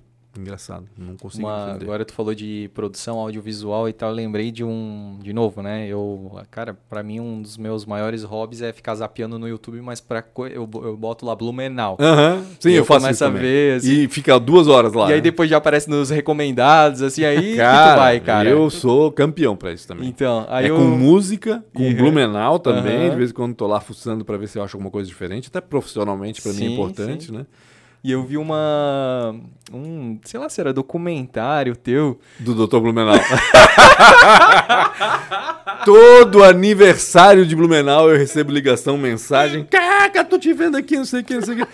Isso foi dois. Eu não vi, cara. Cara, Eu Precisa esse- ver, cara. Assim, o produto é, o produto é legal, O conteúdo é bom. mas deu um problema. Deu um problema no áudio. Aham, ele, Deu um problema. no ele narra a própria voz, cara. Cara, eu Engraçado. dublo a minha, Dubla, própria, dubla. a minha própria voz. Isso. Foi o trabalho da Pacto Filme. A Pacto era, ainda é, acho, é, acho que existe ainda. É o Carlos Pimpão, filho do Altair Pimpão da Hum. TV Galega, e a mulher dele, a Miriam Mesquita, Uhum. que foi jornalista lá. Sim, sim, sim. E naquela época os dois tiveram essa ideia de fazer esse documentário. São três capítulos sobre a vida de Dr. Blumenau. Porra, muito bacana. É legal, legal pra caramba, pra conhecer Assim, a história. muita gente amadora, né? O Clayton Schlindwein era o Dr. Blumenau novo. O Clayton hoje é produtor de cinema, é bacana. Ah, enfim, ah, o, o Luiz Vicentini fez a É, música e atuou. Eu lembro. eu As lembro. os filhos do Jorge Tais atuaram. Sabe, bastante gente. O Leonardo Danese, que era o cinegrafista, foi o, o Ângelo Dias, sei lá, o Aham. Índio. Cara, muita gente amadora, né? Foi ali no peito e na raça, mas foi bem feitinho, foi bem produzido, foi ótimo. Eu era, além do O narrador é, da o história, eu cara fiz que toda a narração. lá. Eu fiz a narração no estúdio do Geraldo Bispo, que eu vi que o Edson. Ah, Isso, comentou, indicou ele. aham. Assina embaixo, Massa. tragam o É. Geraldo Bispo. E, cara, deu um problema no áudio das minhas. Porque daí eu, eu aparecia. era- o documentário era assim: era o pai levando o filho para a biblioteca municipal para contar a história do Dr. Blumenau. Eu era o pai, o filho hoje. Não sei que fim levou o rapaz, mas sei que já casou, deve ter É. filho. E, e essa parte do vídeo, onde eu tô conversando com, com o rapaz, deu um problema no áudio. E não dava para gravar de novo. O que, que a gente vai fazer, Pancho? Ah, dubla a tua voz. Meu Deus, cara. Cara. É muito engraçado, cara. Parece muito filme da não sessão da deu, tarde. não deu para fazer um trabalho de excelência ou de uma boa qualidade nesse aspecto, É. no aspecto das da voz nesse momento que eu tô com o meu filho lá no- no- na biblioteca contando a história. A narração tá ok, tá perfeito, tá, Mas- a mas é- dramatização tá... É, Mas- Calma aí, a dramatização mais ou menos. Não, não, mas assim, ó, vamos é, lá. Acontece assim, ó, daí ele fala assim: Bem, meu filho, agora nós precisamos ir embora. Eu não sou ator, né? Pera aí, vamos. E além disso, tive que dublar. O que aconteceu? Eles tiveram que acelerar a voz de vez em quando. Aham. E naquela época não tinha o artifício que tem hoje de acelerar com o mesmo tom. Tu acelerava a voz, a voz ficava mais aguda. Isso. Então daqui a pouco a minha voz ficava uma voz, não de pato Donald, mas mais aguda do que ela é, né? Então, E cara, o menininho também assim. engraçado, ficou Ai, pai, engraçado. nós precisamos ir embora. Mas a agora." dublagem dele ficou melhor do que a minha. Ficou, a dele dá Ficou pra enganar, dá pra enganar. A minha é dele, péssima, a minha é Ah, péssima. Se eu já não era bom atuando ali, imagina dublando depois. Cara, foi Pô, gente, horrível. peço desculpa, mas vou ter que assistir. cara. Assista. Não, bicho, é muito- Procura lá, Doutor Blumenau, a história vai aparecer, cara. Não, é- vou muito assistir, bom, cara, muito certeza. bom. Mas enfim, o conteúdo é bom, história, é, a narração, a que eu digo assim, a narrativa, tudo foi É, não, muito o conteúdo ali, foi corajoso, sabe? é. Foi muito bem, assim, tem coisas muito bem feitas ali. Pena que deu esse problema no áudio, Sim. pena mesmo. né? não, pena em... E foi comigo, né? É. Ou seja, eu sou a vítima de Para todas as brincadeiras. alegria. É, Foi para a alegria de vocês, exatamente. Nós Paciência. temos que ir embora. Não, cara, tu tem que ver. Não, um- é, é bizarro. É aquela. bizarro. Tipo, a- como um que é? pitchzinho, É um, um- roteirozinho assim, tá ligado? Mas é bem. oh, Muito bom, cara. É muito Pô. encenado, é muito mexicano, né? Aquela coisa. É isso, bem novela mexicana, assim. Oh, meu Deus! É bem Oh, isso. oh. Bem isso. Ô, ô, Punch, pra gente, pô, já estamos aqui há três horas, cara, Meu Deus do conversando aí. E. e- Cara, eu só demais. queria, assim, pra gente poder finalizar, cara, queria- Tem- Vê se tem pergunta. né? Tem as perguntas mais antes até do, do Maurício. Isso, vai botando aí na, na agulha, né? Como a gente tava falando de disco aí. É, é, O. Cara, tua. Se puder falar pra gente um pouco da tua vida pessoal, a gente não comentou assim da tua vida pessoal. Hoje. Hoje e não sei como é que É foi. verdade. Tu foi casado? Não, é, Nunca foi hoje, casado? hoje eu estou casado. Hoje tu tá casado? Não casado, né? Temos união estável, Aham, aquela aham, coisa assim, mas sim. moro com minha mulher já há, deixa eu ver, 2013. Sete, Hum, oito são anos oito já. anos, há oito aham. anos já. É, feliz da vida com ela. É. Muito feliz, estou realmente feliz. Foi a primeira vez que eu morei com uma namorada, vamos Sim, dizer assim. Depois sim. tive a união estável e tal, mas ou seja, fui sempre um pouco imaturo em relação a esse aspecto da minha vida, vamos dizer assim. Sempre namorava, mas, Hum. Mas não assumia os compromissos. ela lá, cá. Exatamente, exatamente, exatamente. Porque, tu- bom, tu falou e, tu, e, e dá pra analisar isso, né? Tu, tu sempre quis ficar um pouco mais sozinho, tu quis Sim, ter eu o teu tive. canto. eu, eu tenho um pouco disso, sim. Sim. Eu sempre fui. Eu ia pra balada, pra rivagem, por exemplo. Eu adorava ficar. Pegava a minha cerveja, ficava num canto observando. Curtindo. Observando. Tu era aquele cara do. Não danço, não sei dançar, não tenho o menor traquejo pra dançar. Na época que eu cantei, eu tava duro no palco, não tinha presença de palco nenhuma, sempre fui muito tímido. Sim. Mas gosto de observar. Observar, pra mim, é. Curtia a vibe, curtia a galera ali, curtia o, Tinha uma o negócio época, acontecendo. na época de balada mesmo, tinha época que eu dormia, acordava uma hora da manhã, chegava na balada às duas, quando tava todo mundo já, e só pra ficar observando e rindo. Eu, Olha minha- era a minha diversão. Às vezes ia sozinho, às vezes não, sempre encontrava alguém na balada, né? Isso não era. Mas tinha, tinha meu grupo de amigos também, sempre Sim. tive vários amigos, vários grupos com quem eu saía, com quem eu. E enfim, agora dividindo o mesmo teto, é de boa? Tá Tranquilo, tranquilo, assim? meu então? Deus, É. sensacional, convivência muito boa, realmente minha cara metade, vamos dizer assim, a gente se dá muito bem. E como é que vocês Isabela. se conheceram? Ó, Beijo. Isabela aí, ó. Ó, isso aí. Cara, a história da Isabela, porra, mais uma hora agora? Não, resumidamente. A história da Isabela é a seguinte: é, eu conheço a família da Isabela desde a época da natação. Hum, Os, pelo menos os dois mais velhos, a Bela também é a caçula, é, mas a Letícia, que é a irmã dela, ela tem dois anos a menos que eu. Ela praticava natação também no Ipiranga, o irmão dela também, o Leonardo. Então eu lembro deles na época da natação, eles eram mais novos que eu, mas eu lembro deles na época da natação já e no Santo Antônio também. Os três estudavam no Santo Antônio também, então a gente convivia, tínhamos alguns amigos em comum, principalmente eu e a irmã mais velha, né, que era mais próxima a mim. Ah, a Isabela casou com um grande amigo meu. Um grande amigo meu. Veja só.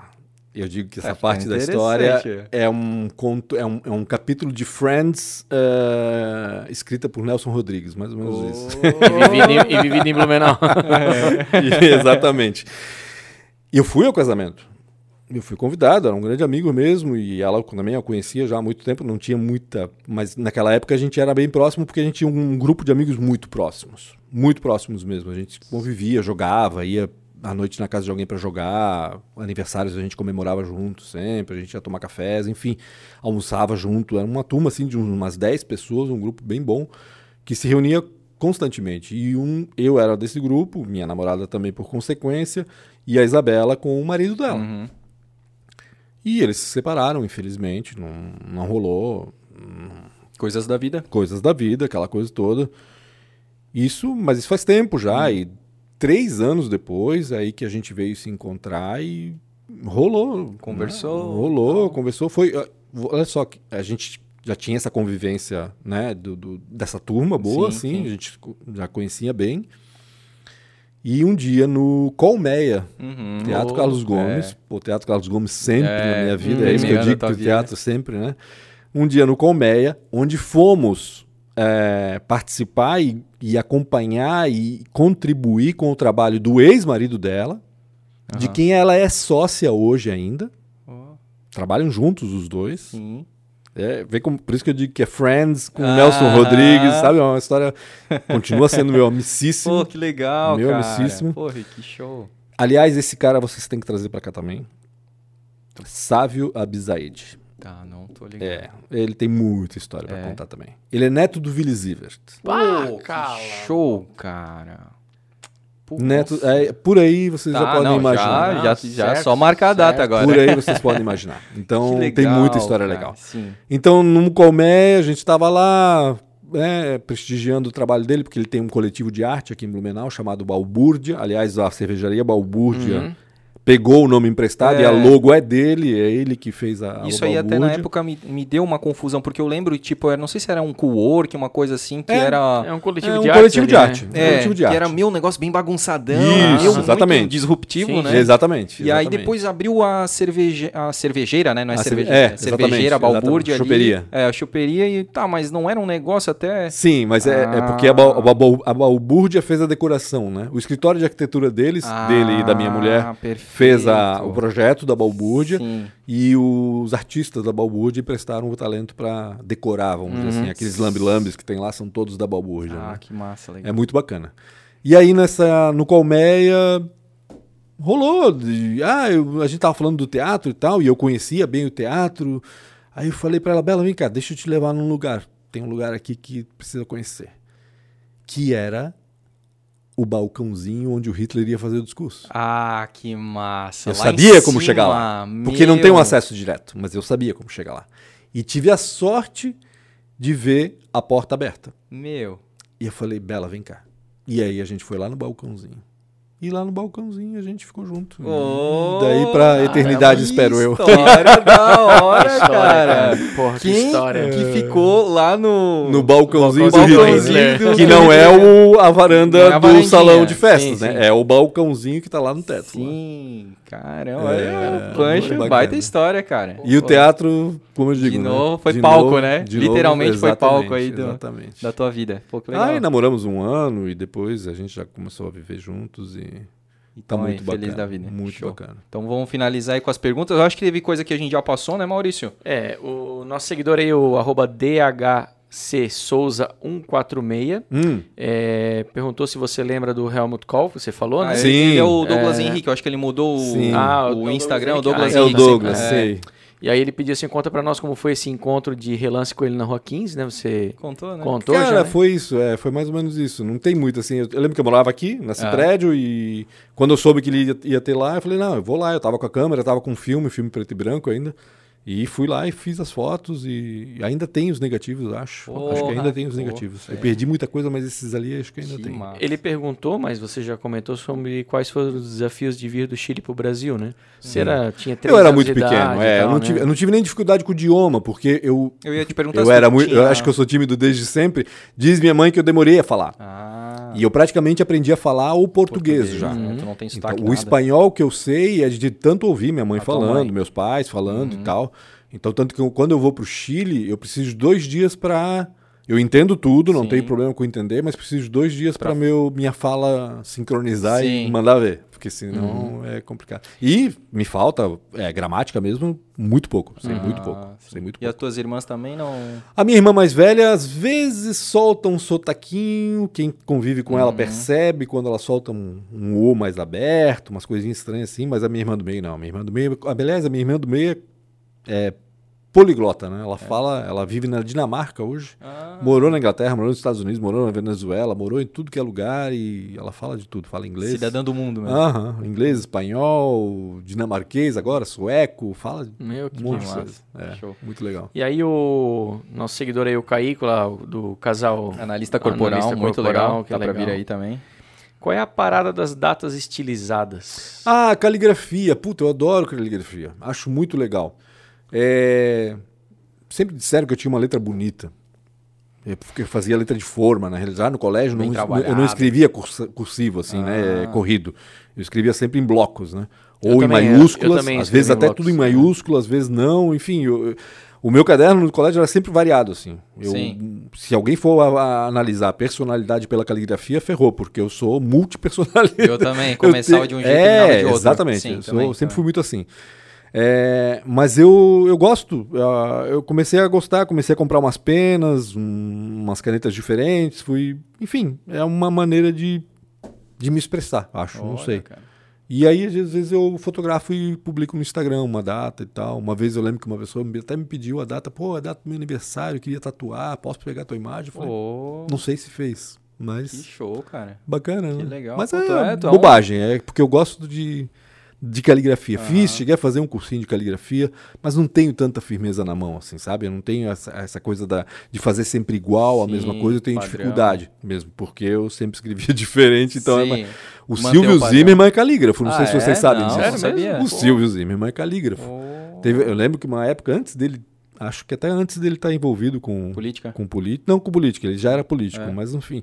Eu lembro que eu cheguei na casa dele uma vez, porque na realidade quando eu fui assessor de imprensa, eu tinha uma empresa, tive Sim. que abrir uma empresa, e essa empresa, quando eu deixei de ser assessor de empresa, de, de imprensa, eu passei essa empresa para a mulher do Silvio, a Cris Suete, que hoje tem a Prece Comunicação, que é uma assessoria de imprensa Ah. bem bacana. Sim. E aí, conversando com ela sobre esse problema, eu fui lá na casa deles um dia e ele estava lá, escrevendo convites de casamento. Ô, Cara, que da hora. O Silvio vendia esse serviço. Não sei se ele faz isso ainda, que é meio que um hobby. É um hobby. Mas né? ele acaba vendendo o serviço também, porque ele é muito bom. Sim, Ele tem uma escrita, agradável. uma escrita incrível e uma, uma firmeza Aham. e aquela capacidade de repetir os movimentos iguaizinhos que Uhum. eu não tenho, né? Então, eu para calígrafo acho que não vou servir. Sim. Mas eu faço umas datas realmente, tipo, amanhã que dia que é? Amanhã é dia 14, nós estamos 14. aqui no dia 13. Uhum. Uma dessa eu desenho 14 de maio de 2021 e jogo lá numa foto lá. Que massa. Dá uma legal. espiadinha no Instagram lá. Sim, sim, sim. Que legal, cara. Enfim. Show de Pô, cara. bola?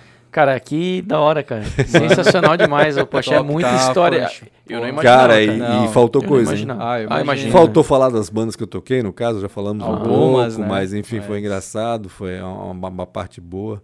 É, outros detalhes aí Mas, também, cara, provavelmente não que, eram que é tão legal? Ah. É ver que passou mais de três horas e Cara, achou que que, ah, loucura. vai dar máximo umas duas. Que vai. loucura isso, Tá cara. vendo? Agora ele é? tu, agora tu, entende? entendeu, né? É. Doideira isso, é impressionante. A gente E vai não falamos nada de política. E eu não sou muito de falar. Se minha sogra assistir essa entrevista, ela vai me dar uma bronca. Porque tu não ela- fala com porque ela. eu não falo muito.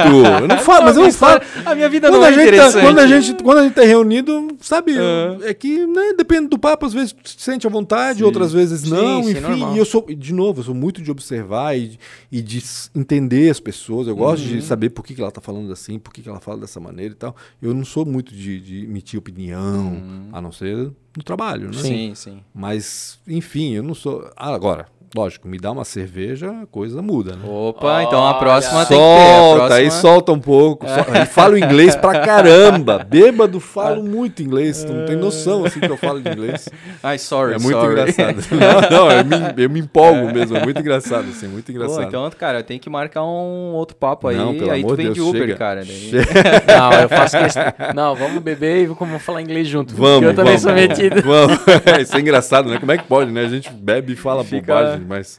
Pô, É Punch, mas é, pô, se tu falou que é, tu se sente à vontade, né? Que tu fala bastante quando se sente à vontade, eu vou tomar isso como um elogio que tu se não, sentiu super à vontade Deus, de estar aqui papo no bom né? demais. Papo bom demais. O legal é isso, que vocês levam uma coisa com naturalidade. Sim, assim, sim. Uma conversa É. totalmente informal, sem muito propósito, né? Não, é onde Mas vier que- veio, onde... Se puder entreter alguém, fico feliz, Cara, né? com Com certeza. certeza, cara. É. Pô, olha quantas coisas que o Punch deu de referência, falou de coisas históricas que a gente não sabia e que a gente não lembrava, às vezes. E- É que cada um, na realidade, assim, tem coisa. Porque eu vivi muita coisa que pra É. muita gente foi importantíssima, mas que pra mim não tanto. Uhum. Na mesma época, entende? Depende de onde tu vivias, de que maneira tu vivias. Então é isso que é bacana, sabe? Sim.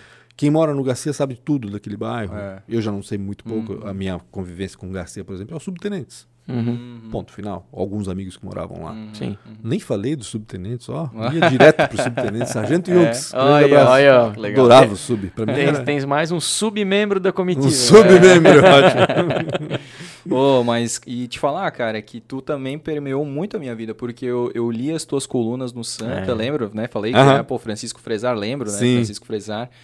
Ah, o do, documentário que recém eu vi ali, né? Que a gente Sim. falou do Dr. Blumenau, Do né? Uma hora ou outra eu ia chegar nesse documentário, né? Ah, pô, quantas idas ao trabalho, ouvindo cafezão, Cara, isso aí pra mim é emblemático. a música, né? Lembrei da, da playlist e tudo Sim, mais. né? verdade. Então, cara, pra é, conversar contigo, te conhecer, né? Teu convite rolou mais cedo que o nosso, Sim. né? Mas ia chegar, tu tava na nossa lista, até comentei isso contigo, né? Sim, no WhatsApp sim. ali, ia chegar em ti. Então, pra mim, assim, é uma honra, cara. É um grande Ah, prazer. pra mim foi uma pessoa prazerosíssimo, foi muito legal mesmo. que, né? uma honra é minha. Pô, cara, que isso. Fazer parte dessa história que tá começando Tá, tá começando. e tá começando bem, né? São Pô. 41 episódios já, Sim. eu sei que virão Sim. dezenas e centenas, não tenho dúvida, E, porque cara- gente pra contar história que não falta. No Então, centésimo eu vou dormir. Tu é um grande naipe, Mas cara, tu já pô. dormiu que eu vi aqui, Já, tu já dormiu, já pegou no sono, já Tá pegou vendo, no ó? sono. Mais uma, três horas e pouco de episódio. Eu tô aqui, ó, cesão, É, participando. imagina, né? Tu não quer virar meme, né? Não- não Cara, quer- agora eu já virei, cara. Então, depois que passa o boi, passa a boiada, É. cara. Agora já foi. Não, Mas foi bem show, bacana, cara, bem bom. bacana. Bom, Agradeço gostou. muito o convite, foi muito Pô, legal. agradecemos. Querendo ou não, é bom a gente rememorar, né? Lembrar É. essas coisas. Funciona como uma terapia. Uma terapia, quase, a é. galera fala isso. Podia é chamar um terapia. psicólogo aqui já pra, pra aproveitar o embalo. Já, É, né? É trazer uns divã aí. Exatamente, exatamente. Beleza, cara. Então, pô, a gente te agradece mais uma vez. Foi Eu muito que agradeço. show. Obrigado. E vamos nos preparar para o 42º episódio, né, Maurício? Que é daqui a pouco já. Exatamente. É só você dar, você que tá ouvindo aí, é só É. ir pro próximo episódio, né? Só dar um avançar aí. Mas antes disso, cu- curta aí, compartilhe, né, esse episódio com o Punch aí, passa pra galera que você que você gosta aí, com seus amigos, seus familiares, se inscreva no nosso canal e se inscreva no nosso canal de cortes também, que em breve terá muitos cortes aí, ó, que rolou muita coisa Quero legal só sobre ver. Sobre o Punch aí, com Vai. aquelas com aqueles clickbaits marotos que a gente Marotos, cria, né? Vai ter muito, cara. Meu, passou alguns na cabeça aqui. É né? verdade. Aproveitem e fiquem aí até no final do vídeo que vai ter o material da CRC É. massa demais pra vocês Beleza, verem. gente? Então valeu, um abraço e fui. Valeu. Tchau. Tchau, tchau. Fala pessoal que está acompanhando o Blumencast. Para o vídeo de hoje a gente selecionou uma casa que entrou recentemente na nossa pauta de locação. Ela é muito grande e estilosa. E agora a gente vai deixar o vídeo para vocês acompanharem. E claro, não se esquece, para ficar por dentro dos nossos conteúdos imóveis, segue a gente no Instagram, arroba Imóveis. Valeu, galera! Hoje eu vou te mostrar uma casa com quase 600 metros de área construída e 2.800 metros quadrados de área de terreno. Quer conhecer mais um pouquinho dessa casa? Então vem com a gente!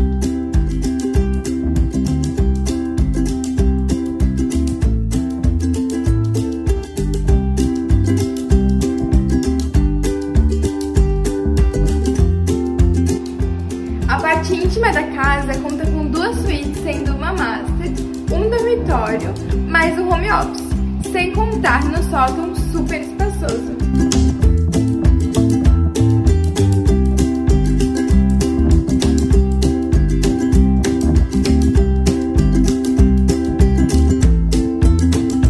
Essa exclusividade da CRC fica aqui no bairro do Vossert, a 5 minutinhos do centro. E agora vem comigo que eu vou te mostrar a área de lazer.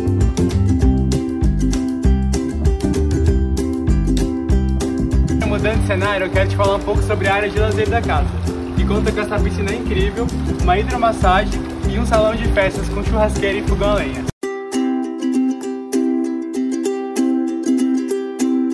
Quais são as chances de você não ter gostado dessa casa? Nenhuma, né? Então chama a gente e a gente só visita agora mesmo.